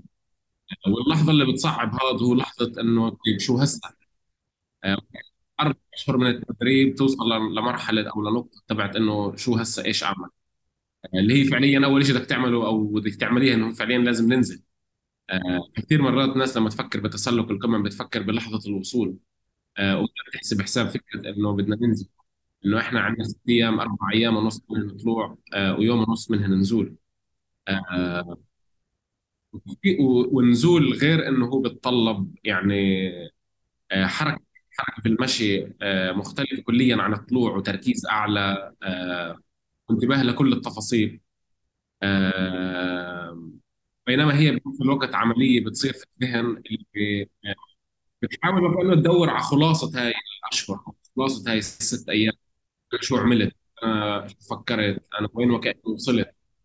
آه، وهذا ممكن اللي بيزيد الضغط، وبيزيد ال ال ال ال- التفكير بال بال ب- بكل المسار هذا، بس ممكن بشكل عكسي او بشكل هو مش واضح.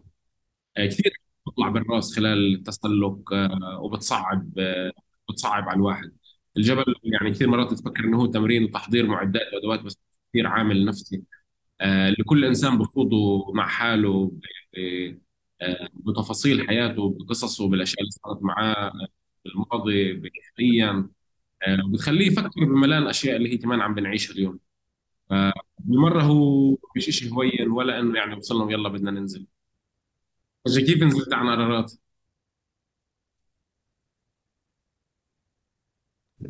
العرب بقول كيف نزلت عن قرارات؟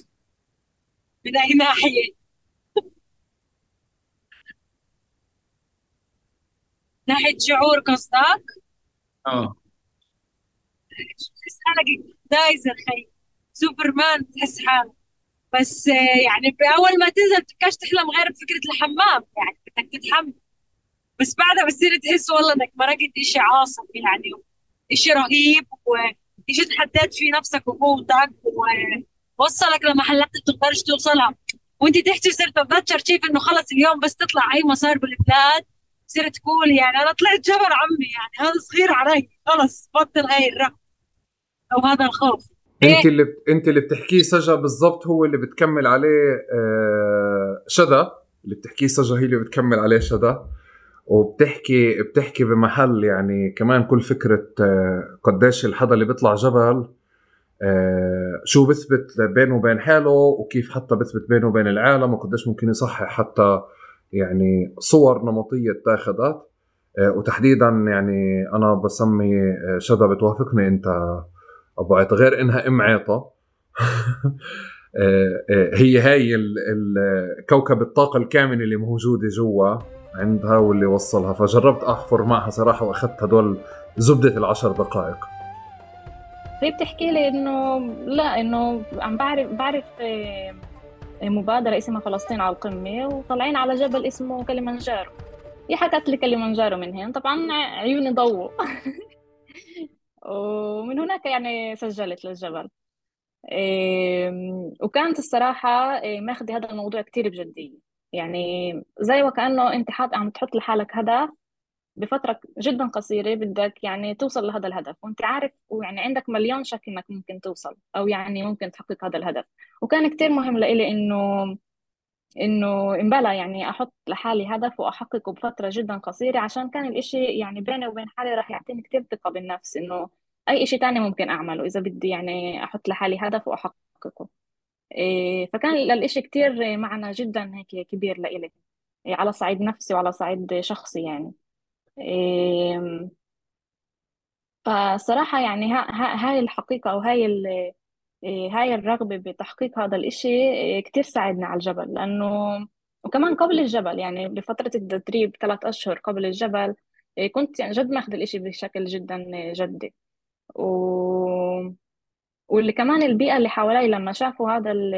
هذا الجدية وهذا الإصرار إنه بدي أوصل لهناك، إيه، كانت كمية دعم ومحبة جدا كبيرة، اللي بشي مرحلة تحول يعني الهدف الشخصي تبعي لهدف جماعي. حسيته إنه كل هاي الناس اللي عندي بالبيت إيه، عم تستنى، عم تراقب، عم عم مو- قاعدة على أعصابها، إيه، مواكبة كل ال... كل أخباري، إنه هل رح أوصل، هل مش رح أوصل. فهذا إشي كتير كتير أعطاني إيه، قوة على الجبل. هيك بتحسه كأنه في جيش بظهرك عم بستنى فيك توصل بس. إيه، إيه، فآه فهذا الإشي كتير كان إله إيه، جزء كبير من من هاي القوة اللي أخذتها واستمد استمديتها على الجبل. جيش إيه، كامل إلا بعدين خالك أسعد، صح؟ إلا خلي أصعد أنا كل ما أتذكر لما قلتي لي، يعني أنا لما سألتك إنه إذا في بدك تبعتي الصورة بس توصل على القمة لحدا مباشرة لمين تبعتيها، قلتي لي خالي أسعد، وانا برجع بضل اضحك عليها، آه. يعني بضل اضحك على الصوره هاي. طيب ش- آه، شذا، بدي بدي بدي اجرب اسالك على آه، كان ممكن تعملي هذا ال- هذه التجربه من غير الفريق اللي موجود معك او اللي كان معك؟ قطعا لا، الصراحة الفريق كان كتير إيه، إيه، وزن، وكان كتير إيه، إيه، جزء كبير كمان من الدعم اللي والقوة اللي حسيت فيها على الجبل. يعني بشي مرحلة يعني كنت مرات يعني بتعرف بتمشي انت لحالك بشي مرحلة، وبتبلش تفكر انه هل انا بقدر اكمل، هل انا تعبانة لدرجة اني عن جد يمكن اسا ما اقدرش اكمل وارجع ارجع ال- يعني انزل عن الجبل. وبشي مرحلة بيجي حدا بالفريق بصير يحكي معك بمحادثة اللي ملهاش يعني خاص بشو، فبقطع عليك سلسلة الافكار هاي. فكمان من هذه الجهة يعني الإشي كان كتير هيك، مع إنه يعني مش مش عم عم بحكي مع مش عم بشجعك، يعني هو عم عم بحكي معك محادثة عادية، بس إنه ال- ال- الحقيقة إنه هو قطع سلسلة أفكارك هاي هاي لحالها بتساعد إنه تكمل. وبشي مرحلة بتبطل تحس بالتعب اللي أنت حاسه لما هي هالمحادثة هالقد شيقة وهالقد إيه، إيه، يعني بتنسيك الأفكار ال- ال- اللي عم تطحنها براسك بتكون على الجبل. طيب إيه، ش... فآه فالفريق كان كتير جزء كتير مهم. احكي لي عن آه، شيء او اشياء آه، متاكده انها تغيرت فيك، آه، او رح رح تتغير فيك اكثر من بعد اسبوعين، وبعرف انه هذا يعني شيء رح يضل لوقت طويل واحنا نكتشف في حالنا اشياء. آه، يمكن كل ما تعرضنا لظروف تشبه ظروف ما سبق الأسبوعين هدول، آه، على مستوى احتكاك بناس، بعلاقات، بمشاهد تاني، رح الواحد ينتبه إنه يمكن أنا قبل سنة كنت تصرفت بشكل مختلف، يعني ب... ب... بشكل تاني. فرح نضل نكتشف في حجم التغيرات هاي. بس إذا بنفع لحد هدول الأسبوعين تحكي لي على شيء متأكدة إنه تغير فيك. إيه، الصراحة إيه، عم بحس أكتر إنه بالفترة الأخيرة يعني عم بحط حالي كتير بمحلات اللي هي إيه، خارج الكومفورت زون تبعي، مثل هاي المقابلة مثلا إيه، وكتير الإشي عم بحسه إنه بأثر علي إيه، بشكل إيجابي. إيه، وواحدة من الشغلات اللي كمان متأكدة إنها تغيرت فيي هي الثقة بالنفس. إيه، حسيت إنه كتير بعد الجبل إيه، إنه في أشياء يعني أنت بتكون متوقعها من نفسك وحاسس إنك إيه، بتقدرش مثلا تعمل إشي معين. بالعكس، حط حالك هناك بالضبط بهذه المحلات، حط حالك هناك و... وراح وراح يمكن تتفاجأ. و- وهذا اللي صار معي الصراحة. وعشان هيك عم بحكي إنه انه مبلى في كتير اشياء اللي هي ممكن بعدني يعني عم بستكشفها بحالي، بس هاي واحدة من الاشياء اللي انا متأكدة منها. طب بدي اجرب انا ادخل بزياده اكتر وهيك آه، يعني وتدخليني انت لحد لحد ما وين بدك. بس بدي آه، اذا كان في فكره او في مشهد او فكره كنت بتستحضريها وكانت بتعطيكي قوه من عوالم تانية، او بتعطيكي سبب نفسي او دافع نفسي بانك تكملي اكثر من عوالم ما سبقت الجبل، يعني غير الفريق وغير الاشياء هذه كلها. أم، الصراحة ال... أم، كوني بني آدم له شوي هادي بالحياة، يعني كتير أم، كان له إيجابياته وسلبياته، و... وكتير مرات كان الإشي يروح، أم، يعني الناس تاخد الإشي وكأنه مفهوم ضمنا، أه، إنه هذا الشخص أه، ضعيف، أم، أو إنه مفهوم ضمنا، إيه، أو حتى ممكن على صعيد التجاهل يعني. إيه، إيه، فالإشي كان كتير إيه، محل إيه، إنه لا، مش بالضرورة يعني هذا الإشي صحيح. إيه، أشخاص هادية ممكن يكون في عندها قوة اللي هي أكتر من كتير أشخاص اللي هي حاضرة ب... بال بتعرف. فهذا كان واحدة من الأشياء اللي كتير كمان فكرت فيها على الجبل، وكتير يعني أعطتني هذا الدافع إنه لا، بدي بدي أثبت إشي تاني. انا بظن اثبتي هسه انك بتخوفي انت. تيماء، إذا رجعنا على الجبل مرة تانية بتع- بتعيد المقابلة تبعت الجبل؟ جديد اقول لك انه فوت المقابله على ال- على ال- على ال- والله هذا كان الحديث لسه عم بدور بيني وبين خليل صدقا. إيش والله، بتحكوا لبعض؟ بقول له بدي اقول، رح يعصب علي بس بدي اقول له يرجع مقابلتي وانا على الجبل. يرجعها يلا. موجودة أصلا، ايش؟ بدك تشوفيها؟ اه بس ليش ليش ليش عم تطلبي هلا؟ يعني رح هيها صارت موجودة، ليش ليش غيرتي رأيك؟ صراحة إيه، هيك بس تشوف ال- المقابلات بتحس انه يعني إيه، الاشياء اللي انقالت انقالت على الجبل هي الاشياء اللي عن جد كنا حاسين فيها بحين، يعني هي الاشياء الحقيقية وال- وعن جد صادقة. إيه، اي نعم انا حسيت بعدم يعني عدم اريحيه لانه التايمينج هيك، انا صحينا الصبح دوبني بعدني بطلع بالحم... من الحمام، فاجا بقاوم مع الكاميرا، فكرت بده يصورني صوره واتضح انه عم بيقابلني. فداغتني للاخر. إيه، بس إيه، وفعلا ل- لحد اليوم يعني كانش بدي انه تطلع المقابله. إيه، بس وناسي صراحه شو بالضبط كنت احكي فيها، بس يلا بنشوفها. صباح الخير. صباح الخير. شو الشعور وانت تتصوري مع الجبل؟ آه، حلو لطيف بعد ما خلصت الجبل؟ بعد ما خلصته. اه لا، وقبل ما خلصته على فكرة كان الحماس آه، أعلى، يعني قبل ما أوصل ال- القمة يمكن كان في شعور آه، مختلف عن ال... عن إنه إحنا نزلنا، وصلنا، عملنا الجبل. كيف كان التجربة؟ كيف كانت التجربة؟ آم، قاسي. اه آم، فيش فيها كتير متعة كتجربة، آه، بس آم، الفريق دعم شوي، و خففنا على بعض يعني كفريق. آه، بس اه هي ظروف مش اعتيادية بكل المعايير والمقاييس، يعني انت لا عم بتنام ب- ببيئتك المريحة، انت لا عم تاكل اكل مريح، آه، انت بعيد الاف الكيلومترات عن آه، المحل الطبيعي اللي انت موجود فيه ومتعود عليه وعارف تضاريسه. آه، صعب التجربة ككل. آم، يوم القمة كان أصعب يوم مبدئياً، أكتر يوم كان فيه آه، كان أكثر يوم كان مرهق، فيه طاقة بذلت على حالي، على الفريق، على الفكرة نفسها إنه كيف رح نوصل، كيف رح ننزل بسلام. بس نزلنا بسلام، طلعنا بسلام. كان ممكن تعمل هاي التجربة من غير الفريق؟ لا تماما، لا يعني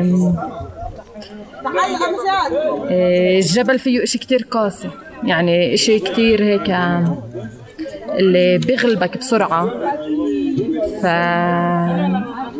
لازم تكون أنت كمان كتير قوي، ولازم يكون في هيك حدا اللي من من حواليك يدعمك، يعطيك شوية كمان هيك قوة من هون، قوة من غاد، هيك دفعات صغيرة اللي ممكن عليها أنت تبني وتبلش تستوعب إنك أنت عم تطلع جبل، يعني أنت يعني تستوعب لوين رايح. بس لا، لحالي ما كنتش بقدر أعمل هيك شيء. في صفة بحدا بالفريق كانت لمسة قلبك، كانت قريبة مصتك؟ أه صفة أه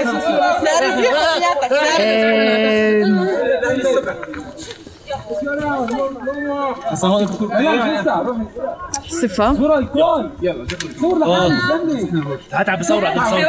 يمكن الاهتمام. كل الفريق كان عنده صفة انه هيك مهتم، يعني وبورجي كمان انه مهتم وجاهز لكل حالات الطوارئ.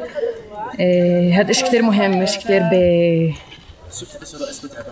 بساعد يعني. صفة كنت بتحبيشها وما كانتش عند حدا؟ أم...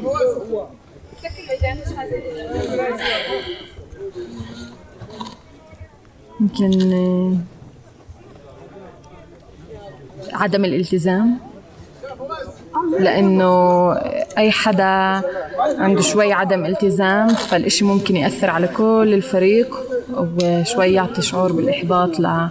لفريق كامل. فيعني ممكن ينزل من جو الفريق، من طاقة الفريق، من معنويات الفريق، و... وهذا إشي كنت بفكر إنه لازم كنا نشتغل عليه بمحلات معينة. احكي لي على شي واحد بس شعري انه كعب بتغير فيكي ورح يتغير بس اكتر بس تنزل ترجع البلد. اشي فيي انا إيه...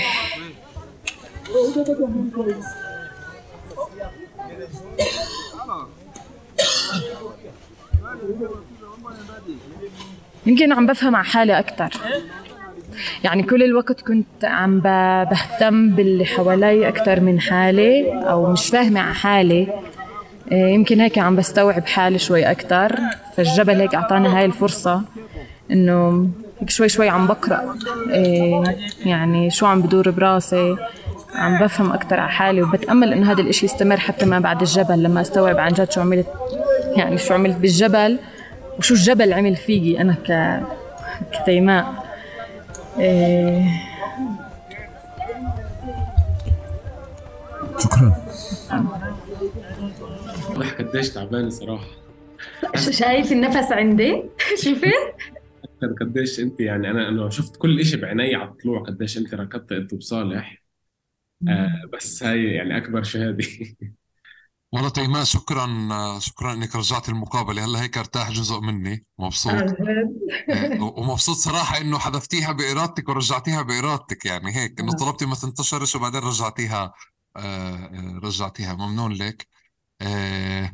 بس أنا صار واضح لي على الأقل إنه إحنا فلسطين على القمة بقيادة الأستاذ الفاضل خليل أعزه الله ورفعه إلى أعلى الجبال جميعا مجتمعا، إنه على الأقل على مستوى بهذا يعني بالشركات اللي موجودة، باختياراتنا للشركات، باختياراتنا للأشخاص، بحتى التربية اللي ممكن نربيها لحالنا خلال مسارات الجبال، الحملات، القضايا الشخصية، القضايا العامة. وواضح لي أنه مرة بعد مرة يعني بعدين نتطور أكتر. أنا يعني بحب أني أشكر خليل أول شيء على أنه فتح هذا الحيز لأول مرة، وفتحنا أو فتحني على هاي العوالم، أنا على مستوى شخصي فتح غيري، ومش بس أخذنا رحلة على جبل، يعني كمان فتح هاي العوالم عشان نساهم فيها على مستوى تطوير ونقد وتشكيل، وفتح مساحات لأنه كل حدا شو بده يعمل. فشكرا أستاذ خليل، وشكرا كمان لكل من ساهم بجبل تقارب. يعني أنا عارف أنه أنتوا حتى بالجبال، أنا كنت الجايد تبعكم على فكرة اليوم، كنت لكم ساعتين أو ثلاثة أو ساعة ونص ومدت، بس يعني أنتوا عارفين في نقص أكسجين في تقارب بكون في الجبال، وهيك يتطلب وقت أكتر. ويعطيك العافية أنت كمان على الجهد وعلى التصوير وعلى الأسئلة وعلى التحضير وعلى الشغل. مش هوين أكيد ولا مهي... هوين أنت ما تحط حالك عقبال الكاميرا بفكر وتحكي عن جمل. شكرا جزيلا، شكرا هنادي، شكرا خليل، شكرا تيماء، شكرا بقاوي، أمجد أمجد وسجع. شكرا لكم، وشكرا كمان لكل من شاركوا في في المقابلات، وكمان كل من ظهر وكل ما شاركوا رأيه ودعم لهذا الموضوع. بظن يعني قدمنا نقاش وقدمنا حوار لمن أراد أن يتعلم أو يعني يعرف اليوم أكتر وين كيف تسلق الجبال عم بيكون، وقديش الديناميكيات واضحة وصعبة، وقديش صعب اليوم انك تشكل فريق. وظن انه فلسطين على القمة يعني في تقارب قدمت النقاش بشكل مفتوح، وبظن كثير الحياة راح تكون اسهل هلا لما الواحد بده يختار فريق كيف يختاره او او مع مين يطلع على الاقل، وبنفع يختار شركة سياحية وبنفع يختار فلسطين على القمة. وشكرا لكم جميعا. اذا بدكم تحكوا لإشي المايك عندكم. لا خلص حكينا كثير، يعطيكم العافية وشوفونا على الجبل الجاي.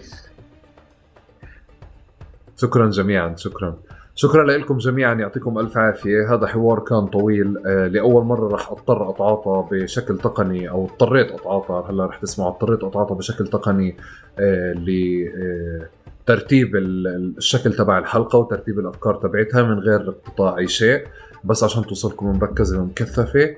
كانت هذه محاولة من تقارب فعليا وفلسطين على القمة بمتسلقي أرارات وكليمنجارو لفتح النقاش فعليا بشكل أكبر على ترند تسلق الجبال اللي قاعد بصير هذه الأيام، وكمان كل تحول تسلق الأجبال من مكان روحي ممكن الناس ترتاح فيه وتغير وتفحص جسمها وتفحص حالها لمكان أكثر عم بيكون استهلاكي. كمان يمكن نقاشنا في كليمنجارو هو بيشبه نقاشنا بحياتنا كلها، نوعية الأشغال والأعمال وعلاقتنا مع عائلاتنا وخياراتنا الاجتماعية اللي عم بتكون اليوم كيف ممكن تنعكس بمسار جبل، بس هي بالأساس تعكس أو بتوضح لنا خلفياتنا اللي احنا طالعين منها.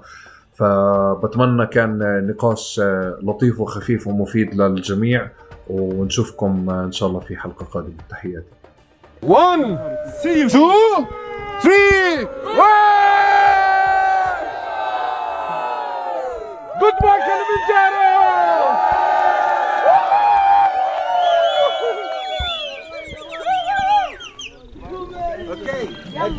Okay.